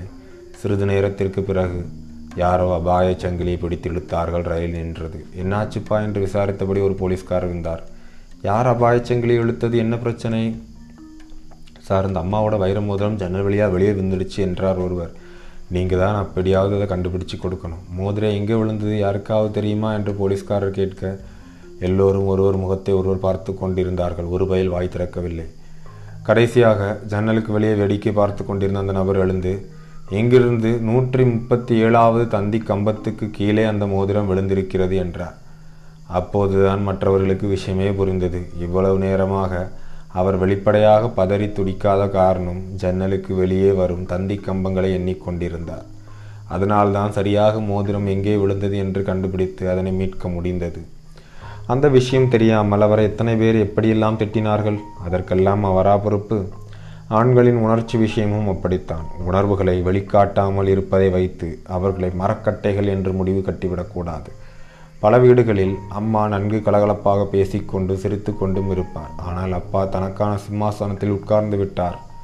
லேசான புன்னகை கூட சிந்த மாட்டார். அவரை பார்த்து பிள்ளைகள் பயப்பட்டால்தான் அவர் ஒரு நல்ல அப்பா என்று சமூகம் விதித்து வைத்திருக்கிறது. இப்பேற்பட்ட அப்பாவை பார்த்து வளர்கிற மகன் எப்படி இருப்பான்? அவனும் உணர்ச்சிகளை உள்ளே புதைத்து கொண்டு வேலைகளை கவனிக்கிறவனாகத்தான் உருவெடுப்பான். இப்படி உணர்வுகளை கட்டுப்படுத்துவது அவ்வளவாக நல்லதில்லை என்கிறார்கள் நிபுணர்கள். பல சந்தர்ப்பங்களில் மனம் விட்டு சிரிப்பது, அழுவது, கோபத்தை நேரடியாக காட்டிவிடுவதன் மூலம் நம் மன அழுத்தம் அதிகரிக்காமல் காப்பாற்றப்படுகிறது. உணர்வுகளை வெளிக்காட்டாமல் இறுக்கமாக இருக்கும் ஆண்களுக்கு இரத்த அழுத்தத்தில் தொடங்கி இதய அதிர்ச்சி வரை எல்லா விதமான பிரச்சனைகளும் தேடி வர வாய்ப்புகள் உண்டு. ஆண்களை விட பெண்கள் சராசரியாக அதிக ஆண்டுகள் உயிர் வாழ்வதற்கு கூட இதைத்தான் காரணமாக குறிப்பிடுகிறார்கள். ஆனால் அதை நினைத்து ஆண்கள் பயப்பட வேண்டாம். வாய்விட்டு சிரித்தால் நோய்விட்டு போகும். சிரிப்பு என்றில்லை, கோபமோ வருத்தமோ உள்ளே புதைத்து வைத்து கொள்ளாமல் உடனே கொட்டிவிட்டால் உடம்புக்கு நல்லது. உணர்வுகள் விஷயத்தில் ஆண்களுக்கும் பெண்களுக்கும் இடையே உள்ள இன்னொரு முக்கியமான வித்தியாசம், பெண்களுக்கு மற்றவர்களின் பிரச்சனைகளை தங்களுடையதாக நினைத்து கொண்டு கவலைப்படுகிற மனோபாவம் அதிகமாகவே உண்டு. உதாரணமாக, பக்கத்து வீட்டில் ஒரு பெண் குடி வந்திருக்கிறாள். அவளுடன் அம்மா, அப்பாவோ, கணவனோ, குழந்தைகளோ யாரும் இல்லை. தனியே தங்கி சமைத்து சாப்பிட்டு கொண்டு வேலைக்கு போய் திரும்புகிறாள். அவ்வளவுதான். நம் பெண்களுக்கு மூக்கில் வியர்த்து விடும். அவள் யார், எந்த ஊர், ஏன் தனியாக இருக்கிறாள் என்று புலன் விசாரணை செய்ய கிளம்பி விடுவார்கள். 2 நாட்களில் அந்த பெண்ணின் அந்தரங்கம் தெருவில் இறைபடும். அவள் டைவோர்ஸியாம், இன்னொரு கல்யாணம் செஞ்சுக்க விருப்பம் இல்லாமல் தனியாக இருக்கலாம் என்பார் ஒரு இல்லத்தரசி. ஐயோ பாவம், காலமெல்லாம் இப்படி தனியாக இருந்துட போகிறாளா என்று இன்னொரு தாய்க்குளம் உச்சி கொட்டும். சிலர் இன்னும் ஒருபடி மேலே சென்று விடுவார்கள். நம்ம வக்கீல் பரமேஸ்வரன் விடவர் தானே, அவனுக்கு இந்த பொண்ணை பார்த்தா என்ன? யாரோ ஒரு முகம் தெரியாத பெண், அவளுக்காக வருத்தப்பட்டு பாரம் சுமப்பது நல்ல குணம்தான். ஆனால் அந்த அக்கறை நிஜமானதா அல்லது வம்பு பேசுகிற ஆசையா என்பதை கவனிக்க வேண்டும். இந்த விஷயத்தில் ஆண்கள் எவ்வளவோ பரவாயில்லை. காரணம் இல்லாமல் இன்னொருவருடைய தனிப்பட்ட விஷயங்களில் குறுக்கிடக்கூடாது என்கிற உணர்வு அவர்களுக்கு அதிகம். அடுத்தவர்களுக்காக வழியே சென்று மனதை வருத்தி கொள்கிற நினைப்பு குறைவு. அதானே அவர்கள் தன்னுடைய உணர்ச்சிகளாலேயே லாக்கருக்குள் பூட்டு போட்டு மறைந்து கொள்கிறார்கள்.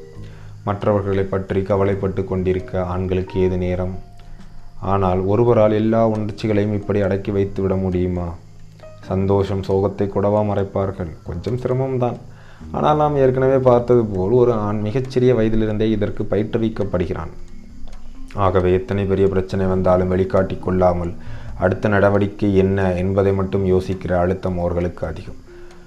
ஒருவருக்கு வீட்டுக்கடன் கழுத்தை இருக்குகிறது. எப்படியாவது 1,00,000 ரூபாயை புரட்ட வேண்டும். இல்லாவிட்டால் குடும்பமே நடுத்தருவுக்கு வர வேண்டியதுதான். இந்த சூழ்நிலையில் யாராக இருந்தாலும் உடைந்து போவார்கள். கஷ்டப்பட்டு சேர்த்த சொத்து கௌரவமும் காணாமல் போய்விடுமோ என்று பதறுவார்கள். ஆனால் இவர்கள் எல்லோரும் தங்களுடைய தவிப்பை வெளிக்காட்டுவது கிடையாது.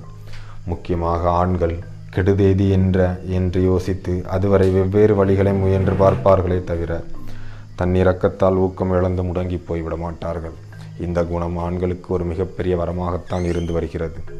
ஆனால் அதே சமயம் அதனால் குடும்பத்தில் சில குழப்பங்களும் ஏற்படக்கூடும். உதாரணமாக, மனைவி ஒரு பிரச்சனையை உருகி சொல்லிக் கொண்டிருப்பாள். கணவன் ஓஹோ அப்படியா என்று கேட்க வேண்டும். அடடா என்று உச்சி கொட்ட வேண்டும். இப்படியெல்லாம் அவள் எதிர்பார்க்கிறாள். ஆனால் நம்ம ஆளுக்குத்தான் உணர்ச்சிகளை வெளிக்காட்டி பழக்கமில்லையே. அப்படியே ராபனா என்று நினைத்து கொண்டிருக்கிறார். அதே சமயம் இதை எப்படி சமாளிக்கலாம் என்று உள்ளே ஒரு கேள்வி ஓடிக்கொண்டிருக்கிறது. அவன் மனைவிக்கு அந்த கேள்வி கண்ணில் தெரியாது. மரம் மாதிரி இவன் நிற்பது தான் தெரியும். கோபப்படுவாள். நான் உயிரை விட்டு கத்திக்கிட்டு இருக்கிறேன், இந்த மனுஷன் எதை பற்றியும் கவலைப்படாமல் அப்படியே நிற்கிறார்.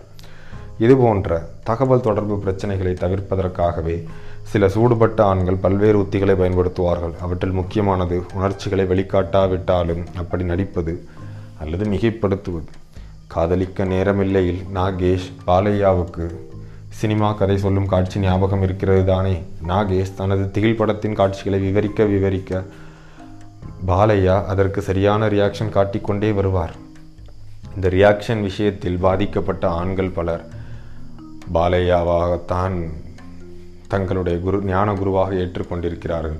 பெண்கள் சொல்லும் விஷயம் முழுசாக புரிகிறதோ இல்லையோ, ஆஹா, ஓஹோ, அச்சச்சோ, ஐயோ என்று ஏதாவது ஒரு பொருத்தமான ரியாக்ஷனை தொடர்ந்து கொடுத்து தொலைத்து விடலாமோ என்ன வம்பு. ஆனால் ஆண்கள் எத்தனைதான் முயன்றாலும் அவர்களால் நெடுநாளைக்கு உணர்வுகளை போலியாக காண்பித்து கொண்டிருக்க முடியாது. இந்த விஷயத்தில் பெண்களாக அவர்களை புரிந்து கொண்டு போனால் போகிறது என்று கருணை உணர்ச்சிகளை வெளிக்காட்டினால்தான் உண்டு. தனிமரமும் தோப்பும். சமையலறையில் மனைவி தோசை சுட்டு கொண்டிருந்தார். நேராக அங்கே சென்ற கணவன் பக்கத்தில் நின்றபடி சத்தம் போட்டு கத்த ஆரம்பித்தான். ஐயோ, அந்த தோசை கருக போகுது, உடனே திருப்பி போடு, என்ன கொஞ்சமாக ஊத்து, அச்சோ தோசை மாவு பூச்சி விழுந்துடும், மூடி வை, இந்த மாவுக்கு சரியாக உப்பு போட்டியா, இல்லை வழக்கம் போல் மறந்துட்டியா, இப்படி அவன் கத்த மனைவிக்கு டென்ஷன் ஏறியது. ஏன் இப்படி படுத்துறீங்க என்று அவரும் பதிலுக்கு கத்தினார். 8 வயசுலேருந்து சமைக்கிறேன், எப்படி தோசை சுடணும்னு எனக்கு தெரியாதா? எனக்கு நீங்கள் அட்வைஸ் பண்ண வேண்டிய அவசியம் இல்லை. கணவன் சிரித்தபடி சென்றான். நான் வண்டி போட்டும் போது மட்டும் நீ பக்கத்தில் உட்காந்துட்டு அப்படி போ இப்படி போ, இதை கவனி அதை கவனின்னு கத்திரியே, அப்போ எனக்கு எப்படி இருக்கும்? அதை நீயே புரிஞ்சிக்கணும் தான் நான் இப்படி ஒரு ஷாக் ட்ரீட்மெண்ட் கொடுத்தேன். ஓட்டுநரின் பின்னால் உட்கார்ந்து கொண்டு இப்படி அவர்களுக்கு தொடர்ந்து ஆலோசனை சொல்கிறவர்கள் விமர்சிக்கிறவர்களை ஆங்கிலத்தில் பேக் சீட் டிரைவர்ஸ் என்று சொல்வார்கள். ஒரு விதத்தில் நம்முடைய தொலைக்காட்சி கிரிக்கெட் வர்ணனையாளர்களைப் போல என்று வைத்து கொள்ளலாம். காருக்குள் மட்டுமல்ல, பொதுவாகவே ஆண்களுக்கு அறிவுரை சொல்கிறவர்களை பிடிக்காது. என் வாழ்க்கையை தீர்மானித்து கொள்ள எனக்கு தெரியும் என்கிற எண்ணம் அவர்களுக்கு அதிகம். தன் நம்பிக்கை அவசியம்தான். ஆனால் அது அசட்டு தைரியமாக மாறிவிட்டால் அது பெரும்பாலான ஆண்கள் தப்பு செய்வது இங்கேதான். அலுவலக வேலையோ தனிப்பட்ட விஷயங்களோ ஒரு ஆண் எப்போதும் தனித்து செயல்படுவது முடியாது. பல சந்தர்ப்பங்களில் அவர்கள் மற்றவர்களுடன் இணைந்து வேலை செய்ய வேண்டியிருக்கிறது. தனி மரங்களை விட தோப்பினால்தான் தோட்டக்காரனுக்கு பலன் அதிகம். இந்த குழு மனப்பான்மை ஆண்கள் பெண்கள் இருவருக்குமே முக்கியம். ஆனால் நான் நினைப்பதுதான் சரி என்கிற நினைப்பு இருக்கிற ஆண்கள் இதை சமாளிக்க முடியாமல் திணறுவார்கள். அதாவது தனிப்பட்ட முறையில் அவர்களுக்கு பிரமாதமாக வேலை செய்வார்கள். கொடுத்த விஷயங்களை சட்டென்று முடித்துவிட்டு அடுத்து என்ன என்று முன்னே வந்து நிற்பார்கள். ஆனால் அந்த வேலையை இன்னொருவருடன் சேர்ந்து செய்ய வேண்டுமென்றால் மென்று விழுங்க முடியாமல் சிரமப்படுவார்கள். வேண்டுமென்றே பல பிரச்சனைகளை உருவாக்கி ஒத்துழைப்பை தள்ளி போடுவார்கள். ஒரு அலுவலகத்தில் 3 பேர் வேலைக்கு சேர்ந்தார்கள். அவர்களை ஒரே குழுவில் சேர்த்து பயிற்சி கொடுக்கப்பட்டது.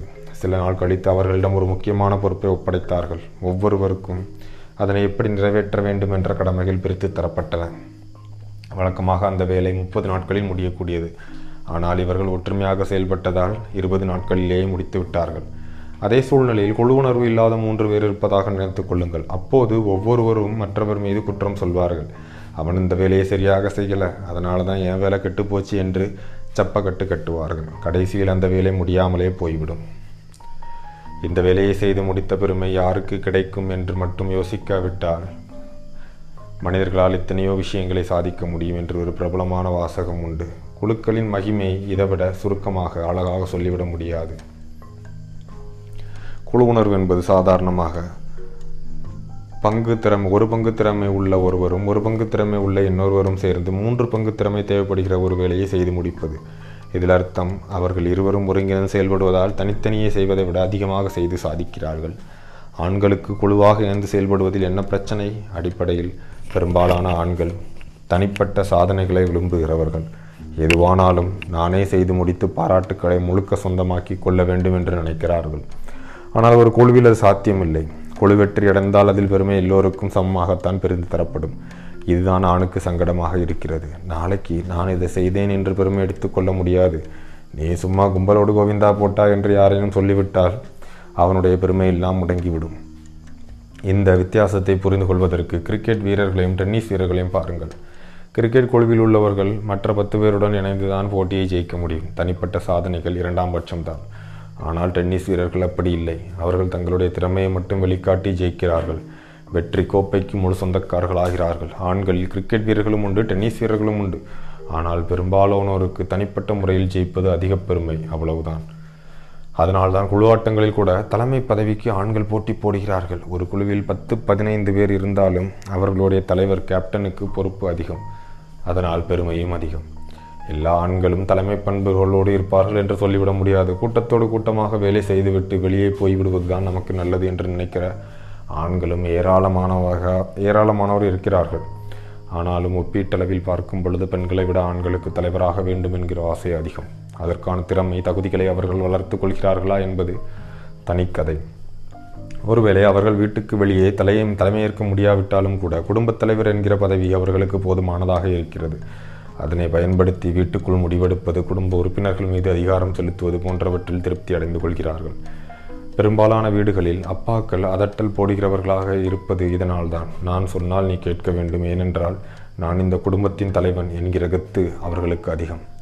சொல்லப்போனால் இதற்கு அவர் குடும்பத் தலைவராக கூட இருக்க வேண்டியதில்லை. படித்து முடித்துவிட்டு வேலை இல்லாமல் வெட்டியாக சுற்றி கொண்டிருக்கிற பையன் கூட வீட்டில் அம்மாவை, சகோதர சகோதரிகளை எப்படியெல்லாம் அதட்டுகிறான்.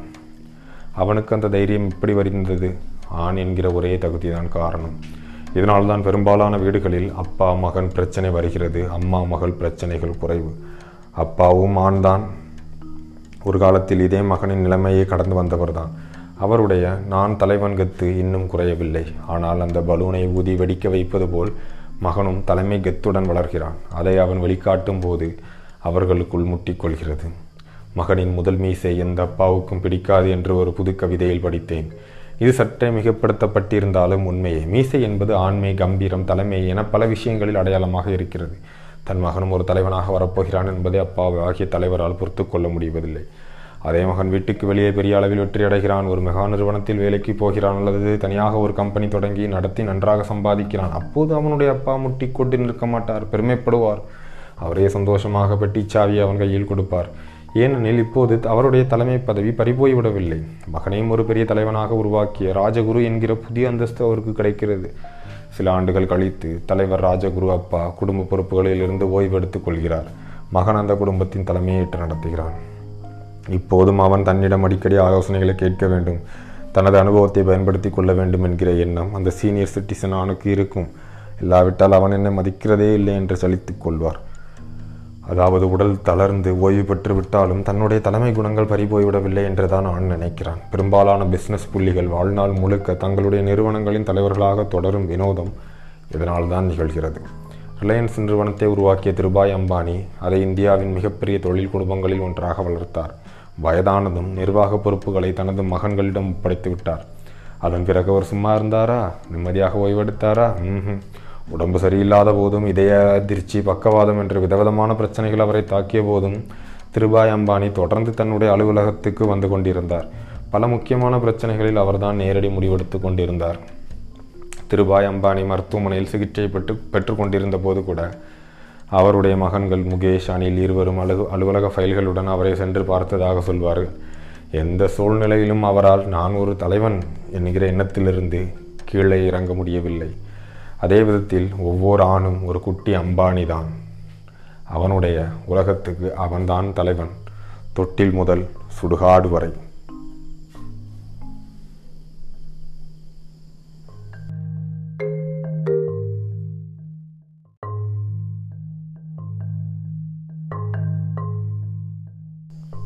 பகுதி 10. வந்தது எதற்கோ. இன்னைக்கு எங்கள் ஆஃபீஸ் வாசலில் என்ன நடந்தது தெரியுமா? மனைவி இப்படி பேசத் தொடங்கியதும் கணவனுக்குள் ஒரு பல்ப் எரிகிறது. கண் தானாக கடிகாரத்தை பார்க்கிறது. மனம் இந்த ஆபத்திலிருந்து எப்படி தப்புவது என்று யோசிக்க தொடங்கி வருகிறது. ஏனெனில் பெண்கள் பேச ஆரம்பித்தால் நிறுத்துவதில்லை என்பது ஆண்களின் எண்ணம். நாங்கள் எவ்வளவு பேசினாலும் நீங்கள் கவனித்து கேட்பதில்லை என்பது பெண்களின் குற்றச்சாட்டு. வெறுமனே கேட்பதும் கவனித்து கேட்பதும் ஒன்றல்ல. இவை இரண்டுக்கும் இடையே மலையளவு வித்தியாசம் இருக்கிறது. வகுப்பறையில் ஆசிரியர் மும்முரமாக பாடம் நடத்தி கொண்டிருக்கிறார். ஆனால் ஒரு மாணவன் அவர் சொல்வதை கவனிக்காமல் காகித ராக்கெட் தயாரித்து கொண்டிருக்கிறான். இப்போது வாத்தியாருக்கு கோபம் வருமா வராதா? அவருடைய கோபத்துக்கு காரணம் பையன் தன்னை மதிக்காமல் வேறு வேலையை பார்க்கிறானே என்பது மட்டுமல்ல, பாடத்தை சீரியஸாக எடுத்துக்கொள்ளாவிட்டால் அவனுடைய எதிர்காலம் பாதிக்கப்படுமே என்று அவர் கவலைப்படுகிறார். அதே வகுப்பில் இன்னொரு பையன் அக்கறையாக உட்கார்ந்து பாடத்தை கேட்கிறான், குறிப்புகள் எடுத்துக்கொள்கிறான், புத்திசாலித்தனமாக கேள்விகள் கேட்டு தெளிவு பெறுகிறான். ஆசிரியருக்கு சந்தோஷம். ஆக பேசுகிறவர்கள் எல்லோரும் கேட்கிறவர்கள் தங்கள் மீது முழு கவனமும் செலுத்த வேண்டும் என்று விரும்புகிறார்கள். அப்படி இல்லாமல் வெறுமனே காதை மட்டும் இங்கே வைத்துவிட்டு மனதை வேறு ஒரு இடத்தில் ஓடவிட்டால் அவர்களுக்கு எரிச்சல் தான் வரும். பெண்களும் இதைத்தான் ஆண்களிடம் எதிர்பார்க்கிறார்கள். நாங்கள் பேசும்போது அதை கொஞ்சம் கவனமாக கேட்கக்கூடாதா? அந்த அளவுக்கு கூட நாங்கள் உங்களுக்கு தேவையில்லாதவர்களாக போய்விட்டோமா? சரி, இந்த குற்றச்சாட்டுக்கு ஆண்களின் பதில் என்ன? பெண்கள் என்ன பேசுவார்கள் என்பது தெரியாதா என்கிறார் ஒருவர். எப்பப்பார் அடுத்த வீட்டு வம்பு, சமையல், கோலம், மெகா சீரியல், வேறு என்ன தெரியும் பெண்களுக்கு? இப்படி இது ஒரு அப்பட்டமான ஆணாதிக்கவாதம் என்பதில் சந்தேகமில்லை. ஆனால் பெரும்பாலான ஆண்கள் இப்படித்தான் பெண்களை பற்றி கணக்கு போட்டிருக்கிறார்கள். என்னுடன் பேசக்கூடிய அளவுக்கு பெண்களுக்கு புத்தி போதாது என்று நினைக்கிறார்கள். அப்படியானால் ஆண்கள் பெண்களிடையே பேசக்கூடிய பொதுவான விஷயங்கள் எவையும் இல்லையா? குடும்ப விஷயங்களையோ முடிவுகளையோ தங்களுடைய தனிப்பட்ட பிரச்சனைகளையோ கேள்விகளையோ பெண்களால் ஆண்களிடம் பேசவே முடியாதா? பேசலாம் சார் என்கிறார் இன்னொருவர். ஆனால் 4 வார்த்தைகளில் பேச வேண்டிய விஷயத்தை 400 வார்த்தைகளுக்கு இழுத்தடித்தால் யாருக்கு தான் கேட்க நேரம் இருக்கிறது? அதாவது ஆண்களுக்கு பெண்கள் மீது அக்கறை இருக்கிறது. அவர்கள் சொல்லும் விஷயத்தை காது கொடுத்து கேட்க தயாராகவே இருக்கிறார்கள். ஆனால் அதை சுருக்கமாக சட்டென்று புரியும் விதத்தில் சொல்ல வேண்டும், நீட்டி முழக்கக்கூடாது. ஒரு சின்ன உதாரணம் பார்த்தால் புரியும். பேருந்தில் ஜேப்படி திருடனிடம் மாட்டிக்கொண்ட ஒரு பெண் அந்த சம்பவத்தை எப்படி விவரிக்கிறாள்? நேற்றுக்கு தான் பஸ் ஏறினா, அந்த பஸ்ஸில் ரொம்ப கூட்டம், எள்ளு விழுறதுக்கு கூட இடமில்லை, எல்லாரும் நெருக்கிட்டு இருந்திருக்காங்க. எப்படியோ கஷ்டப்பட்டு ஏறும்போது யாரோ என் பைய பிடிச்சி இழுத்த மாதிரி இருந்துச்சு. இப்படி அவர் சொல்லும் போதே கேட்கிற ஆண் எரிச்சல் அடைகிறார். அதெல்லாம் இருக்கட்டும், கடைசியில் என்ன ஆச்சு அதை சொல்லு முதல்ல. இதன் அர்த்தம் அந்த பெண் எக்கேடு கட்டால் என்ன என்று அவன் அலட்சியப்படுத்துவதில்லை. அவளுக்கு என்ன நேர்ந்தது என்பதை தெரிந்து கொண்டு தன்னால் முடிந்த ஆறுதலை சொல்ல பதில் நடவடிக்கைகளை செய்ய விரும்புகிறான். ஆனால் அதற்கெல்லாம் முன்பாக அவனுக்கு விஷயம் முக்கியம். அதை சொல்லாமல் பஸ்ஸு, கூட்டம், நெரிசல் என்று நீட்டி முழக்கினால் தொடர்ந்து கேட்க அவனுக்கு பொறுமை இல்லை. அதாவது ஆண்கள் எந்த ஒரு விஷயத்தையும் தட்டையாகவே பார்க்கிறார்கள். எது பிரச்சனை, அதற்கு என்ன தீர்வு, இந்த இரண்டில்தான் அவர்களுடைய எண்ணம். பெண்கள் இதற்கு நேரெதிர். அவர்களுக்கு பிரச்சனை கூட 2ஆம் பட்சம்தான். அந்த பிரச்சனை எப்படி நேர்ந்தது, இப்போது அது என்ன, விளைவுகளை என்ன என்பதை எல்லாம் நிதானமாக பேசி தெரிந்து கொள்ள அவர்கள் விரும்புவார்கள்.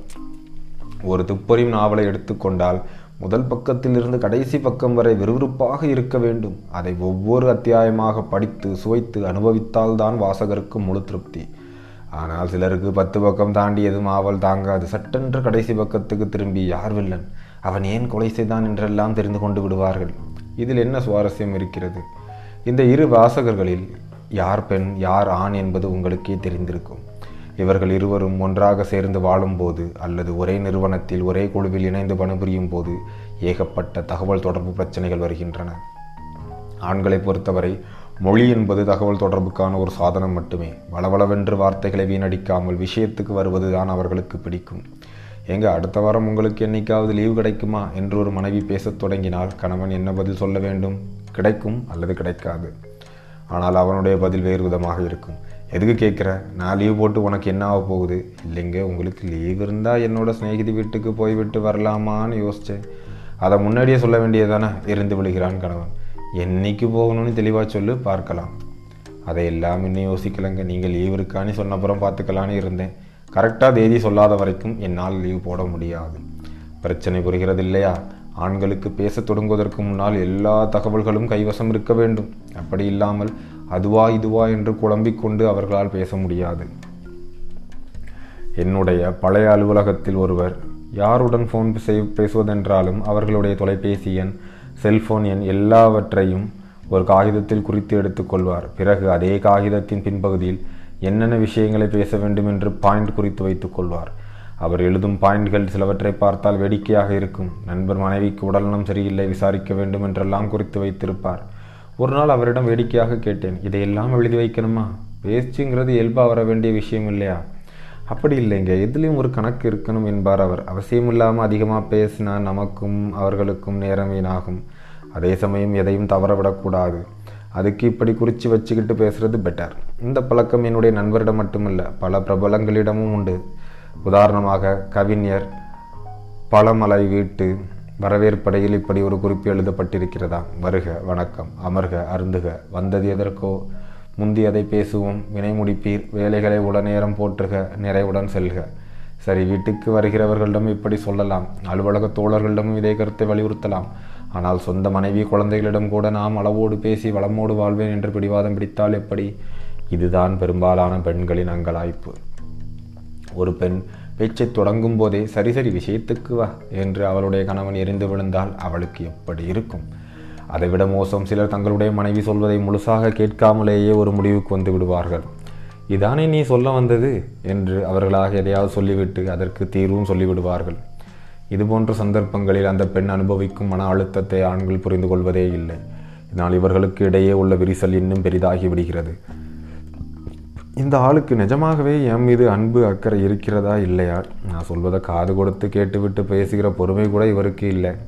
இவரோடு நான் எப்படி காலம் முழுக்க குடும்பம் நடத்த முடியும் என்றெல்லாம் பெண்களுக்குள் கேள்விகள் சுற்றி வருகின்றன. சிலர் இதை வெளிப்படையாகவே கேட்டுவிடுகிறார்கள். ஆனால் ஆண்களுக்கு அவர்களுடைய இந்த மன வருத்தம் தான் காரணம் புரிவதில்லை. விஷயம் என்னென்னு தான் கேட்டேன், அது ஒரு தப்பா என்று அங்கலாய்க்கிறார்கள். பிரச்சனை என்னவென்றால், பெண்கள் பேசும் பொழுது அவர்கள் எதிர்பார்ப்பது பதில்களே அல்ல, அக்கறையாக கேட்கும் ஒருவரை. அதனால்தான் ரகசிய ஸ்நேகிதனே என்று ஒரு பெண் அழைப்பது போல் பாடல் எழுதிய வைரமுத்து, சின்ன சின்னதாய் கோரிக்கைகள் செவி கொடு ஸ்நேகிதனே என்றார். ஒருவர் பேசுவதை கவனமாக கேட்பதுதான் அவர்களுடைய உணர்வுகளுக்கு நாம் தருகிற குறைந்தபட்ச மரியாதை. அப்படி கேட்ட பிறகு தீர்வுகளை பற்றி யோசித்தால் போதும். துரதிர்ஷ்டவசமாக பெரும்பாலான ஆண்களுக்கு காது கொடுப்பது என்றால் அலர்ஜி.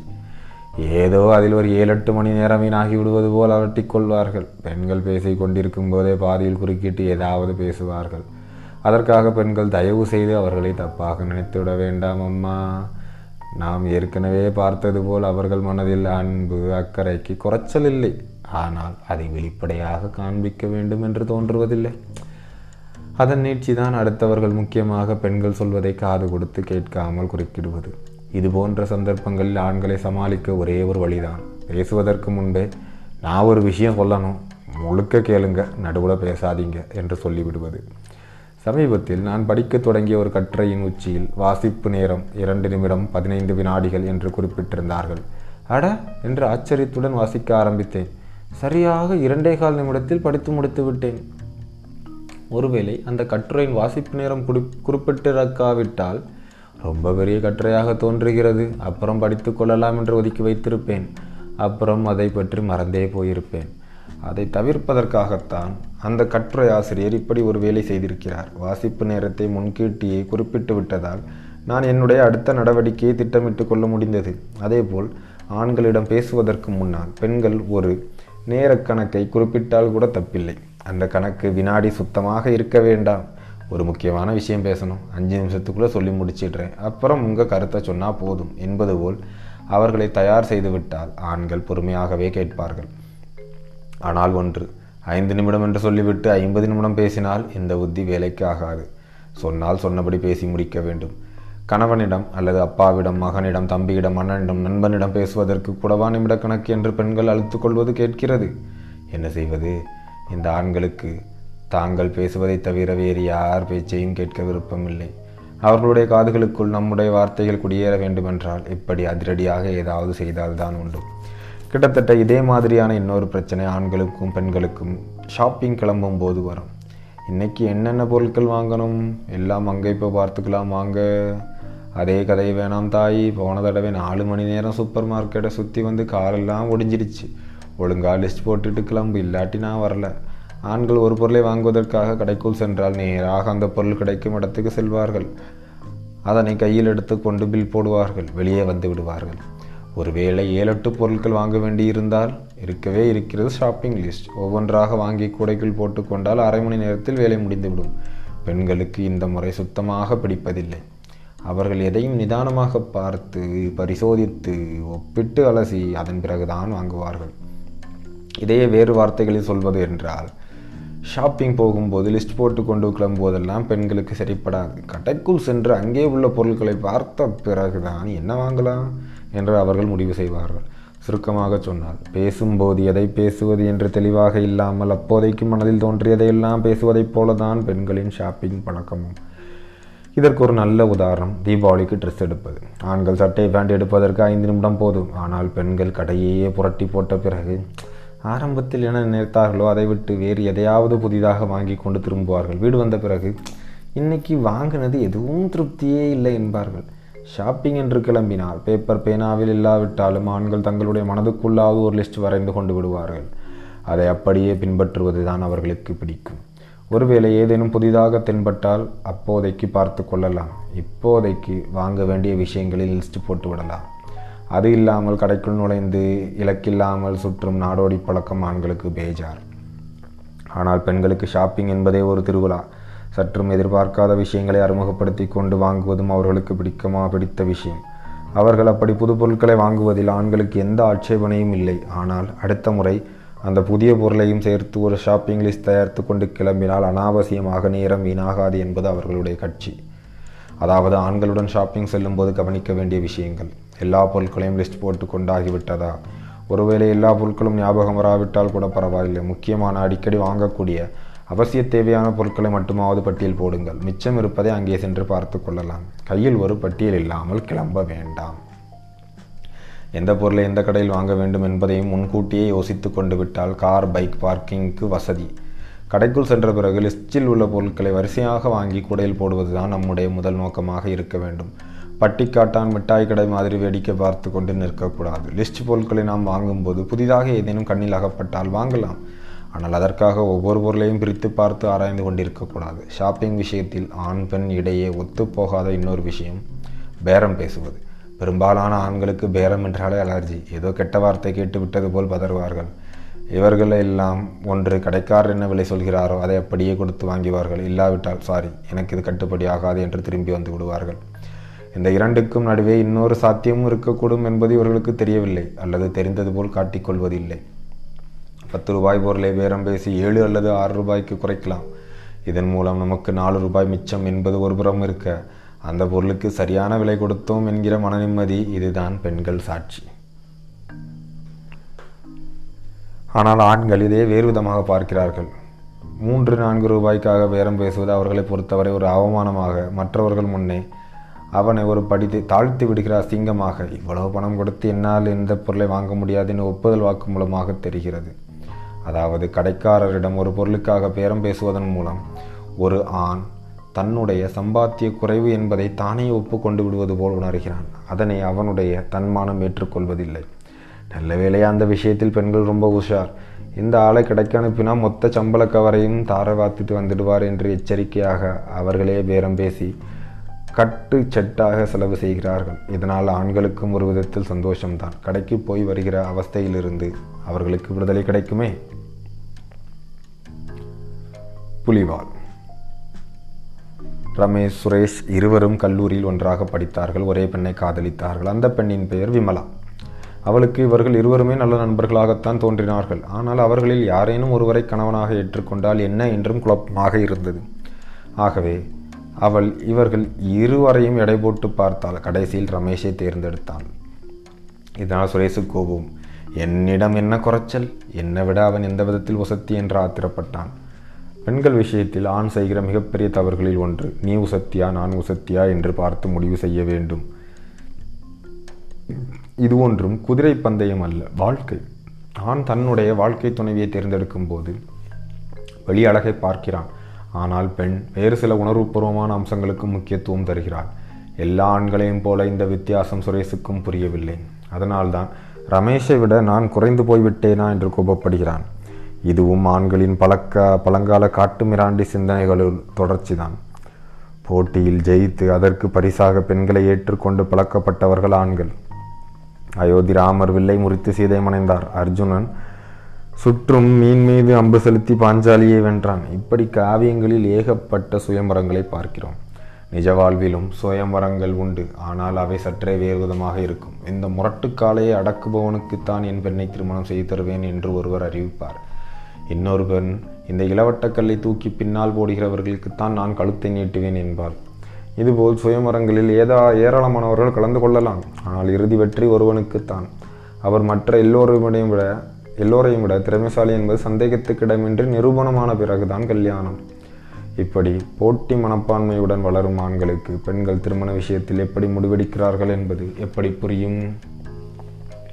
பெண்கள் தங்களுடைய கண்களுக்கு முன்னால் இருக்கும் பல விஷயங்களை மட்டும் பார்ப்பது இல்லை. பல ஆண்டுகள், சொல்லப்போனால் ஒரு ஆயுள் காலம் முழுக்க முன்கூட்டியே சிந்திக்கிறார்கள். அதன் அடிப்படையில் தான் தங்கள் மனதுக்கு பிடித்த ஒருவரை தேர்ந்தெடுக்கிறார்கள். அந்த விஷயத்தையும் ஆண்கள் தவறாகவே விளக்கிக் கொள்கிறார்கள். எவன் அதிகம் சம்பாதிக்கிறானோ, எவன் சொத்து அதிகம் இருக்கோ, அவனைத்தான் இந்த காலத்து பெண்ணுங்கள் கல்யாணம் செஞ்சுக்கிறாங்க என்று கொச்சைப்படுத்தி விடுகிறார்கள். அவர்கள் சொல்வது ஒரு விதத்தில் உண்மைதான். இந்த காலத்தில் சாஃப்ட்வேர் மாப்பிள்ளைகளுக்கு இருக்கிற மவுசு சாதாரண வேலைகளில் இருக்கும் மற்ற வரன்களுக்கு இல்லையே. ஆனால் அதே சமயம் காசு மட்டும் எல்லாம் ஆகிவிடாது. ஒரு ஆணின் தோற்றத்தில் தொடங்கி பழகும் விதம் வரை சகலத்தை அலசி பார்த்தால் பெண்கள் முடிவெடுப்பார்கள். வழக்கம் போல் ஆண்கள் இதையும் தட்டையாகவே பார்க்கிறார்கள். நிறைய சம்பாதித்து கொடுத்தால் எனக்கு ஒரு பெண் கிடைத்து விடுவாள் என்று யோசிக்கிறார்கள். இந்த விஷயத்தை நாம் ஆண்களின் கோணத்திலிருந்தே பார்ப்போம். நிஜமாகவே ரமேஷ் கஷ்டப்பட்டு உழைக்கிறான், நிறைய சம்பாதிக்கிறான் என்றே வைத்துக்கொள்வோம். அதன் காரணமாகத்தான் விமலா ரமேஷை தேர்ந்தெடுத்ததாக இருக்கட்டும், தப்பில்லை. எப்படியோ அவள் அவனை தேர்ந்தெடுத்து விட்டால் அவர்கள் திருமணம் முடித்துக் கொள்கிறார்கள். அதன் பிறகு ரமேஷின் கவனம் முழுக்க இன்னும் நிறைய பணம் சம்பாதிப்பதன் மீதும் திரும்பி விடுகிறது. அப்போது விமலாவுக்கு எப்படி இருக்கும்? ஒருவேளை நிஜமாகவே அவன் நிறைய சம்பாதிக்கிறான் என்பதற்காக விமலா அவனை தேர்ந்தெடுத்திருந்தால் இப்போது அவள் வருத்தப்பட மாட்டாள். ஆகா, முன்பை விட இவன் அதிகம் சம்பாதிக்கிறான் என்று சந்தோஷப்படுவாள். ஆனால் நிஜத்தில் என்ன நடக்கிறது? கணவன் எந்நேரமும் வேலை, பிஸ்னஸ் என்று மும்முரமாக இருக்கிறான். தன்னை, குடும்பத்தை கவனிப்பதில்லை என்று அவள் கவலைப்படுகிறார். இதுவும் ஆணுக்கு புரிவதில்லை. பெண்கள் தங்களுடைய வருத்தத்தை வெளிப்படையாக சொன்னால் ஒழிய என் கடன் பணம் சம்பாதித்து கிடப்பதே என்று அவன் இருக்கிறான். காரணம், ஆணின் இரத்தத்திலேயே இந்த சம்பாதிக்கும் பொறுப்பு உறைந்திருக்கிறது.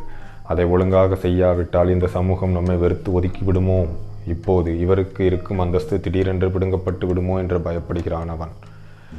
பிரபல குத்துச்சண்டை வீரர் மைக் டைசன் மிக இளம் வயதிலேயே குத்துச்சண்டை போட்டிகளில் கலந்து கொள்ளத் தொடங்கிவிட்டார். அப்போது அவர் பங்கேற்ற எல்லா போட்டிகளிலும் அவருக்கு தான் வெற்றி. ஆனாலும் ஒவ்வொரு போட்டிக்கு முந்தின நாள் இரவு மைக் டைசன் அடுங்கிக் கொண்டு உட்கார்ந்திருப்பாராம். தன்னோட பயிற்சியாளரிடம் கண்ணீர் விட்டு அழுவாராம். என்னாச்சு டைசன், உன்னை வெல்வதற்கு ஒரு பயல் கிடையாது, பிறகு என்னை பயப்படுகிறார்? மாஸ்டர், ஒருவேளை நாளைக்கு நான் தோற்றுவிட்டால் இப்போது என்னை கைத்தட்டி ரசிக்கிற எல்லோரும் காரி துப்புவார்கள். இந்த ஊர் என்மேல் வைத்திருக்கும் மரியாதை எல்லாம் போய்விடும். அதை நினைத்தால் தான் எனக்கு ரொம்ப பயமாக இருக்கிறது என்றார் மைக் டைசன். இப்படி சொல்லிவிட்டு அவர் சும்மா உட்கார்ந்து கொண்டு இருக்க மாட்டார். இன்னும் கடுமையாக பயிற்சி செய்து மறுநாள் போட்டியில் ஆவேசத்துடன் சண்டையிட்டு ஜெயித்து விடுவார். அப்புறம் அடுத்த போட்டியின் வீடு மறுபடியும் அதே பயம், அழுகை, ஆவேசம். அநேகமாக எல்லா ஆண்களுக்குள்ளும் இந்த பயம் இருக்கிறது. அதுதான் அவர்களை தொடர்ந்து இயங்கும்படி நிறைய சம்பாதிக்கும்படி தூண்டுகிறது. குறிப்பாக திருமணமான ஆண்களுக்கு இந்த சம்பாதிக்கும் வேகம் 2 மடங்காக அதிகரிக்கும். ஒரு குழந்தை பிறந்துவிட்டால் 3 மடங்கு, அது பெண் குழந்தையாக இருந்தால் 5-6 மடங்கு. இந்த விஷயத்தில் தன்னுடைய மனைவி, குடும்பத்தார், மற்றவர்கள் என்ன நினைக்கிறார்கள் என்பதை பற்றி ஆண்கள் அவ்வளவாக கவலைப்படுவதில்லை. அவர்கள் தங்களுடைய சமூக நிலையை உறுதிப்படுத்தி கொள்வதற்காக இந்த குடும்ப பொறுப்பை செவ்வனே நிறைவேற்றுகிறார்கள், அவ்வளவுதான். இந்த விஷயத்தில் பெரும்பாலான ஆண்கள் குற்றவாளிகள் தான். சாதாரண கூலி தொழிலாளியில் தொடங்கி பெரிய அதிகாரிகள், சாஃப்ட்வேர் இன்ஜினியர்கள், அரசியல்வாதிகள், பிஸ்னஸ் பிரபலங்கள், விளையாட்டு வீரர்கள் என ஒருவர் விடாமல் என்னால் என் மனைவி, குழந்தைகளுக்கு நேரம் ஒதுக்க முடியவில்லை என்று வருத்தப்படுகிறார்கள். ஆனால் வெறும் வருத்தத்தால் என்ன பிரயோஜனம்? அந்த நிலையை மாற்றுவதற்கு ஏதும் செய்தால்தானே நல்லது. அதற்கான நேரடி நடவடிக்கைகளில் ஈடுபடுகிற ஆண்கள் மிக குறைவு. ஏனெனில் குடும்பம் எப்போதும் இருக்கும், அவர்களுடன் எப்போது வேண்டுமானாலும் நேரம் செலவிட்டு கொள்ளலாம் என்கிற எண்ணம் ஆண்களுக்கு அதிகம். உழைக்கிற வயதில் நன்றாக சம்பாதித்து விட்டால் ஓய்வு பெற வேண்டிய வயதில் தொடர்ந்து உழைக்க வேண்டியிருக்கும் என்று நியாயம் பேசுவார்கள்.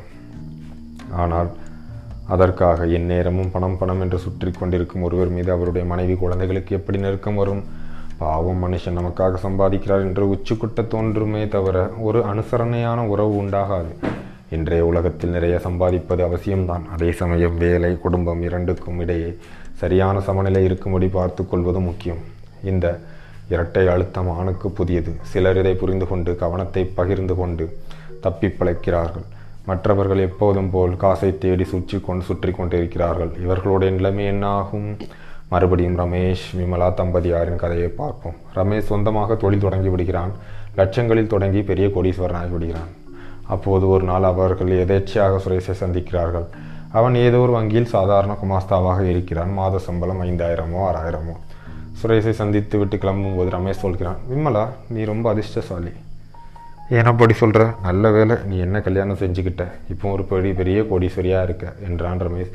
ஒரு வேலை நீ இந்த சுரேஷை கல்யாணம் பண்ணிக்கிட்டு இருந்தா இந்நேரம் ஒரு வாடகை வீட்டில் கஷ்ட ஜீவனம்தான்.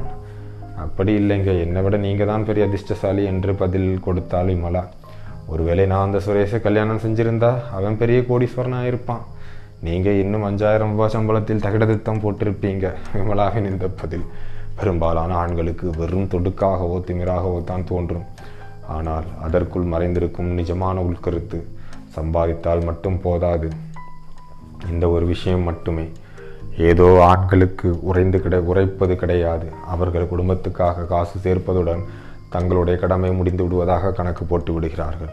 இது போன்ற சூழ்நிலைகளில் பெண்கள் என்ன செய்யலாம்? ஆண்களுக்கு குடும்பத்தின் முக்கியத்துவத்தை எப்படி புரிய வைப்பது?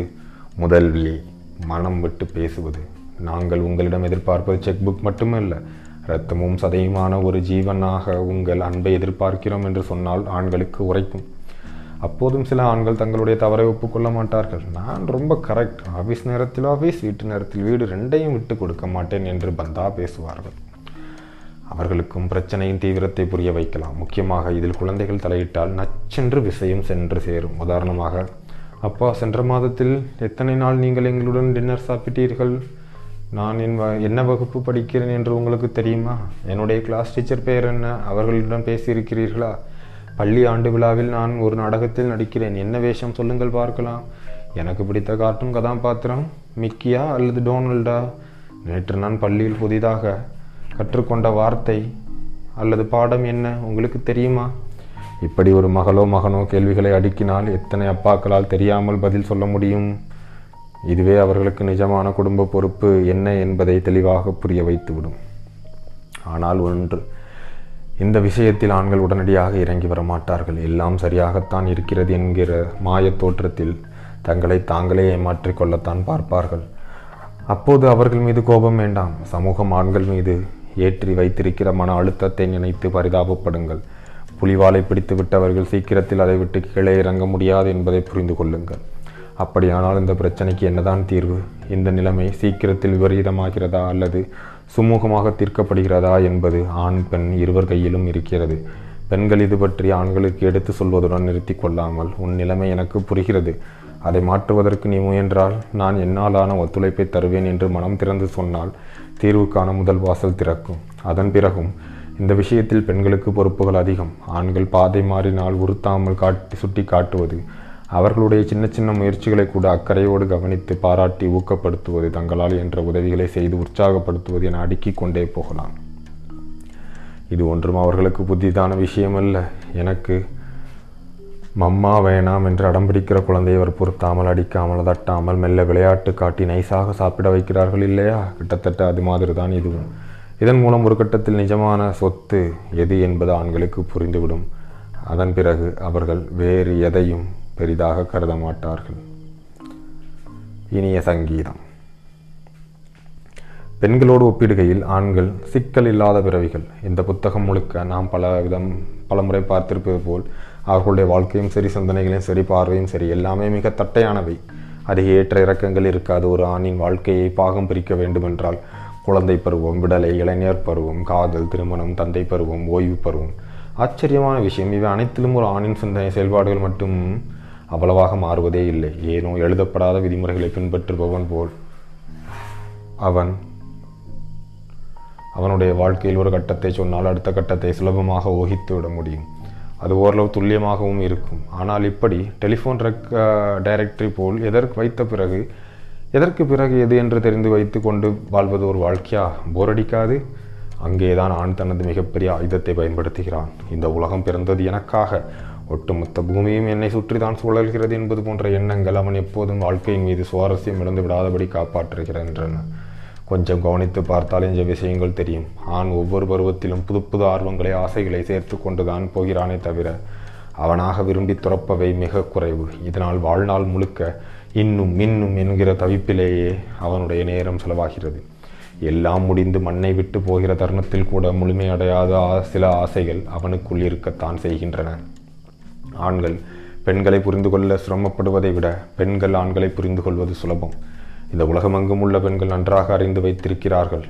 நம்முடையது ஆணாதிக்க சமுதாயமாக இருக்கலாம். ஆனால் ஒரு ஆணின் பலங்கள், பலவீனங்கள், எதிர்பார்ப்புகள், வெறுப்புகள் புரிந்து கொண்டு அதன்படி ஒரு பெண் நடக்கத் தொடங்கிவிட்டால் அதன் பிறகு அவள் அவனுக்கு அடிமையாக வாழ வேண்டிய அவசியமே இருக்காது.